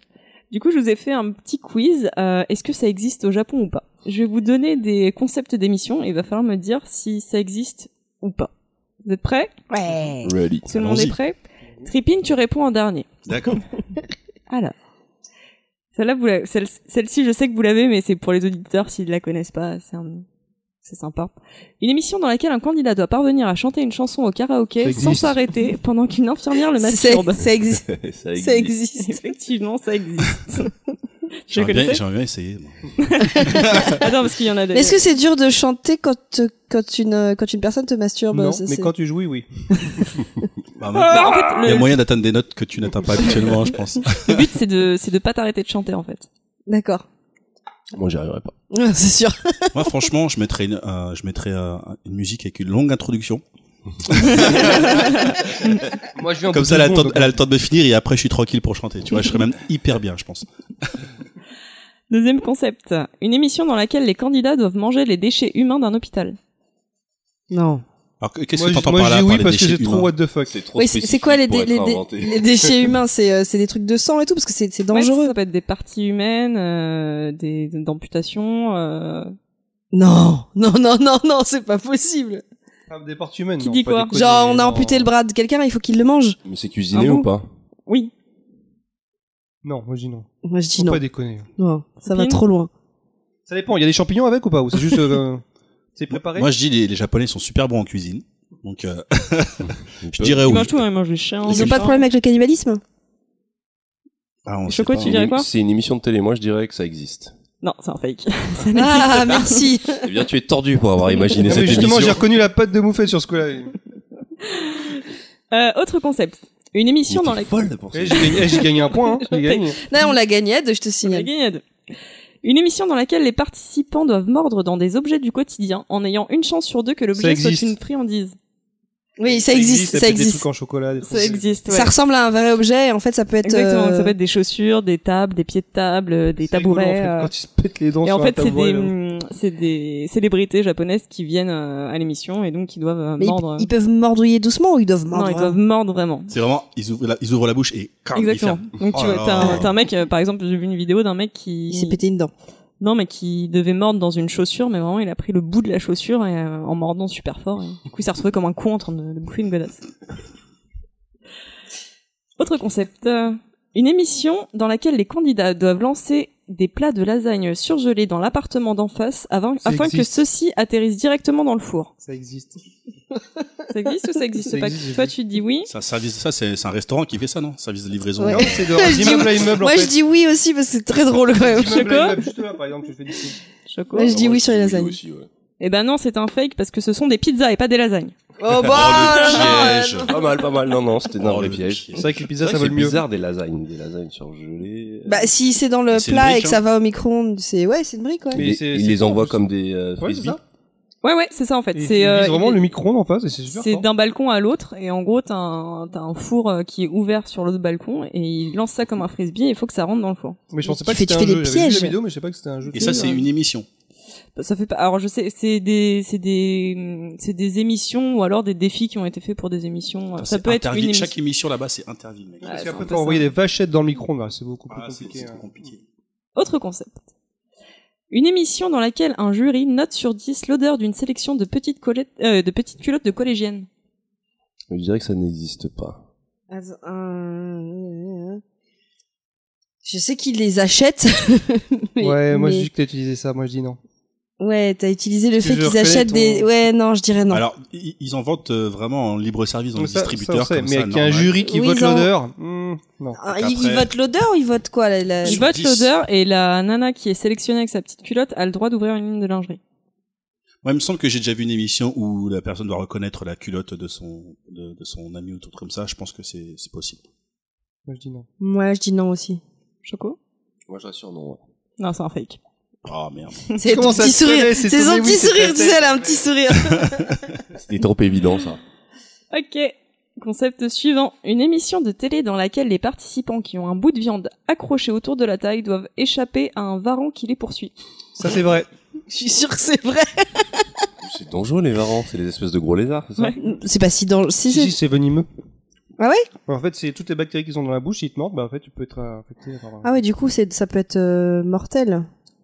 En général, quand c'est Ça mortel. peut surtout te mordre. Oui, mais ça, ça fait de très bons Il est attaché comment le bout de viande? C'est genre. Il est attaché à la taille avec une ficelle. Il y a une, un autre bout de corde qui. Ouais, donc c'est un peu loin, le- quand même. Et il y a un bout de viande euh, au bout de cette corde. Je suis sûr d'avoir vu la vidéo. Donc moi, je dis que c'est vrai. Je dis oui, mais il y a des mecs à côté pour euh, récupérer le lézard aussi. Hein. Moi, je dis vrai. C'est vrai. Eh ben, c'est des psychopathes. C'est Dead Meat. Ça s'appelle. Et après, ils vont faire Walking Dead. C'est drôle à regarder. Autre concept. Une émission dans laquelle un candidat doit sauver un bébé suspendu à un balcon à main nue afin de reporter une naturalisation japonaise. C'est faux. C'est un vrai concept, mais en France. Elle est japonaise, n'empêche, ça pourrait leur donner des idées. Hein. Ah, putain. Tu mets un shonen, un shonen euh, de l'immigration, tu vois. Grave, ils devraient faire un manga sur ce mec. seul moyen de pouvoir avoir. et de- et de sauver ce bébé. ouais.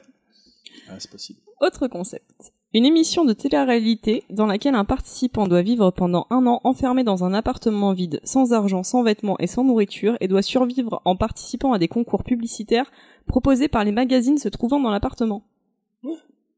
Euh, Vas-y, vrai, parce que c'est trop what the fuck là. En gros, il a rien. Franchement, le Ouais. concept, Il a juste des en magazines. gros, il a rien, ça dure un an. Il est dans un appartement enfermé, Je te donc vois il ne mal peut pas sortir. Je te vois mal. euh, Et s'il est enfermé, s'il est- s'il est enfermé, euh, comment il fait pour participer à Il y a que on, des on magazines. le livre après c'est des magazines de cul ou Non, c'est des magazines, c'est des journaux Avec locaux des offres, avec des offres et compagnie, Parce que et si il c'est doit des magazines de cul qui a des offres, euh, il y en a beaucoup qui aimeraient s'en faire. J'ai l'impression qu'il y a un fond de vérité, mais t'aurais pas dénaturé quelque chose Moi, je dedans pense que l'intitulé est trop, est trop long pour qu'elle l'ait inventé. Ouais, mais j'ai l'impression qu'il y a un fond de vérité, mais il y a pas quelque chose que t'as dénaturé parce que je vois pas comment c'est possible en fait. En fait, la vérité, c'est que dans cet appartement, il y a les euh, micro-ondes dans lesquels sont réceptionnées les pizzas. de l'autre émission. c'est pour ça qu'il ne sort En pas. gros, il doit participer à des loteries euh, sur les coupons publicitaires. En fait, dans l'appartement, il n'y a que des magazines et il faut qu'il participe euh, à des Moi, loteries, à des concours, des Moi, trucs comme ça. j'y crois. Il faut voir comment ça, parce qu'on connaît pas les magazines japonais, donc peut-être Ouais. c'est rempli d'offres et de trucs. Oui, comme mais il ça. faut- que le mec, toute il- sa il- vie, tout, pendant si- un an, il joue. Ouais. Il joue à Ouais, ça. mais s'il reste un an dedans, il faut qu'on lui apporte de la nourriture à un moment il faut qu'on lui. il travaille. Bah, et ça, on peut lui en Bah, en apporter. gagnant de la l'argent nourriture. par les coupons publicitaires. Alors je dis oui. Tout le monde dit oui? Moi, je pense qu'il y a moyen d'être assez sadique pour faire ça, ouais. Ouais, ouais. Parce que l'enjeu, l'enjeu du, quand il peut plus, au bah, Japon, l'enjeu C'est du trop jeu chelou pour que tu l'aies inventé. Et c'est vrai. C'est vrai, et ça a même duré un an et demi. Et le mec pensait euh, en fait juste faire une émission et que ça allait être diffusé après. Et en fait, euh, c'était en direct et ça réunissait euh, à chaque émission euh, 17 millions de, euh, de Puis on, on téléspectateurs. voyait faire quoi C'est euh, trop mal, en fait. Bah rien, en fait. C'est Enfin, genre juste glander dans un c'est appartement et devenir fou. Et du coup, il avait des challenges avec ses coupons euh, publicitaires où il devait euh, faire des trucs pour pouvoir gagner. euh, Co- Combien de temps de thérapie après ça se passe Je comment sais pas, le mec est devenu super connu en fait. Il s'appelle euh, Eggplant, c'est son nom parce qu'il a une tête super longue. Eggplant. du coup, il ressemble à une aubergine. autre euh, autre euh, concept. Une émission dans laquelle un candidat doit regarder ses parents faire l'amour sans avoir d'érection afin de remporter une grosse somme d'argent. Vrai. Parce que là, faut pas déconner, mais je suis sûr que c'est vrai. si les Japonais sont tellement what the fuck, je dis que c'est vrai. Non, moi je dis. Moi, je suis sûr que c'est un projet. Au moins. Moi, je pense que tu l'as inventé. Moi je pense que c'est faux parce qu'ils ont des problèmes avec l'inceste. C'est un fake. Justement, ils sont- c'est un fake. À, à la limite, aux États-Unis, allez, allez. Bon, j'ai j'ai terminé pour euh, pour mon quiz, mais euh, j'ai gardé euh, parce que je me suis quand même bien éclatée à Youhou. mater les euh, à mater les émissions. euh. Et du coup, j'ai été un petit peu plus loin que le, Ja- le Japon et je vous ai relevé des euh, des, Ah. des concepts d'émissions à travers le monde assez sympas. Alors, il y a une euh, il y a une émission de télé-réalité dans laquelle une participante doit trouver l'amour parmi une bande de beaux gosses. Seul bémol, la moitié d'entre eux est gay. et donc, en Oh, fait, c'est elle bon, ne, ça. et donc Ah, elle ne bon. sait pas si c'est un, un homo qui gagne, euh, enfin si elle choisit un, un homo, c'est lui qui remporte euh, une somme d'argent et si c'est un hétéro, bah ils finissent ensemble, machin. Il y a une variante gay avec euh, bah, que des mecs et euh, il y a la moitié d'hétéros. Donc Ah, le jeu, c'est le jeu, c'est vraiment que l'homo se fasse passer pour un hétéro pour gagner de l'argent en fait. C'est ça. Oui, c'est- c'est- c'est- mais c'est américain c'est- ça non? J'ai vu. Ouais. Ouais. ça C'est bien parce que ça joue sur l'apparence, tu vois, pour le coup. Mm. Ça, c'est vachement subtil. C'est ça. Euh, non, même pas, c'est euh, anglais, je crois. Anglais, ok. Euh, T'as une autre émission euh, dans laquelle une candidate, ch- alors celle-ci elle est horrible, cherche à retrouver son père biologique parmi un panel de neuf pères potentiels. Le faux père qui arrivera à faire croire à la candidate qu'elle est sa fille emporte 100 000 euros. C'est chaud. Putain, c'est. Trop loin. Et j'ai regardé des vidéos, c'est quand même incroyable. C'est-à-dire que euh, États-Unis, euh, of vu- course, c'était produit par la. Fox, ça a été arrêté au bout d'un épisode parce que ça a fait polémique. Ça me rappelle d'ailleurs une, une émission que je vois, enfin des vidéos sur YouTube que je vois très souvent. C'est une, une émission où t'as une séquence où Ah, euh, You are not Yeah, the y en a father. de father, ils se mettent Oui, à danser. Et ça, ça c'est, Ah oui, ils font ouais ça c'est incroyable. Bon, t'as la mère qui s'effondre à côté, mais tu vois, mais, mais c'est quand même assez ouf, quoi. Et alors du coup, j'ai regardé une vidéo euh, de ce truc-là. Donc le mec, c'est le c'est l'acteur qui poste la vidéo sur YouTube en, en- avec en commentaire euh, ma prestation euh, lorsque je suis arrivé en demi-finale et failli remporter euh, 100 000 euros. Et donc t'as le mec qui est en train de chialer, en train de, devant la meuf. La meuf est en train de chialer aussi. Il est là, oui. euh, alors euh, tu sais, ça a été dur quand j'ai quitté ta mère, euh, mais ça allait plus. Non, non. Mais c'est absolument atroce. C'est ignoble. Tu brises C'est la vie de- ignoble. Pour des sous, quoi. Après, la meuf, elle est au courant qu'elle participe à un jeu? Oui, bah oui, mais c'est c'est- c'est les Elle doit être Américains. au courant du cachet qu'elle doit avoir aussi hein, Ouais, pour aussi, faire ça. Parce que franchement, euh, Et alors euh, le truc, le peut-être le un des trucs les plus what the fuck que j'ai trouvé, mais c'est un projet qui a été avorté. C'était un projet euh, allemand. C'était une télé-réalité dans laquelle des participants doivent donner leur sperme à un laboratoire. Leur spermatozoïde étant alors filmé en train de se diriger vers l'ovule, le propriétaire du gamète gagnant remportait une Porsche. Une course, une vraie, ah, une, course de ouais, une sperme, course de sperme, ouais. les mecs, ils ont été juste. Qui aboutit quand même à un enfant, hein, faut le savoir. Non mais je veux, il y a des gens qui réfléchissent à ça. Il y a des gens qui valident. Non, mais c'est pas ça, c'est que je vois très bien des mecs avec derrière. Allez, allez, vas-y, allez. Allez, vas-y. Et alors, pas mec qui parle à étonnant- ses couilles, tu sais, avant de. Allez, euh, les mecs, je compte sur vous, hein. Ça, ça va pas vous étonner, mais en, en démol euh, supportait le projet. euh. Ah, ah, bah, Mais ça genre va- sur les bons Un coups. peu toujours dans la bâtardise. Voilà. J'imagine, ouais, C'est un projet explique cela. Non, mais Voilà, des fois, des, des fois, j'ai dépensé, je me dis, c'est pas bien de penser comme ça. Mais il y a des gens qui pensent pire que moi et qui, leur- réalisent le truc, surtout. Voilà, voilà. Eh ben, merci Bah, pour merci pour ce Vachement quiz, hein, c'était super cool. euh, cool. Très bon quiz. C'est au tour de qui maintenant? Bah de toi. Ah, c'est à moi. On me regarde pas, J'ai toute perdu mon je- papier. je Attendez, je reviens. Euh, alors du coup, on doit meubler meubler. pendant qu'il est parti. Tout. Il a Non, pas le bras assez long, visiblement. Un grand Pour moment. aller aux toilettes, ça allait, hein, mais là, Je euh, suis de retour. Alors moi, euh, ma chronique s'intitule le fort comme le fort comeback. Ah, le, Le fat, fat. comeback du Japon. Parce que j'ai envie de parler du Japon. C'est Ça euh, tombe bien, c'est le thème. Ouais, c'est ah, bien. bah, hein. c'est cool, Comment synchronisé.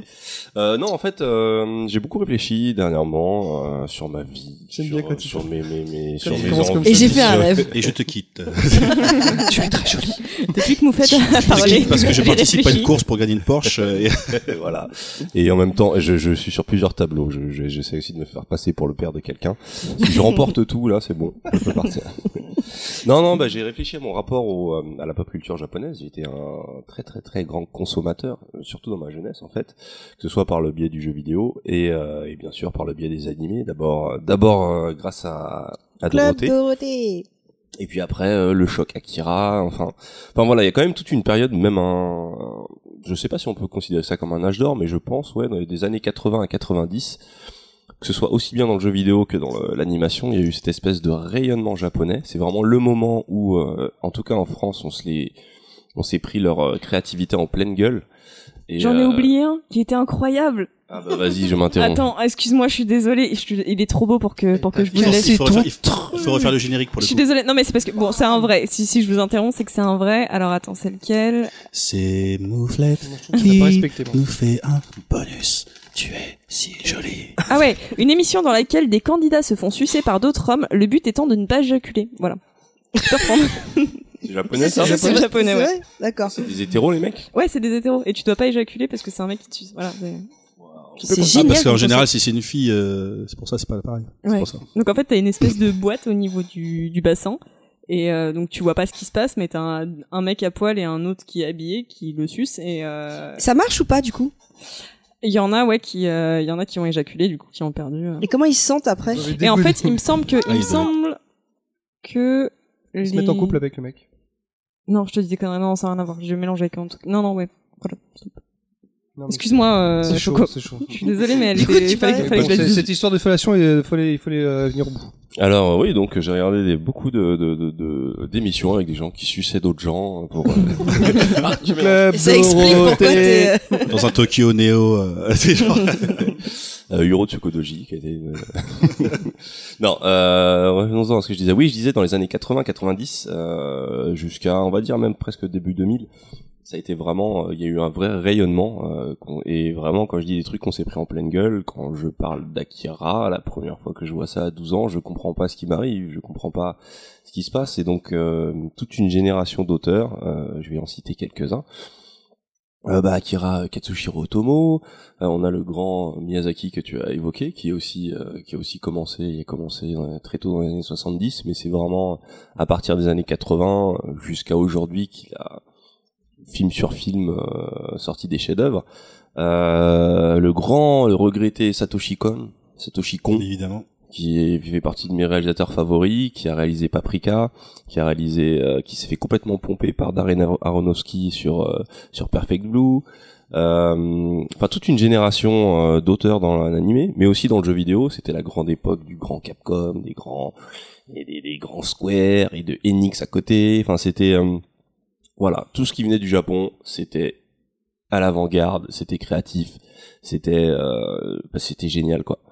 Et euh, en vieillissant, euh, au début, j'ai d'abord cru que c'était bon, bah, je vieillis, ça m'intéresse moins, peut-être que ça me parle moins parce que parce que j'ai vieilli, mais en fait non, c'était juste que petit à petit, il y a eu un tarissement de cette créativité. Je sais pas si c'est dû à la grande crise qu'ils ont connue en 97. J'ai pas enquêté, j'ai rien, j'ai pas travaillé de toute façon, donc euh, donc euh, donc j'ai rien pour m'appuyer sur ce que je vais dire à part des noms là, hein, et des noms de filles, mais je sais même plus ce que je voulais dire en écrivant tout ça.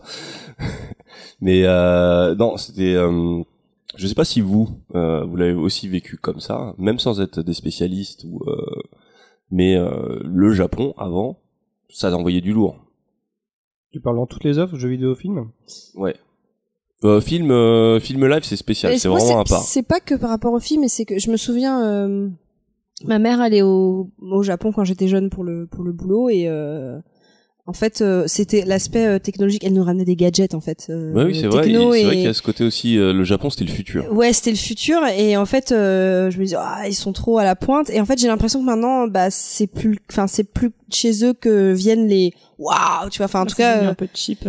ouais d'un point de vue technologique j'ai j'ai plus le sentiment que c'est chez eux que je vais avoir mon effet waouh en fait donc euh, Euh, Tu euh, penses mais- à qui par exemple Euh, Où est-ce que tu vas avoir cet effet waouh Par rapport à quoi par exemple? Au niveau technologique au niveau toi, tu penses que techno le au niveau mais mais Bah- quand, quand tu vas t'intéresser à ce que fait un mec comme Elon Musk par exemple tu Mm. vois ou euh, ou Bah, euh, Ridley Scott, il l'avait dit, sa plus grande inspiration quand il a conçu l'univers de Blade Runner, c'était un mélange entre Hong Kong, mais surtout le Japon. Il avait, il s'était pris un choc euh, suite à son voyage au Japon. Il avait vraiment vu une cité du futur. euh, Ouais, mais maintenant la, déjà des la- la parapluies cité de futur, c'est euh, c'est en Californie, hein, c'est euh, c'est la, la Silicon Valley avec tous les trucs qu'ils ont fait. euh, quand tu quand tu regardes, en plus ils savent bien le marketer les caries. Quand tu le vois, tu dis ah ça c'est le futur quoi. Tu te dis plus c'est forcément au Japon, alors qu'il y a une époque pour moi c'était là où j'allais voir toutes les inventions de ouf. Moi, je crois que je l'ai pas vécu. Je suis née trop tard. Bah ouais, toi Ah, t'es né à la les génération gars, Pokémon, c'est vrai que c'était pas pareil. Mais attends, à notre génération, t'avais les, c'était un sketch des inconnus, je crois, où euh, tu sais, ils avaient fait une fausse, ils faisaient des fausses pubs. Ils en avaient une avec, euh... bon, c'était, ça faisait un peu raciste quoi, mais euh, ils Ah, faisaient les, étonnant pour l'époque. les ja... oui bah oui forcément les japonais qui sortaient un, un espèce de Oui, de, Ah oui, de- euh, de bah, casier comme ça de- enfin je, le- je Oui, en fait, c'était euh, avec c'était une, une grosse boîte et disait Euh, le premier Walkman français. français. et ils se marraient en fait Donc, euh, Oui, oui, parce que c'est c'est un sketch où ils faisaient les news de chaque de chaque pays. En fait, ils faisaient la France, les Hollandais, etc. Et puis quand ils arrivaient aux Japonais, ben, ils étaient en train de dire voilà nouvelle technologie euh, des Français qui sortent leur premier lecteur portable, enfin le premier nouveau Walkman. Ils sortent un espèce Ouais, un de gros d'ampli, un truc, truc euh. énorme. c'est une valise quoi le Et ils se truc foutent de leur gueule. Ouais. Mais euh, ouais non bah pareil en fait en fait on a comme tu dis il y avait ce côté euh, bah, les premiers Discman euh, les euh, finalement c'était Sony tout ça et euh, mais culturellement euh, le moment où j'ai ressenti le, même l'essoufflement c'était vraiment ouais euh, début ouais on va dire à peu près 2005 et 2006 où je me rendais compte que ça m'intéressait plus tout ce qui sortait au niveau série je pense que quand on y réfléchit, jusqu'à, il y a eu Dragon Ball, il y a eu euh, jusqu'à Naruto et Bleach et One Piece, euh, on va dire qu'ils avaient encore ce côté culte, mais il n'y a pas eu de vraie suite à ça. Et dans le jeu vidéo, c'est pareil, il y a vraiment eu un passage où ils ont, bah, ils ont perdu face aux occidentaux. C'est les occidentaux, occidentaux qui ont pris la relève, et donc j'ai essayé de me demander qu'est-ce qui a pu se passer, qu'est-ce qui fait que qu'ils avaient cette pertinence et, euh, et qu'ils semblaient l'avoir perdu? Je dis bien semblait parce que bien sûr il y aura une deuxième partie, voilà, résurrection du Japon. Euh, et, euh, et je pense qu'il y a une chose, c'est euh, leur méthode de travail. Tous ces, euh, toutes ces grandes œuvres, même si c'est des grosses industries, si on prend le jeu vidéo, qui est quand même un gros marché et qui l'était à l'époque euh, pour eux, ils ont quand même toujours eu des méthodes de travail artisanales c'est ce qui explique aussi la qualité de, de la plupart des choses qu'ils font, c'est que c'est il y a un côté orfèvrerie quand on parlait en off de, de Akira. Euh, Akira, on le revoit aujourd'hui, euh, il y a très peu d'équivalents en animation euh, classique euh, avec autant de détails aussi aussi foisonnant, une animation aussi fluide. Enfin, c'était c'est ça reste ça reste complètement fou, sans parler bien sûr de toute la ténèbre. Enfin, ça c'est même sans évoquer les thématiques et le, et le côté un peu what the fuck qu'il peut y avoir à voir Tetsuo euh, briser sa petite amie euh, euh, dans son corps et qu'il ne contrôle plus. Et puis les musiques aussi. euh, Et les musiques, enfin, il y avait, mais il y avait vraiment ce côté, euh, ils avaient ce côté, ouais, c'est de l'artisanat, c'est du travail à la main, c'est, euh, c'est, dans leurs jeux vidéo, ils ont, ils ont une méthodologie qui est très contre-productive maintenant, mais qui leur a permis de faire des chefs-d'œuvre. C'était de bâtir les jeux niveau par niveau avec, euh, euh, il y avait, et en fait, ils, a- ils ont pas de, ils ont pas su négocier le virage technologique qui demandait aussi des changements dans le management, dans les manières de travailler, et euh, c'est là qu'ils ont perdu La beaucoup méthode de- agile. voilà les méthodes agiles et tout ça C'est qui, C'est euh, le monde des entreprises. et euh, bien sûr les grands ont continué à rester des grands euh, euh, Miyazaki est toujours un, un grand mais euh, j'ai l'impression qu'il n'y avait pas eu de, de, de succession. Et le cas de Miyazaki est assez intéressant justement là-dessus. Son fils n'a pas réussi Ouais. à prendre sa place. son fils n'a pas réussi et son fils ça a l'air d'avoir été violent. Le le le, le je il y a une anecdote qui raconte qu'à la sortie de euh, un des films là, le truc de terre-mer je me rappelle plus du Oui, titre les contes exactement de terre et mer, Contes de les contes de terre et mer qui Euh, est donc fait par le fils de ouais, Miyazaki. par Goro Miyazaki et lors de la projection euh, son père qui te est sorti de la salle Ouais. voilà Ça veut Ah, peut-être rien dire. tu- hein, mais, T'imagines, euh, c'est violent le, le, le je ne suis pas fier de toi, quoi. Et, euh, Et, euh, entre parenthèses, euh, moi j'avais vu une vidéo de, de Hay- Hayao Mi- Miyazaki en train de, de, de faire une rencontre avec des étudiants d'une école d'animation, euh, euh, je sais plus, euh, enfin d'intelligence artificielle en fait, il faisait des animations en 3D et euh, qui faisaient bouger, bouger par l'intelligence artificielle. Et je me, je me rappelais la réaction de quand il voyait les travaux de, de ces étudiants, il était super virulent en fait. Mm.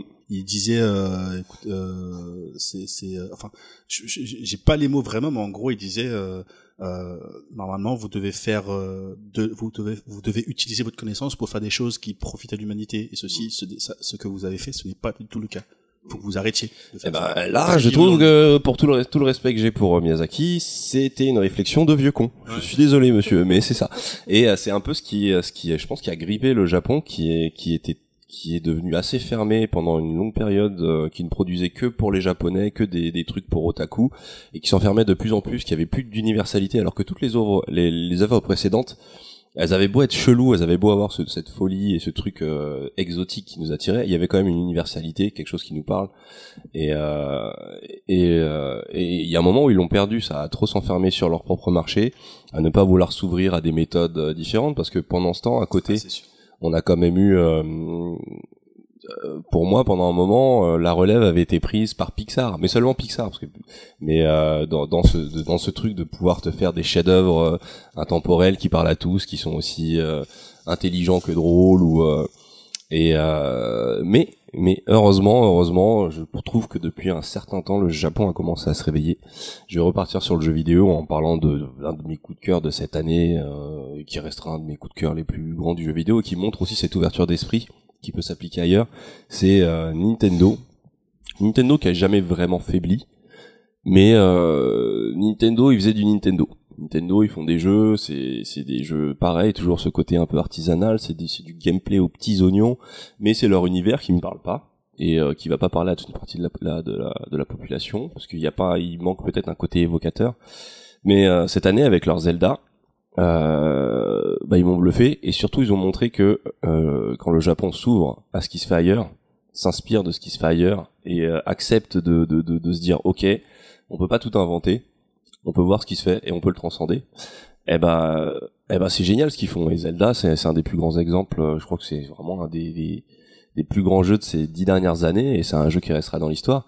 Et dans l'animation, on a enfin des gens qu'on pourrait considérer comme des successeurs de euh, de bah, de toute cette première génération. Parce que je parle de Miyazaki, je parle de Satoshi Kon, mais je peux parler aussi de il y a des maîtres de l'action comme euh, Kawajiri, celui qui avait réalisé euh, Ninja Scroll, Masamune Shirow. euh, Masamune Shirow, Masamune Shirow qui a fini par devenir trop otaku. Tu vois, par exemple, lui, je trouve que c'est que c'est c'est un auteur qui euh, a trop s'enfermé dans ses concepts. Il a fini par se couper du reste du monde.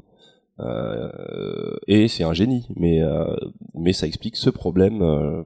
après, je le répète, tout ça, c'est vraiment des analyses personnelles qui ne s'appuient sur pas grand chose et juste sur du ressenti. J'ai- Je me suis Et pas après, une bonne documenté. gueule de bois. Et après une bonne gueule de bois. Alors les gens, justement, j'invite euh, nos auditeurs à, à compléter, à corriger, à dire mais non, euh, il y avait Satoshi euh, Nikishimu qui avait sorti ce titre. Nikishimu. Pourquoi j'ai l'impression que c'est un. Nikishimu. J'ai l'impression que c'est du fou. C'est c'est un, un japonais euh, bizarre. Ouais, ouais, c'est son alimentation. euh, Oui. bah, et en même temps, il était dans une baraque. euh, il avait que des coupons pour vivre. Il donc, des magazines et on lui envoyait des Pendant pizzas un par an la et demi. fenêtre. Pendant qu'il se faisait sucer par. voilà. Par un mec. par un mec. Et il a éjaculé. Du coup, euh, Mais euh, mais ouais, en fait, la succession dans l'animé, je trouve qu'elle est là, elle est de retour. Et c'est pour ça, c'est des gens, c'est pas des gens qui débarquent d'un coup, c'est des gens qui étaient là euh, aussi à cette époque-là, qui travaillaient avec ces grands. C'est des gens qui ont beaucoup travaillé sur des séries et euh, et qui se sont mis enfin à sortir leurs films. Et euh, je vais les citer un peu euh, chacun, enfin pas chacun, quelques-uns qui m'ont marqué et dire en quoi justement ils représentent ce renouveau. Alors je commencerai par euh, Mamoru Osoda. Je pense qu'avec euh, Makoto Shinkai avec qui j'ai parlé euh, après, c'est vraiment un des réalisateurs qui euh, qui est vraiment dans la lignée de ce que fait de, de ce que faisait Ghibli. Mais qui a su apporter sa, sa touche, sa jeunesse. Bon, il doit, je crois qu'il a 49 ans, donc c'est tout relatif il le terme tout jeune. jeunesse. C'est un petit genou. Bah, c'est un- dans le milieu de l'animation, 49 ans, je crois que le plus jeune a 45 ans et on considère vraiment qu'il est jeune. Donc euh, 49 ans, ouais, c'est considéré comme un petit genou. Et euh, son premier film, je trouvais que c'était déjà un bon coup d'éclat, c'était La Traversée du temps. Je sais pas si vous l'avez vu avec une fille qui voyageait dans le temps en faisant des roulades, enfin c'était un Je peu chelou. ouais, c'est Ouais. pas mal du tout. Avec le jeune homme qui fait pareil et tout. Ouais, voilà. Et euh, et euh, bah justement, je trouvais qu'on on retrouvait ce, ce- cette inventivité, une inventivité toute japonaise dans les situations, dans la, la manière de dont le scénario se déroule, et aussi un truc que les Japonais arrivent très bien à faire, c'est sublimer le quotidien. Et euh, Mamoru Osoda en fait partie de ces gens qui arrivent à te filmer euh, quelqu'un qui va préparer un plat, et c'est tellement beau juste euh, ces scènes-là. Euh, ici illustré après avec Summer War, qui était un film assez fou Ah sur. ouais. euh, Enfin, j'invite vraiment les gens à aller voir ces films. Je vais pas essayer de décrire Summer War parce que c'est encore ouais. c'est encore assez flou, mais euh, ça parle de réalité virtuelle, en même temps d'intelligence artificielle, mais dans un contexte complètement euh, campagne japonaise, assez fou. Et ensuite, le vrai chef-d'œuvre, et c'est là que les gens vont se dire ah mais c'est lui, il a réalisé Les Enfants Loups, Ame et Yuki. Oh, j'adore. Ah, mais c'est Ah, lui. mais c'est lui. Tu es jolie.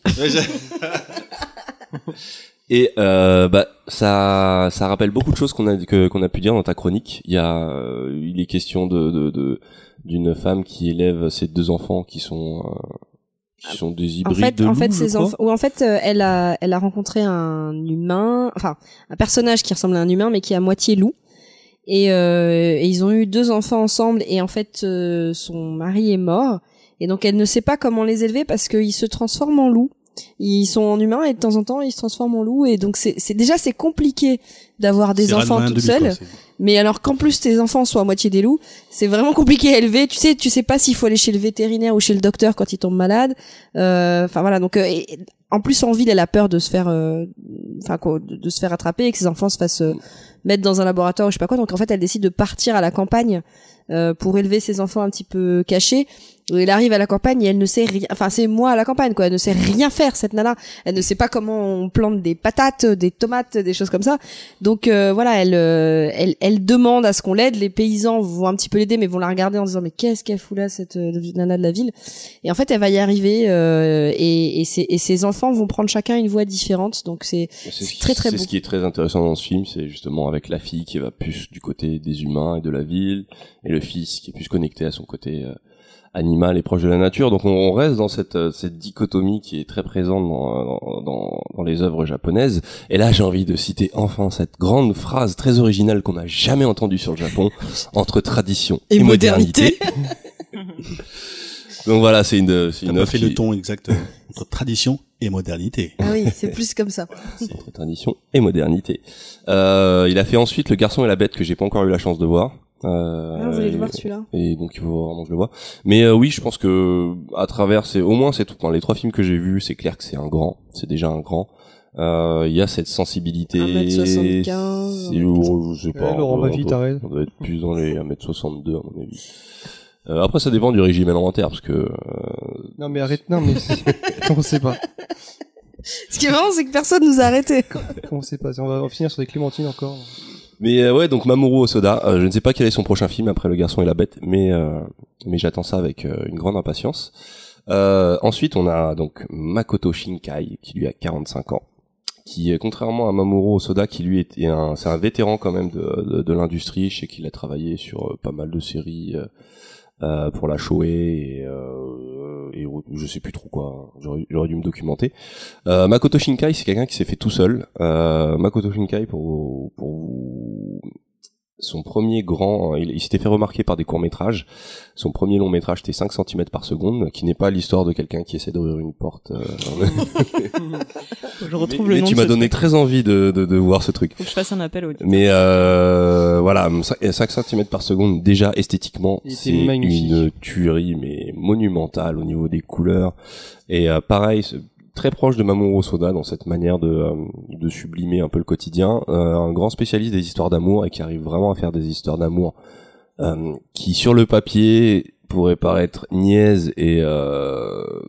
Ouais, complètement niaise et mielleuse et finalement qui marche super bien parce qu'il y a de la sincérité derrière et il touche vraiment. Et 5, 5 cm par seconde.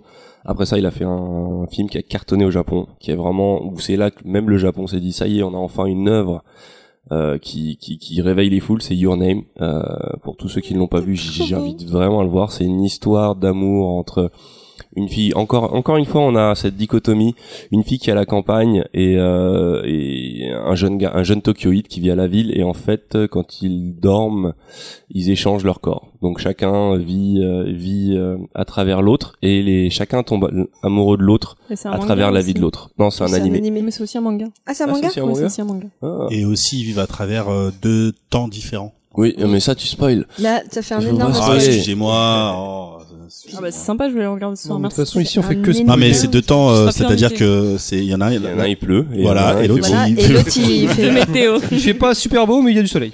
Mais en fait, ils arrivent à communiquer en s'écrivant. Euh... Non mais c'est fini le spoil. là. Oui, ça mais va, non, mais ça c'est le va, synopsis, c'est pas le spoil. Mais je voulais Non, pas. mais je voulais. Je voulais bah, juste dire que dedans, il y a le- les mecs fait ce que je pense tous les mecs auraient fait s'ils se retrouvent à un moment donné dans le corps d'une Bah, femme tous les matins. on ils- s'insère des ils se choses. touchent les seins. Ah oui, non mais j'aurais. Enfin, moi je pisserais debout, hein, c'est le seul truc que je mais euh, ouais non euh, ce Quoi réalisateur là Tu dis quoi pour moi c'est vraiment Moi je pisserais debout, c'est le Bah, seul c'est truc. normal. que Bah, je en fais. même temps, nous, Moi, je pas le prendrais choix. plein de Oh. photos sur le téléphone, comme ça, quand je redeviendrai un mec, ben, j'ai les photos. mais ça serait pas bizarre après de te palucher en te disant c'est moi qui ai fait ça Ouais, c'est moi qui ai écarté les jambes là. Moi, je me, je me, je me mettrais des défis, tu vois. Tu vois cette bouteille, je suis sûr qu'elle rentre. Oh non C'est- C'est normal.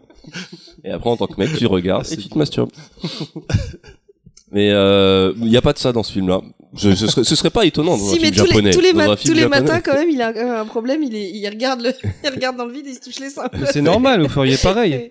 Il est obligé de se plotter les seins tous les matins. enfin, je sais pas. Mais euh, bah, je dirais que les, les atouts de ce réalisateur, c'est euh, bah, déjà euh, ouais, comme euh, Mamoru Soda, une très très bonne réalisation. Mamoru Soda, je dirais que l'avantage qu'il a, celui d'avant, donc parce qu'avec les noms, je sais pas si vous savez de qui je parle. Euh, J'aimerais le voir faire quelque chose qui verse dans l'action. Parce que un truc que j'adore chez les japonais, c'est leur représentation de l'action. Et Mamoru Soda, dans Les Enfants Loups, même si c'est pas du tout un film d'action, t'as quand même des scènes avec un dynamisme, euh, euh, assez fou. Euh, c'est pas quelque chose qu'on va retrouver chez Makoto Shinkai, mais euh, Makoto Shinkai c'est une réalisation de fou, du parallélisme, en veux-tu, en voilà, euh, des couleurs de malade, les décors dans ce film, ça m'a tellement donné, ça m'a redonné cette envie d'aller au Japon quand je vois quand je vois la, campagne là-bas et même la ville, il arrive à sublimer ces deux côtés sans donner plus d'importance à l'un à l'autre. On est vraiment entre tradition et modernité, mais pas, pas pas dans une lutte, vraiment dans ce que chaque chaque chaque côté peut apporter. Euh, et euh, et on en revient à ce qu'on disait, c'est pas de manichéisme et, euh, et voilà une très belle histoire d'amour. Enfin le dernier, qui est aussi un très très gros coup de cœur et qui est là qui parle à mes à mes envies de dynamisme, de déformation et de de de de, folie. Euh, c'est Masaaki Yuasa euh, qui s'est illustré. Devilman Ouais, dernièrement qui s'est illustré, il- illustré par Devilman. Mais je vous invite tous à voir Mind Game. Euh, là, je vais dédicacer, euh, genre, genre, je vais dédicacer le Cozy Corner comme si c'était mes potes. Non, mais tu as raison parce que moi, pareil, je l'ai découvert, je l'ai découvert. euh, ouais, grâce à grâce à Muguri qui a fait une très bonne euh, carrière. Et c'est surtout quand Muguri et Medoc se sont mis à évoquer une scène de Mind Game, où Le des personnages s'échappent d'une baleine. J'ai vu d'abord cette scène à part, mais je me suis pris une claque visuelle comme j'en ai rarement pris. Et c'est très, c'est, un style, je dirais que c'est peut-être le moins abordable de tous. Il a fait une série qui s'appelle Ping Pong, qui parle de ping pong. Euh, Ça, c'est étonnant.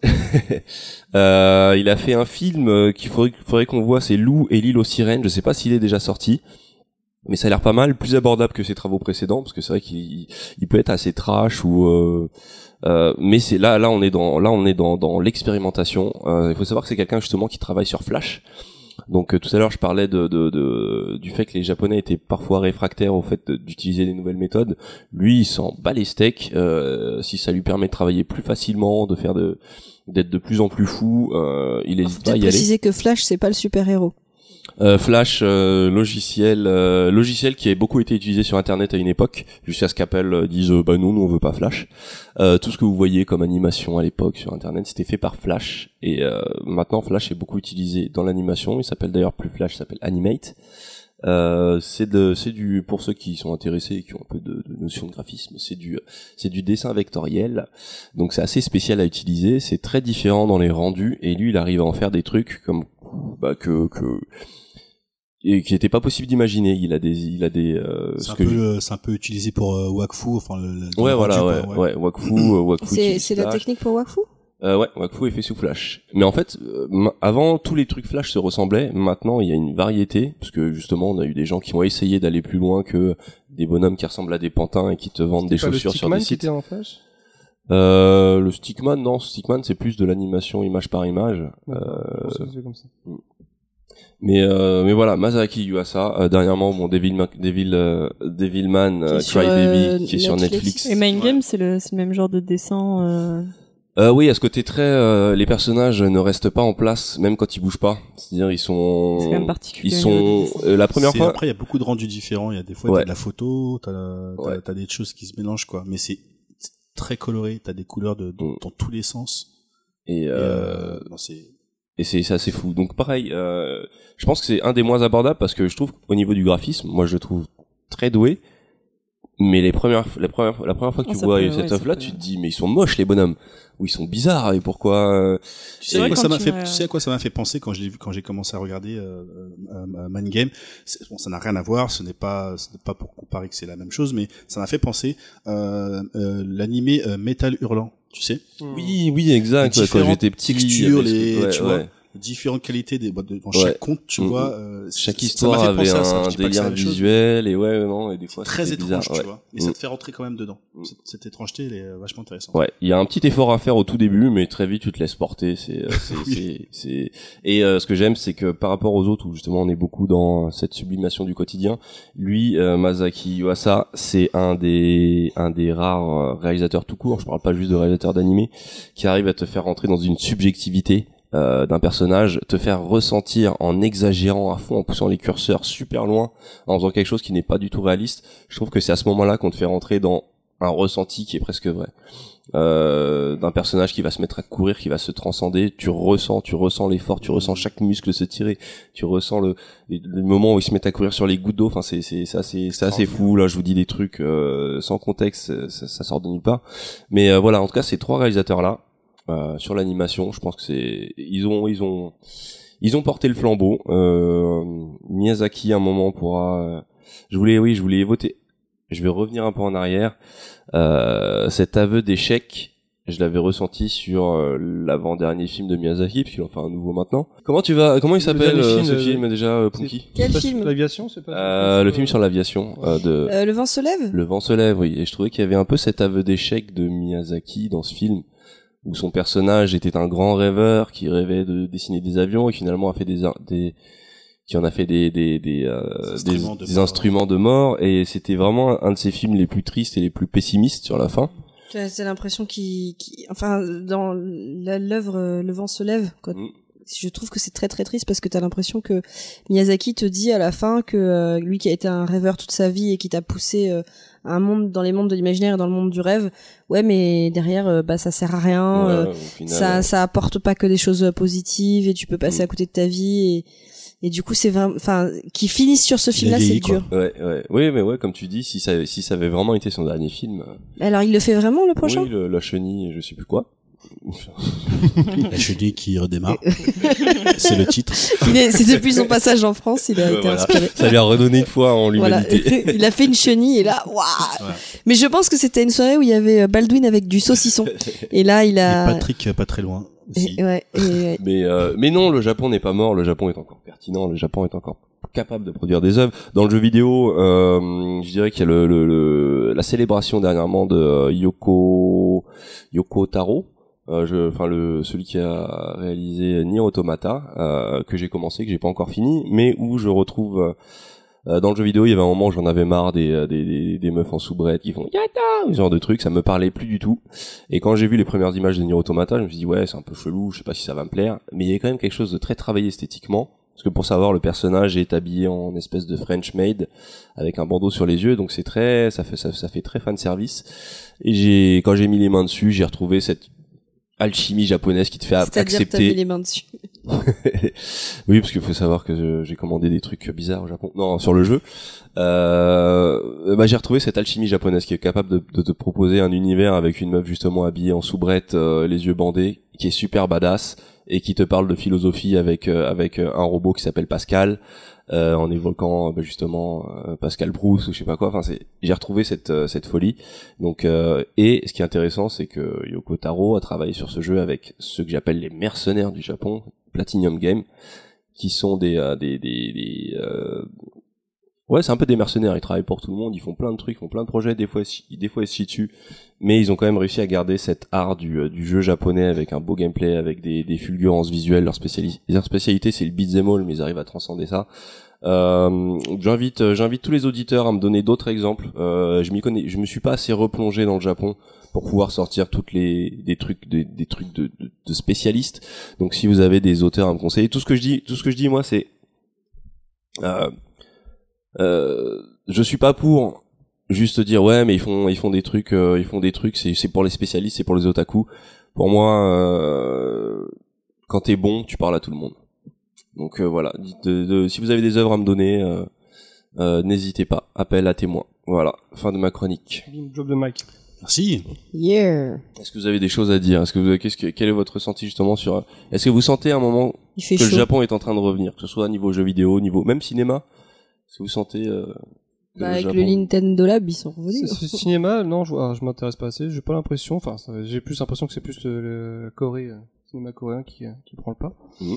Mais euh, après jeux vidéo, ouais, je pense qu'il y a une espèce de de le, Jap- le Japon euh, comment dirais-je, ont inspiré les euh, le- les Américains et maintenant c'est euh, maintenant les Japonais s'inspirent des Américains. C'est une espèce Non, de je suis pas d'accord pour le jeu vidéo. Enfin, c'est quand même un. Enfin, le jeu vidéo japonais, ça reste quand même un truc de niche. euh. Ouais, mais ça devient de moins en moins, j'ai l'impression. Au début, c'était c'était ça. Les Américains sont, se sont inspirés un peu des. Enfin, des- tous les des- RPG, enfin voilà, tous les Nino Kuni et compagnie qui sont sortis euh, dernièrement, ça a marché, mais pour des, pour vraiment des gens qui s'y intéressent. Je pense que là où ils ont une plus belle marge de, de manœuvre, c'est sur euh, les animés, euh, les séries animées. Il y a Netflix qui joue beaucoup. euh, Exactement, ouais. ce que je veux dire. Il y a beaucoup d'animés qui sont sortis récemment Et sur oui, je- Netflix. moi, je me, je découvre euh, toute une culture japonaise grâce à Netflix, euh, qui fait que derrière, je m'intéresse à des mangas auxquels je me serais jamais intéressée parce que euh, j'aurais jamais regardé euh, tel ou tel euh, animé.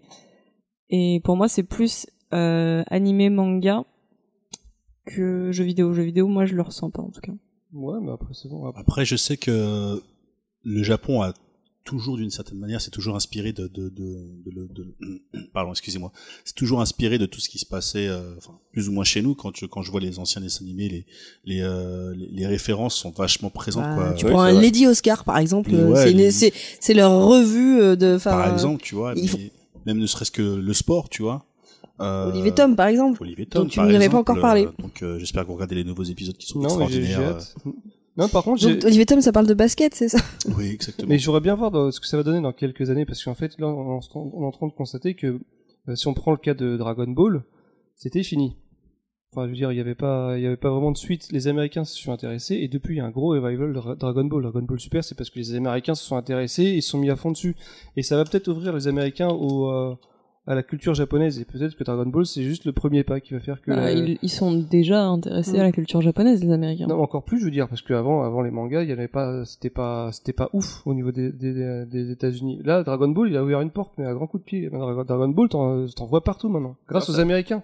C'est assez fou d'ailleurs la longévité de Dragon Ball qui se transmet de génération en génération. Je vois des gamins encore qui Dragon Ball alors que c'était ce que je regardais Et quand moi j'étais gamin. Il y a le côté américain qui a, qui a- qui a remis ça en fait, et qui, bah, en fait, bah, les, les Français ont, repris ça. Oui, et On a l'impression qu'ils ont découvert ça tard en fait. Ouais, mais, euh, oui, mais par clairement, rapport à parce nous, que, et en fait, et depuis qu'ils ont découvert ça tard, Dragon Ball euh, Super, ça a été créé parce que les Américains ont demandé du Dragon Ball. C'est pas, c'est pas à la base, ça, ça, avait- ça a pas dû exister. hein. Apparemment, pour l'anecdote, euh, Akira Toriyama, il voulait, il voulait arrêter euh, Dragon oui, Ball après, euh, je sais plus quoi, après Cell, c'est ça, ou Non, après Freezer? Je crois que c'était après Freezer. Ouais. Euh, oui, Quelque chose c'est- comme ça, ouais, hein. c'est le Freezer. en tout cas, un bon moment. euh, Mais les Américains ont fait bouger les choses et euh, dans quelques années peut-être que ça va, ça va, il y aura peut-être encore plus de culture japonaise. euh. Mais en tout cas, c'est vrai que Netflix en ce moment, c'est assez intéressant de voir leur politique vis-à-vis des. euh, c'est que ça doit marcher parce qu'on voit de plus en plus de. de, de... Alors, la, la, la, la politique de Netflix, est-ce qu'elle serait pas due au fait qu'on sait que euh, Disney prépare quelque chose, euh, enfin prépare son sa plateforme Clairement. en fait, donc euh, récupère tout, euh, etc. Et du coup, il faut qu'ils arrivent à, à se, se différencier. Et donc, ils doivent arriver à trouver une autre voie parce qu'ils font ça avec les animés, effectivement, Ouais. mais aussi avec euh, les stand-up. Le stand-up, par exemple, c'est impressionnant. Ils sont obligés, pas- tout simplement parce que Netflix c'est les premiers, mais c'est pas les plus puissants. Et au, au final, Netflix sont pas si lourds que ça. Ils peuvent se faire acheter par n'importe qui.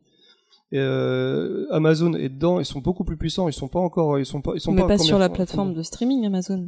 Amazon, ils sont que dalle sur la, sur la plateforme Oui, de parce qu'ils sont, pas- euh, ils sont pas mis à fond dessus. Après, euh, donc Disney va, va arriver dessus, il y a Apple qui est intéressé, mais Netflix il pèse rien. Donc c'est les premiers. Je suis le pas seul- d'accord sur Netflix, il pè- il pèse rien. Sur, je te parle en termes de streaming Sur la pur. partie streaming, c'est ils sont ils sont au top. ils hein. sont Mais number parce que c'est les, c'est les premiers, mais je veux dire quand, quand les autres vont arriver.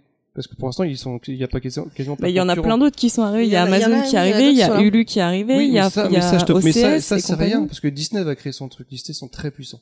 Et Disney ils l'ont pas En encore fait, créé. c'est c'est pas ça. Disney, ils ont tout. Hein. Disney, ils, ont, avant tout ça, racheté. Ils ont là. Star Wars, ils ont tout. Et quand ils vont arriver, ils le savent. C'est aussi pour ça. Et Apple est très intéressé aussi pour ça. Et Apple, ils, ils ont les moyens de se racheter- Netflix. Netflix, ils savent qu'ils pèsent pas grand chose. C'est les premiers. Et le seul truc qui peut les sauver, c'est justement les, euh, de, de racheter des, des, des, des exclusivités. Mais c'est pas ça. C'est aussi ils essayent de mettre. au- pèsent pas grand chose. Non, ils- non, tu peux pas dire qu'ils pèsent pas non, grand Ils produisent chose. beaucoup de Je- séries Non, non, en je, fait. je, je parle d'un point de vue financier. Ils pèsent Bah pas oui, grand chose bah si. par rapport aux GAFA. Ils ne pèsent, rien. Et le streaming, c'est l'avenir. Le GAFA, ils ont les moyens de le racheter, mais que rien. C'est du, c'est de l'argent de poche pour Apple, s'ils veulent acheter, acheter Netflix. Oui, mais si tu parles, si tu parles en termes de, de, Je d'argent. je te parle en- oui. bien- non, oui, mais il, a pas, il a pas tort sur le fait que, important. que au niveau groupe, en fait, euh, si tu regardes la totalité du GAFA groupe, qui il, rachètent il pèse, il pèse, euh, il pèse rien. Oui, mais je Après, pense qu'ils, dans le game du streaming, par contre, ils sont en tête. Oui, mais parce que c'était les premiers. Mais quand les autres vont arriver, ils, ils savent que le seul, mo- que le seul, le c'est seul pas moyen, que parce qu'ils sont les premiers. Attention. le seul moyen de survivre, c'est d'avoir des exclusivités. C'est ah, c'est pas que parce qu'ils sont les premiers. Ils ont eu des stratégies, euh, ils ont eu des stratégies hyper intéressantes, notamment sur le fait d'avoir d'essayer d'aller gagner euh, un Oscar, etc. Enfin, c'est ça, c'est quand même euh, ils ont ils ont poussé une stratégie euh, Oui, bien commerciale. sûr, il y a une, c'est un Mais là, tu, tu, tu vois une stratégie qui se dessine, surtout parce que les séries Marvel ne marchent plus sur Netflix. Enfin, C'est tellement de la merde. Oui, mais c'est c'est parce que voilà, ça a baissé. non, mais mais parce que mais Disney prépare aussi autre ils ont- chose. Ils ont raison, mais d'un point de vue en fait, commercial, ils ont raison. ils se- ils se différencient Ils, ils et- achètent tout. Pourquoi il y a des séries allemandes, suédoises, etc. Ils ont raison. Faut, faut Alors il y a ça et il y a aussi ce que je trouve impressionnant c'est par rapport au stand-up. Maintenant n'importe quel euh, comique et ça c'est dans tous les pays parce que ça marche ça le fait aussi chez nous. Il c'est c'est presque euh, mandatory ils doivent passer et avoir leur d'avoir leur stand-up quoi Obligatoire. Bah oui ouais c'est obligatoire dans le sens euh, c'est pas on, on te l'impose pas mais euh, mais t'es obligé de le faire. Enfin tu te sens tu te sens obligé de le faire parce qu'ils ont tous leur spectacle sur Netflix. Même si on peut voir ça comme de l'opportunisme et tout, c'est quand même super positif leur- le fait d'aller chercher un peu partout.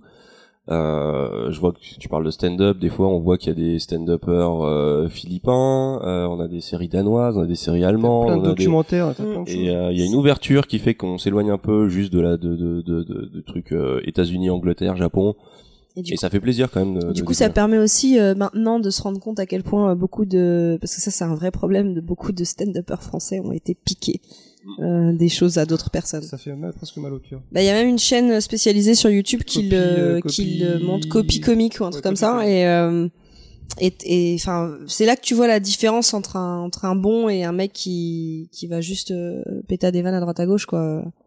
Donc, euh, Et en fait, Ils ont fait une ils réponse par rapport servis, à ça hein. d'ailleurs. Ils ont dit ouais, mais de toute façon Coluche, euh, lui, il piquait des, va- des vannes un Ouais. peu partout. Après, il commence à parler à- au fait que les les, les, les- comiques, euh, ce sont des interprètes, donc ils interprètent. c'est- il, c'est- il faut du talent pour interpréter les choses, interpréter les blagues. Donc après, moi je veux bien, mais qu'ils le disent dès le début, C'est quoi. ça, Tu sais, c'est les textes de, exactement ça. Thomas Il une là, faisaient, des, du- ils faisaient ouais. des, ils faisaient des blagues, Coluche. Là, ils font du stand-up. Ils vont prendre un truc américain Oui, oui, mais avec il une. ra- il raconte les une- mêmes choses et des fois avec les mêmes mimiques et les Bien mêmes. sûr. euh, Ah non, des, des fois. Moi, c'est juste euh, que voilà, le même timing. tous corrects, tu vois. Quand tu regardes les deux, mais moi, je, enfin, je me souviens, on, on regardait déjà des, On regardait euh, déjà- c'est Ouais. chaud. on regardait C'est déjà des, chose. des, des, des, des stand-up américains et anglais euh, avant que ça soit à ce point-là euh, mis en avant.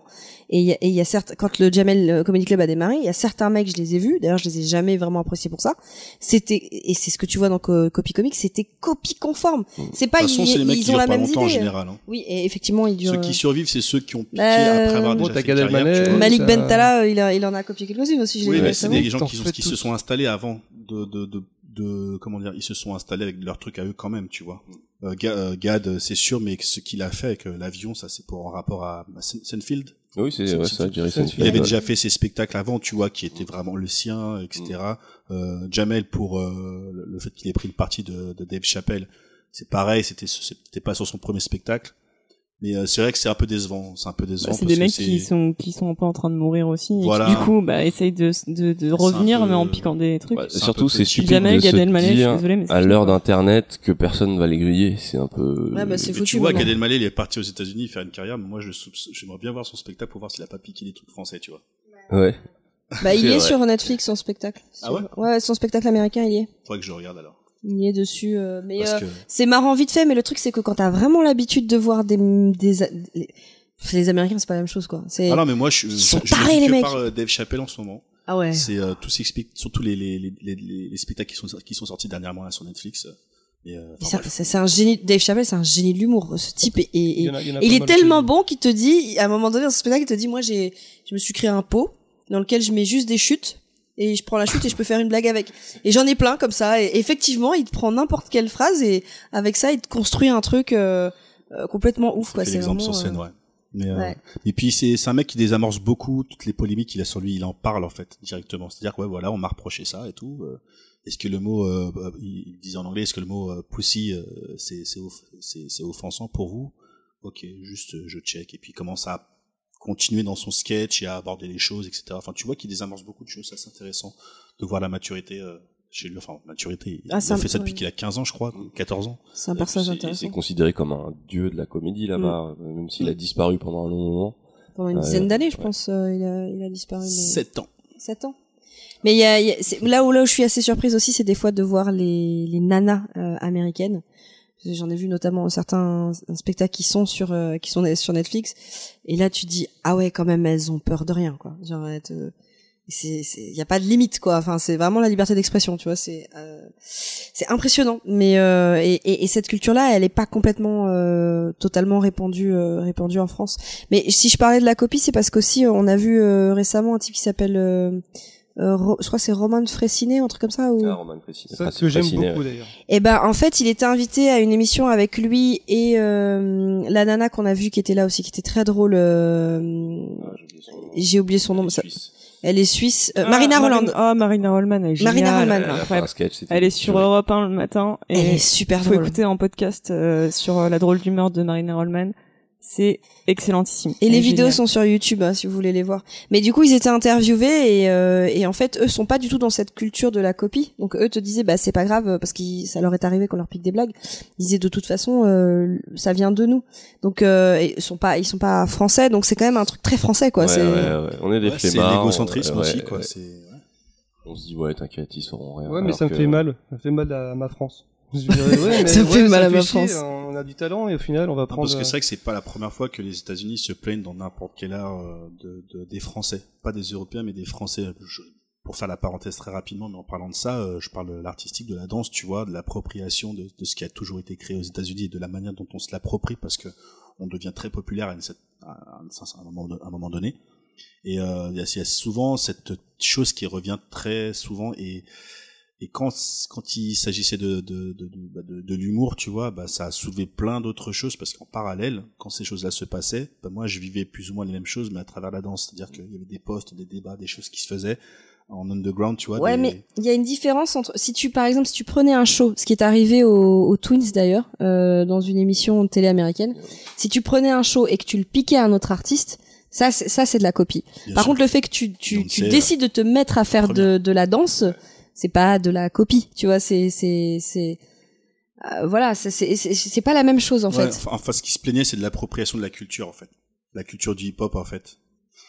Donc c'est très compliqué, c'est pas un truc à aborder Ouais, mais l'appropriation de la culture après. euh, enfin, Oui, oui, parce que c'est pas fait, de la copie quoi. c'est pas de la copie, c'est le fait de pouvoir. euh, Euh, C'est le fait qu'on qu'on aille, qu'on aille voir d'abord les Français avant d'aller voir les Américains. C'est un Oui, peu mais ça. ça, c'est, mais ça, mais euh, les Améri- enfin les danseurs hip-hop américains, ils ont raté quelque chose au niveau de la transmission aussi. Ouais. Euh, Ils l'ont transmis au Japon aussi d'ailleurs parce qu'il y a très très oui, bons danseurs au Japon. euh, Enfin, je sais qu'il y a beaucoup de danseurs qui étaient plus intéressés pour justement aller donner des stages au Japon et qui ont des vrais disciples au Japon qu'aux États-Unis même. Et finalement, les jeunes se sont emparés. Enfin, je parle dans le dans, le- dans le Dans hip-hop.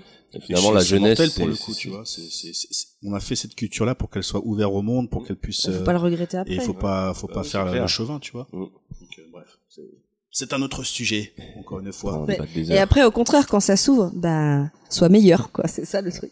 Ouais, et Ou puis alors, sois fier de- euh, d'avoir contribué, tu vois. C'est voilà. Et assure-toi d'avoir du lubrifiant. ok. Eh bien, cette chronique euh, se conclusion. conclut sur quelque chose de bien doux. Est-ce que vous avez des petites recos pour euh, terminer ce podcast? Euh, avant de terminer, est-ce qu'on a une question auditeur Je crois qu'on a une question auditeur de euh, d'un de nos fidèles. Est-ce que c'est Florian ou What's My Name? C'est c'est Papy Eugène. euh, c'est Papy Eugène. Papy Moujo. Alors, bah oui, toi tu connais du coup Papy Eugène qui a souvent des questions euh, de- Chelou. Ouais, chelou. Donc Papy Eugène, sa question c'est euh, pourquoi est-ce que les adultes au Japon, puisque le thème c'est le Japon, s'habillent bizarrement et ont les cheveux roses? Voilà, je vous laisse avec ça. Euh, Question Parce suivante. que voilà. Est-ce que soit ils sont de la culture du cosplay, des trucs comme ça, je sais pas. Bah justement, tout ce qu'on a évoqué. euh, Est-ce que- passer, est-ce qu'on la a- culture Ils sont animée. hyper le- stylés les japonais. Ouais, ouais, c'est. Moi, je- quand je regarde Terrace House, à chaque fois, je suis là, putain, trop bien sapé, lui, trop bien, trop bien sapé. Mais ouais, mais pourquoi Est-ce que c'est pas le fait que justement il y ait cette euh, société euh, rigide qui fait que sur certains aspects justement ils se laissent beaucoup Je plus aller ouais, ou, euh, j'a- j'avais j'avais lu ou Alors, entendu, que, je ce soit, sais plus. sans que ce soit très extravagant, hein. Mais je veux dire, t'as l'impression que là-bas, n'importe qui est looké à mort. Sans que ce soit les cheveux roses euh, ou, Alors, euh, euh, Bah, c'est un truc qui qui se permet de faire surtout après l'école ou à la sortie de leur éducation parce que bah, évidemment il y a les uniformes dans les écoles ils ont pas le droit de porter autrement que de la manière dont on leur montre. Et je pense qu'ils doivent bien se lâcher une fois qu'ils ont fini leur Ah bah cursus euh, Surtout qu'après, si ça devient des salariés, ils reviennent à une forme d'uniforme. exactement.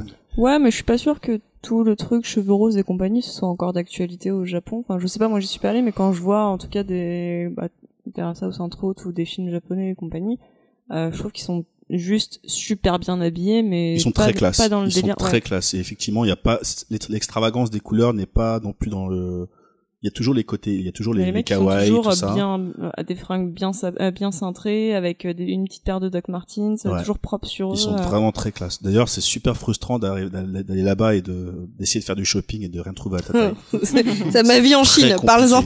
c'est très compliqué Donc euh, oui, En, Chine, c'était compliqué. hein. Moi, j'ai abandonné l'idée d'acheter des soutiens-gorge là-bas. Je me les faisais livrer. euh, enfin, voilà. On tout avoir dans Merci. Euh, Je prenais des caches-tétons, enfin bref, peu importe. Mais non, c'est pas ça. C'est au niveau euh, détail. Mais même, Moi, je même- suis sûre que je serais bien en Chine. Oui, toi tu, serais, toi, tu serais bien en Chine. Mais même Choco, euh, qui, qui gagne un, non mais qui gagne un, qui gagne un battle de danse où il a une paire de baskets. Bon bah, c'est moi qui ai récupéré la paire parce qu'ils avaient pas Il y avait sa pas de taille. 46. Ils avaient pas de 46. C'était des vrais Nike. Et c'était des vrais Nike. Du coup, bah, il a dit, bah, et tu sais, j'ai regardé en disant, je te préviens, t'as intérêt de dire que c'est moi qui récupère la paire de chaussures parce que sinon ça va pas le faire. donc, euh, donc voilà, je me suis retrouvée à récupérer une paire de baskets euh, parce qu'il y avait pas sa taille. Mais euh, c'est vrai que s'ils sont très stylés, ça peut être assez frustrant. Si vraiment on veut aller dans, plus loin dans le style, on c'est vraiment en Corée du Sud où Ah, ça a l'air ouf. Moi, je regarde des fois les. Je crois euh, qu'il y a, des- il y a c'est les- certaines sont- écoles de mode, c'est les meilleures écoles de mode les euh, gens au sont monde. vraiment beaux là-bas. La mode là-bas, elle est vraiment. Je suis pas forcément sensible à ça, mais les gens ils sont beaux. Hein. Enfin, Je commence à regarder des posts ouais, justement où ils montrent pendant les euh, comment ça s'appelle la Fashion Week à- en Corée et c'est vrai qu'il y a des tenues bon il y a toujours ce côté un peu bizarre dans les tenues mais c'est c'est vrai que c'est assez stylé. Et je pense que, enfin, je crois, alors là, je dis cette information sans en être sûr, mais à une époque, je connaissais des gens qui partaient euh, là-bas, quand je faisais du chinois et qui apprenaient le coréen, et je crois qu'ils avaient la, genre, la deuxième meilleure école de mode au monde ou quelque chose comme ça, euh, en Corée. Par contre, c'était difficile, enfin, les gens qui sont allés me disaient que c'était assez difficile pour eux. Ils partaient pas, genre, juste pour trois mois, quoi. C'était, ça avait été assez difficile de, de, de, de vivre là-bas, etc. Je n'en sais pas plus. Voilà. Donc c'est fini pour la question de Papy Eugène. Mm, Merci papy. C'était vraiment la question de papy. Du coup, on- est-ce qu'on conclurait pas par des recommandations? Est-ce que euh, on se fait pas un petit tour de table? Est-ce que chaque, chacun aurait-il une recommandation à nous faire? Non, juste que Euh. de- de- depuis ce podcast, j'ai vraiment envie d'aller au Japon. Donc, euh, je vous laisse prendre billet. Enfin, je sais pas. On va se trouver des dates, faut qu'on y aille. On peut faire un Patreon pour faire un podcast au Japon. Oui, bonne idée. Choco, est-ce que tu as une Euh, recommandation J'ai pas d'idée. Oh, je dire un truc con. Euh... Barbecue. la, la chaîne YouTube de Khaled Frick parce que je- en ce moment je suis devenu fou. Je ne fais qu'écouter la chanson Coucou les musulmans. Non, on n'en peut plus d'ailleurs. quoi, c'est les glaces là, c'est Coucou les musulmans. Moi je mange la glace. Moi, je mange la glace. Euh, ouais, On donc Khaled Frick, il s'est beaucoup fait connaître pour ses remixes d'hommes politiques. Euh, et je me suis mis à Euh, écouter Qu'est-ce tout ce qui est qu'il jaune et fait. qui attend? Qu'est-ce qui est Qui, jaune et qui attend? Je- je- Je- Jonathan. Et je trouve son travail assez fou. Euh, je trouve que c'est un mec. euh, je- J'espère qu'il va finir par bosser dans le milieu du pop parce que je pense que ce sera un très bon top liner pour trouver des mélodies, pour trouver des des trucs catchy qui marchent parce que euh, il te fait des tubes à chaque fois avec des extraits. Et en fait, je voulais parler de lui parce que j'ai regardé.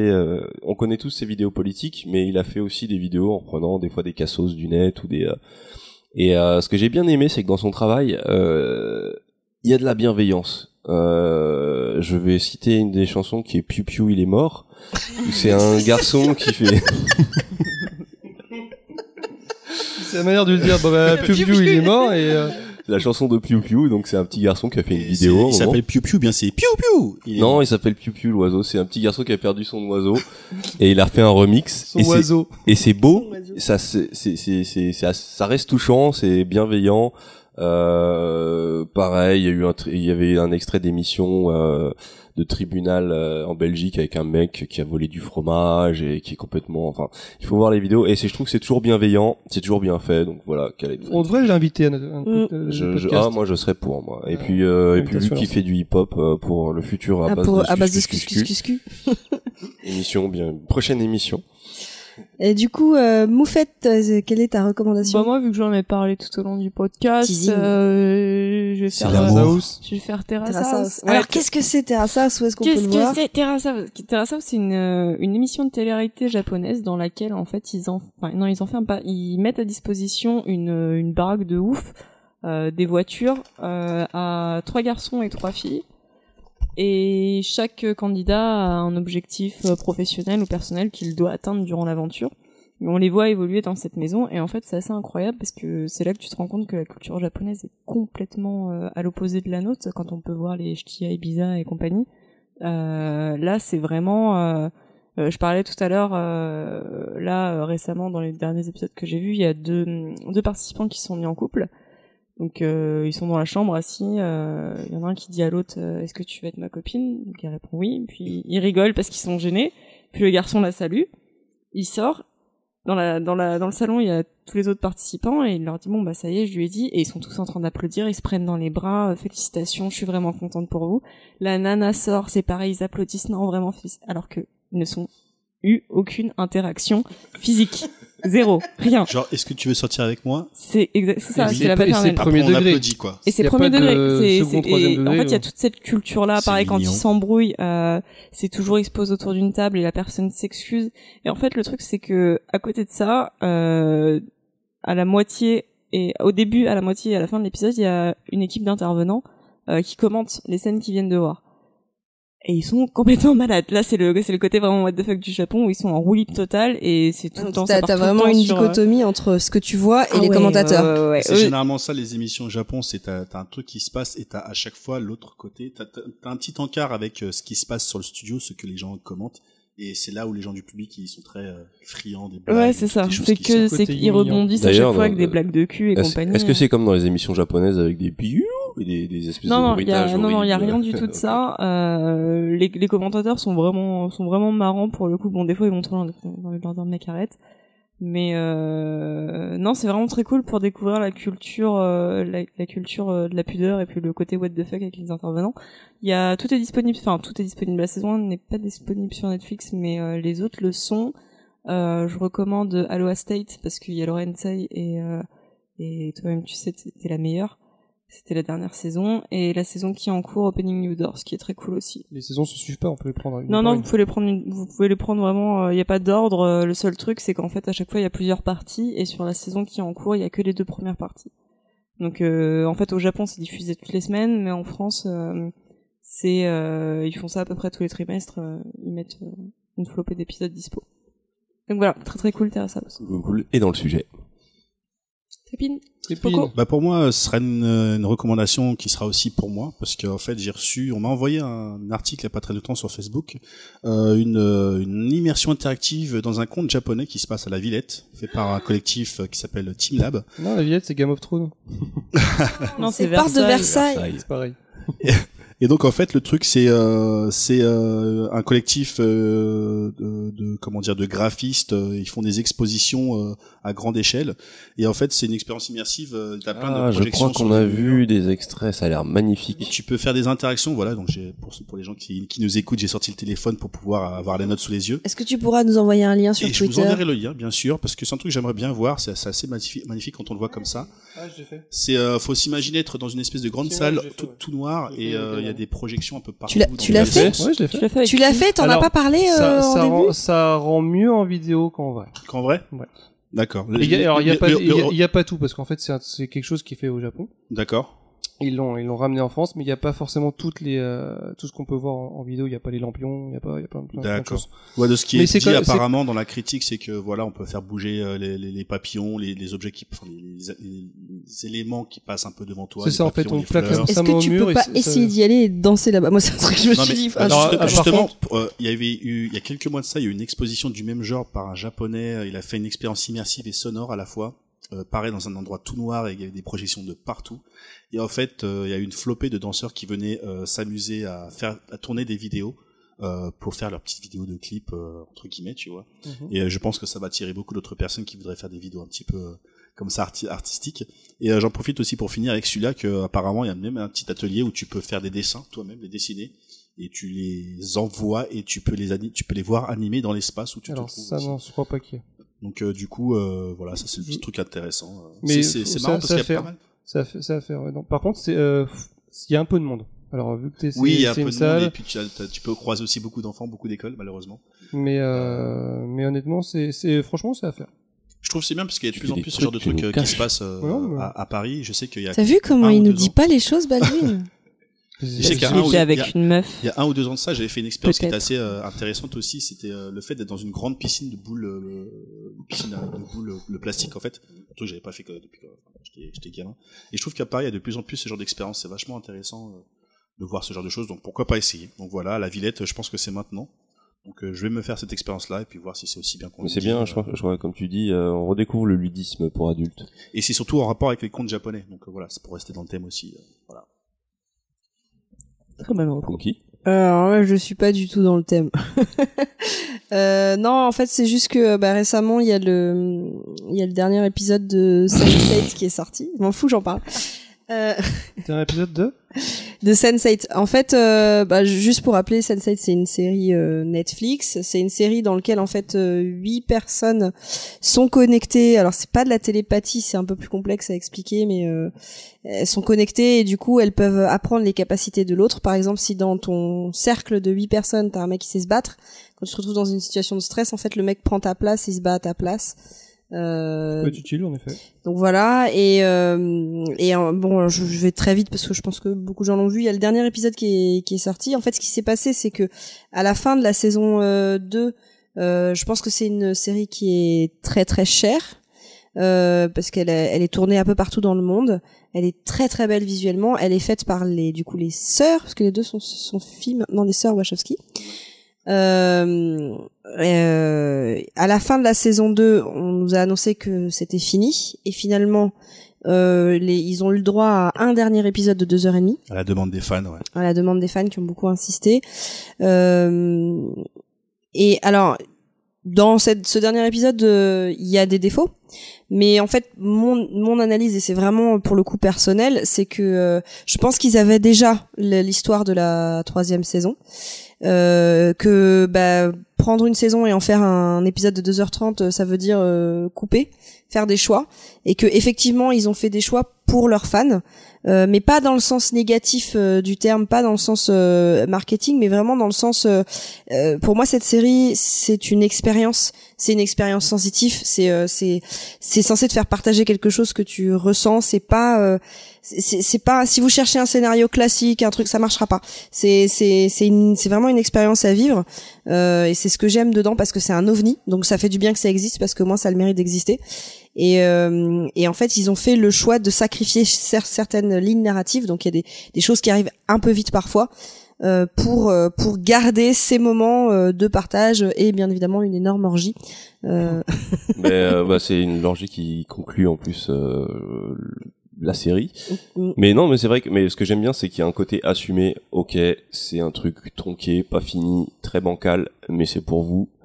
Et euh, et finalement, moi, j'ai trouvé que c'était c'était bien. C'est mieux que rien. C'est mieux qu'une série. C'est mieux. C'est mieux qu'une série qui abandonne complètement et tu sauras jamais la fin. Même si là, tu peux imaginer ce qui aurait pu vraiment se passer s'il y avait eu du temps. Moi, c'est plus ça. Je me suis dit, ah là, ils auraient pu développer parce que ils parlent de polyamour. C'est dommage, ils ont absolument pas le temps de développer le truc.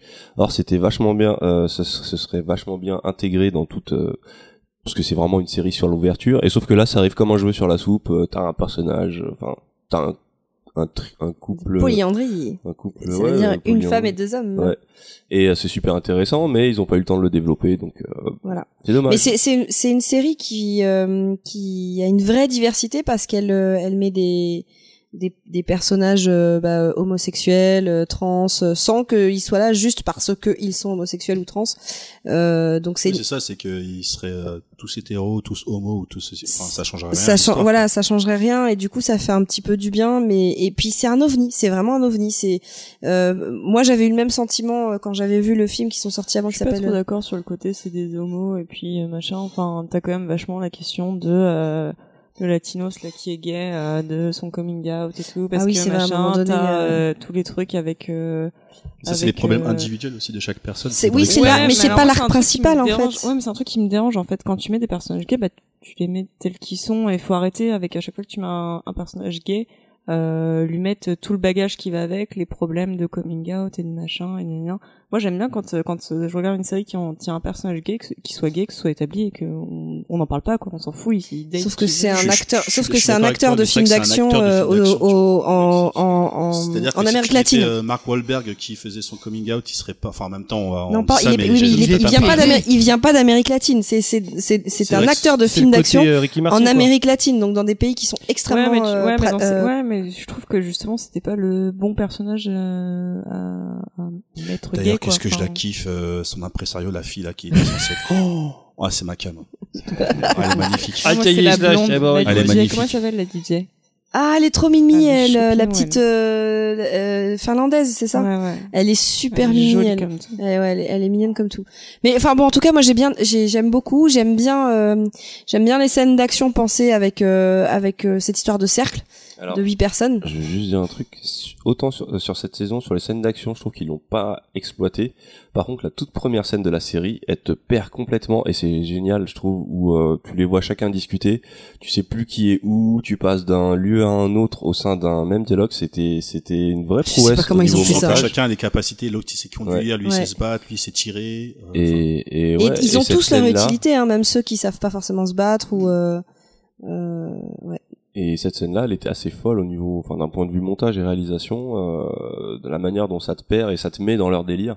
Je trouvais ça fort. C'est dommage sur le, sur tout le, le truc, ça se ressent pas à tous les moments. Mm. Mais, euh, mais comme on l'a dit, c'est, Bah, disons qu'ils ont essayé de le faire ressentir, mais c'est en faisant des répétitions. Par exemple, euh, ah je sais pas, euh, à un moment donné il dit oh je sais pas conduire. Oui mais toi tu sais. Enfin tu vois c'est le truc comme ça qui revient Ouais. très souvent. Pour pour Au bout expliquer. d'un moment, euh, euh, bon, ouais. ça va quoi. Mais euh, enfin bon, en tout cas, euh, pour moi, j'apprécie que ça existe parce que c'est vraiment ovni, parce que l'œuvre, le film qu'ils avaient fait avant, qui s'appelle Cloud Atlas, c'était euh, c'était euh, l'un des premiers, euh, enfin c'était le premier film que je voyais qui pour moi me parlait de karma, de la notion de karma et de réincarnation, dans un sens où je ne l'avais jamais vu, et j'ai trouvé que c'était vachement bien fait, qu'on aime ou qu'on n'aime pas, mais euh, ça a le mérite d'exister et c'est quelque chose de différent. Voilà, ça fait du bien d'avoir des choses différentes. Enfin, je suis d'accord sur le côté ovni, mais je pense que ça a été ovni la première saison et qu'ils sont complètement perdus. euh, Même à la moitié de la première saison, moi, j'ai complètement décroché. Pourtant, j'étais complètement fan du projet. Euh, mais Ouais, je trouvais aussi. que c'était ça, ça tirait trop en longueur, tu comprenais pas vraiment ce- enfin le, le fond du truc, la vraie intrigue, elle se démêlait jamais, genre ça avançait Ouais, jamais l'histoire en fait. Et il, il- tirait trop sur le côté ah on va mettre des super beaux paysages et puis faire en sorte que ça va être trop stylé parce qu'on va faire une putain d'orgie et puis d'un autre côté comme disait Tripin, oui ah bah moi je sais pas conduire, oui mais moi je sais. Et ça tournait trop autour de ça et au final ça avançait jamais et j'ai regardé la première saison, j'ai trouvé ça cool mais pas non plus ouf, mais c'est vrai que c'était ovni euh, dans la façon dont c'était fait et dont les personnages étaient développés, De voir la les- sexualité des gens comme Exactement. ça. euh, Mais par contre, la deuxième saison, j'ai regardé deux épisodes et j'ai dit c'est bon, je peux plus, relou, je peux ouais. plus. Bah, C'était en fait, il y a un rythme qui est lent dessus et je pense que c'est volontaire. C'est pour ça que je dis que c'est Oui, mais alors t'as des séries qui sont très lentes, mais qui fonctionnent très bien. T'as des, par exemple, Mindhunter, euh, qui est une série où il n'y a pas d'intrigue, euh, de David Fincher. Euh, tu restes quand même dessus parce que c'est très bien foutu. Là, en fait, t'as l'impression qu'on te resserre à, on te resserre à chaque épisode la même chose et que c'est juste hyper catchy. Mais dans le fond, t'as regardé un épisode, mais tu l'aurais pas vu, c'était pareil que, c'était pareil en fait. Tu peux louper un épisode, c'est pas grave, il se passe, il, il s'avance pas le problème. Moi, j'étais plutôt pris par l'intrigue au final dans la saison ouais, 2. dans- euh, sur, le- sur la fin, euh, ça, ça, a- franchement, ça a je- bien moi, j'ai pas fini la saison, la saison 2, je me suis fait directement le, le 3 et euh, ça m'a pas du tout gêné en fait. J'étais euh, ça, ça- et puis même je trouvais que dans le 3 il y avait des scènes où ils pouvaient ils, pou- ils pouvaient ne pas faire ces scènes là en fait, c'était pas nécessaire. On va pas spoiler, hein, mais euh, mais bon, voilà, c'est je pense qu'il y a des choses qui ils pouvaient se concentrer à faire d'autres choses comme tu disais des choses importantes qu'ils ont coupées pour euh, Alors je dis pas, enfin, ils ont ils ont coupé des arcs narratifs parce que tu les vois effleurer. Mhm. Euh, enfin que tu, tu les tu les tu les devines et tu sens qu'ils les ont sacrifiés. Euh, mais ils ont pas coupé ce qui, je pense, pour eux était l'essentiel. Et, euh, et, enfin, je, le ressens vraiment comme ça. C'est-à-dire après, le problème c'est que c'est tellement euh, sensitif que c'est ça touche ou ça touche pas. Donc ça marche ou ça marche pas. Chez moi ça a marché. euh, Je sais pas pourquoi, mais ça a marché. Mais euh, ils ont pas coupé ces scènes de euh, euh, à un moment donné où où t'as cette, cette vraie notion de partage, cette vraie notion de de on prend le temps de d'apprécier à fond un bon moment. Alors j'y a peut-être aussi le fait que ce soit à une période dans ma vie où je sais pas ça me parle. Euh, peut-être que euh, à un autre moment ça n'aurait pas marché, mais là ça fonctionne. Donc euh, après c'est pour ça que je dis c'est très personnel le, ressenti notamment sur euh, sur la durée et sur le truc de ces moments-là. Pour moi ça marche.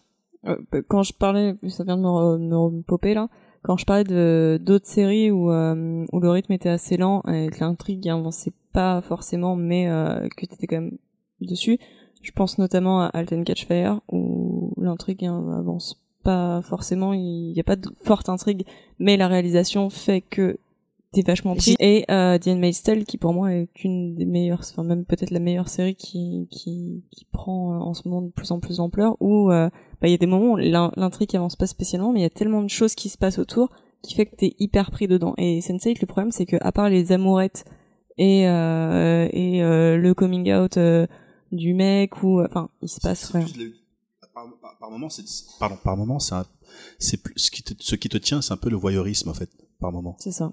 Et euh, c'est et, et du coup on peut on peut limite te reprocher euh, quand tu si tu n'aimes pas la série, on peut te reprocher de pas être assez ouvert d'esprit pour apprécier ce genre de choses parce que ça c'est des choses qui peuvent arriver. Mais c'est-à-dire que c'est même pas la sexualité des, des, des protagonistes qui ou la manière dont, dont ils le vivent qui m'intéresse, c'est vraiment leur expérience euh, d'un humain à l'autre, tu vois.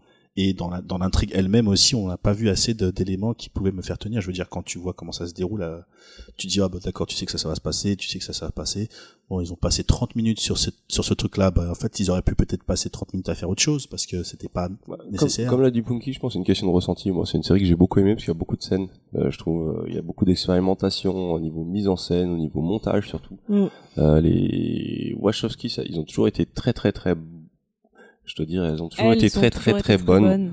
Non, parce qu'à l'époque, les on- les changé. com- comment on fait à les l'époque de. Matrix, c'était tous les deux des hommes et ils l'ont signé en tant qu'hommes. Donc euh, Ouais, mais et je pense de, que tu de dois, Speed Racer. tu Non, dois on- assumer. on, euh, va pas, on va pas. euh, tu veux tu vas pourrir en enfer, non, tu elles, l'as dans déjà le- elles- offensé. elles sont, elles sont très très très douées dans le dans l'art du montage. Il y a beaucoup de un film comme Speed Racer qui est considéré comme un, un navet pour beaucoup de gens. C'est un film qui qui qui explose les codes du, les codes du montage. Enfin, il y a vraiment pour quelqu'un qui aime la réalisation comme moi euh, et un type de réalisation. Euh, moi, je trouve que dans Sense8, il y a encore, enfin, il y a plein de moments euh, assez fous, assez euh, uniques que tu ne vois pas ailleurs. Niveau, niveau montage, tu prends des claques. hein. Montage. Bah, c'est c'est ce que je dis. Oui, pardon. Non, mais c'est vraiment les- comment les mecs ils ont ils ont mis. Je sais pas comment ils ont fait quoi. Il y a des trucs. euh, Mais euh, ouais, non, voilà, moi je prends aussi ce Les plaisir là-dedans et euh, et même au niveau de Euh, au niveau de au niveau du euh, puis j'aime bien au niveau des thématiques ce côté presque naïf et niais euh, sur euh, sur une vision de l'humanité unie. Je trouve qu'ils arrivent ils arrivent. Enfin c'est c'était un peu leur projet. Il y a des trucs maladroits, mais moi ça m'a moi ça a marché. tu- dans tu l'ensemble. vois dans les scènes qui m'ont marqué, tu parlais de voyeurisme. C'est pas forcément les scènes d'orgie. hein. Il y a la scène, il y a une scène où ils Ils sont en train, du champagne. ils sont en train de faire un repas. Mais je kiffe les scènes de fête. Parce que, enfin, surtout quand quand t'es quand t'es dans la danse, t'as déjà vécu des moments où tu te retrouves à une soirée et là tout le monde tout le monde est connecté où tout le monde c'était est. que ça le final. Enfin, en tout cas, de ce qu'ils C'était- en ont montré, c'était c'était Le final, c'était on, on va pour moi c'était du C'est ça, c'est pour les. euh, le- c'était le- oui, mais le c'est le, le final. Oui, mais en même temps, je, tu vois, quand je le regardais, j'étais là, non, mais j'ai pas envie de partir. Et je et, et je savais qu'il le faisait pour euh, pour enfin pour moi, pour les fans. Franchement, les, les fusillades. Et euh, mais ouais, mais enfin, c'est je c'est après c'est un c'est un c'est un c'est un pour moi, je pense pas que ça puisse parler à tout le monde. Parce qu'en elle-même, les images, elles sont belles. C'est pas, c'est pas ça, en fait. Ah oui, c'est vois. très agréable à C'est regarder. très agréable, c'est super. Ah, mais je dis ça pas ne que me les dit images sont pas belles, mais je pense ça que ne ça me me- dit rien sur la, euh, la, la, la, la consistance, la, la façon de, de, de, de pouvoir éprouver leur histoire, leur intrigue, tu vois. C'est, Ah, parce que là ils ont ça- pas eu en tout cas sur cet épisode ils ont juste pas eu le temps. Je Oui. pense qu'ici on avait eu On leur toute a une donné deux saison. heures et demie. Et Je pense qu'ils avaient eu toute Ah, une tu saison. fais moins de scènes avec tout le monde qui fait la fête là parce que j'avais l'impression qu'il y en avait deux. Je l'ai pas vu hein, l'épisode, j'ai juste vu les teasers, mais à chaque fois que je voyais un même teaser, Oui, tout mais l'arc de, de C'était tous en train de l'arc de. Wolfgang avec sa mère. Moi, je l'ai trouvé euh, su- super fort sur le fait que t'as un personnage qui est autodestructeur au sein de ça et qu'ils arrivent à se sauver. Ouais. Après, ce qui est dommage, c'est que comme c'était dans le, le cadre d'un film, c'est qu'une fois que ça a été résolu, boum, ça a plus servi à rien. Ouais. C'est ça qui, est... ouais, Et, ça c'est euh, dommage. Mais, mais tu sens que de toute le façon, développement de le, son le- personnage il aurait dû être fait avant le film. de vois. toute façon, le, le, le, Non, le- c'est bien qu'ils relèvent Non, ça non. après, mais c'est juste que dans le film, dans- vu qu'ils ont tellement de trucs à dire, ils nous révèlent ça, on fait, oh, c'est pour ça qu'il est comme ça, nanana. et puis après, bon, bah, on oublie, et il est devenu polyamoureux. De toute façon, je vais, je, sur- je vais surprendre personne en disant que, que tu le veuilles ou non, l'épisode il est bancal, il y a des défauts, il y a des choses qui vont pas, mais c'est quasi obligé avec euh, ce qu'ils ont vécu. Ils ont fait des choix. Euh, tu, tu peux tu, peux ne pas les apprécier. Ça marche sur ça a marché sur moi. En fait, parce que je le j'arrive presque aussi à comprendre ce qui s'est passé. Il y a cette notion de sacrifice. Et puis tu vois à la fin, il y a un espèce de, de montage où tu vois euh, euh, tu vois tout un tas de scènes et, je trouve que tu j'arrive à comprendre quelque chose derrière ça, tu vois. Donc c'est j'arrive à pardonner beaucoup. un truc qui m'énervait dans Sense8, je viens de m'en rappeler, c'est euh, c'est genre les petites musiques qui te disent comment tu dois réagir à la scène. Genre quand il y a un petit truc comique, ils vont te faire une, ils vont te mettre une petite musique un peu grotesque, genre oh, hey, là ça va être rigolo ou genre quand ça va être un peu pathos, ils te mettent une musique un peu pathos. Je me souviens de ça. Atroce. Tu vois de quoi je parle? Je vois de quoi tu parles et bon bah j'attends ton retour euh, quand tu verras la. Mais je crois que je vais même pas me faire ce. ce- ce- Ah ce mais franchement jette un œil histoire de juste de, de Ouais. finir cette quête annexe. si j'ai si j'ai vraiment plus rien à regarder que je suis en ouais. Bon, bah voilà, c'est mes recos. C'est bien. Non, mais c'est bien d'en avoir parlé avant, après l'avoir vu, parce que du coup, peut-être que je le verrai aussi d'une certaine manière, euh, d'une autre manière, si, avec ses points de vue différents, parce qu'effectivement, après moi, j'ai j'ai que mon, j'ai que mon ressenti, tu vois, donc, euh, pourquoi pas? Pourquoi pas? Eh ben, euh, je crois qu'on peut conclure. Alors je vais juste conclure peut-être en dire où est-ce que où est-ce qu'on peut te retrouver Tripine euh, Euh, quand euh, pour... Au Folie Bergère. On peut Folie Bergère à euh, partir de quand Alors, Folie. Bergère, le spectacle de Jean-Paul Gaultier, euh, sa vie, son œuvre, euh, c'est à partir du 2 octobre. Euh, on joue jusqu'au, juste, enfin, on joue sept fois par semaine jusqu'au jusqu'à jusqu'à fin décembre, pardon. Et après de janvier jusqu'à juin, euh, jusqu'à de, de cinq fois par semaine. Excusez-moi, je bafouille. Et euh, donc euh, voilà, je pourrais mettre les infos. Et après, si vous pour me retrouver directement sur les réseaux sociaux, bah, euh, Jean-Charles euh, Trippin Cloud. Euh, et puis après sur YouTube, parce que tous les voyages que j'ai la chance de faire, bah, je fais un petit vlog musical avec les musiques que je compose et vous verrez bien toutes les images que que j'ai pu évoquer ici dans ce podcast. Donc euh, c'est euh, Trippin Cloud, T-R-I-2-P-I-N-C-L-O-U-D, tout ça attaché. Vous retrouvez toutes les vidéos, il y a une petite playlist, euh, le nuage sillonnant qui sillonne le monde. Waouh, C'est beau, putain. voilà. Je Et, et, Et, et, je- pour- et sur Twitter aussi, Trippin Cloud, pareil. euh, voilà, voilà. et pour nous, bah, ça reste euh, Twitter euh, à ta base de PPPP. La page Facebook, c'est Zombie the Cat. Euh, on a un, un mail si vous voulez nous écrire. Euh, c'est euh, j'ai oublié.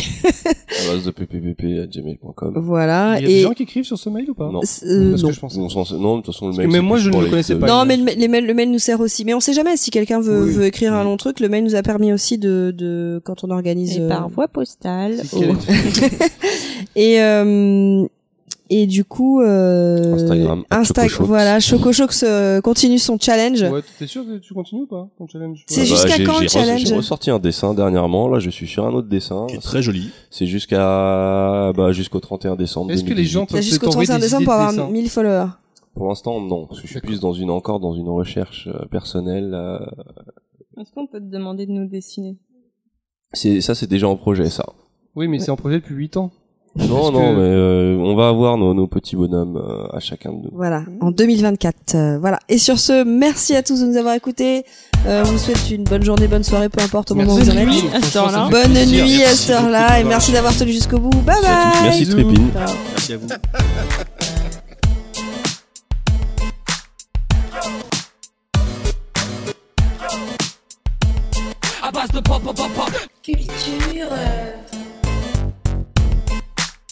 à vous.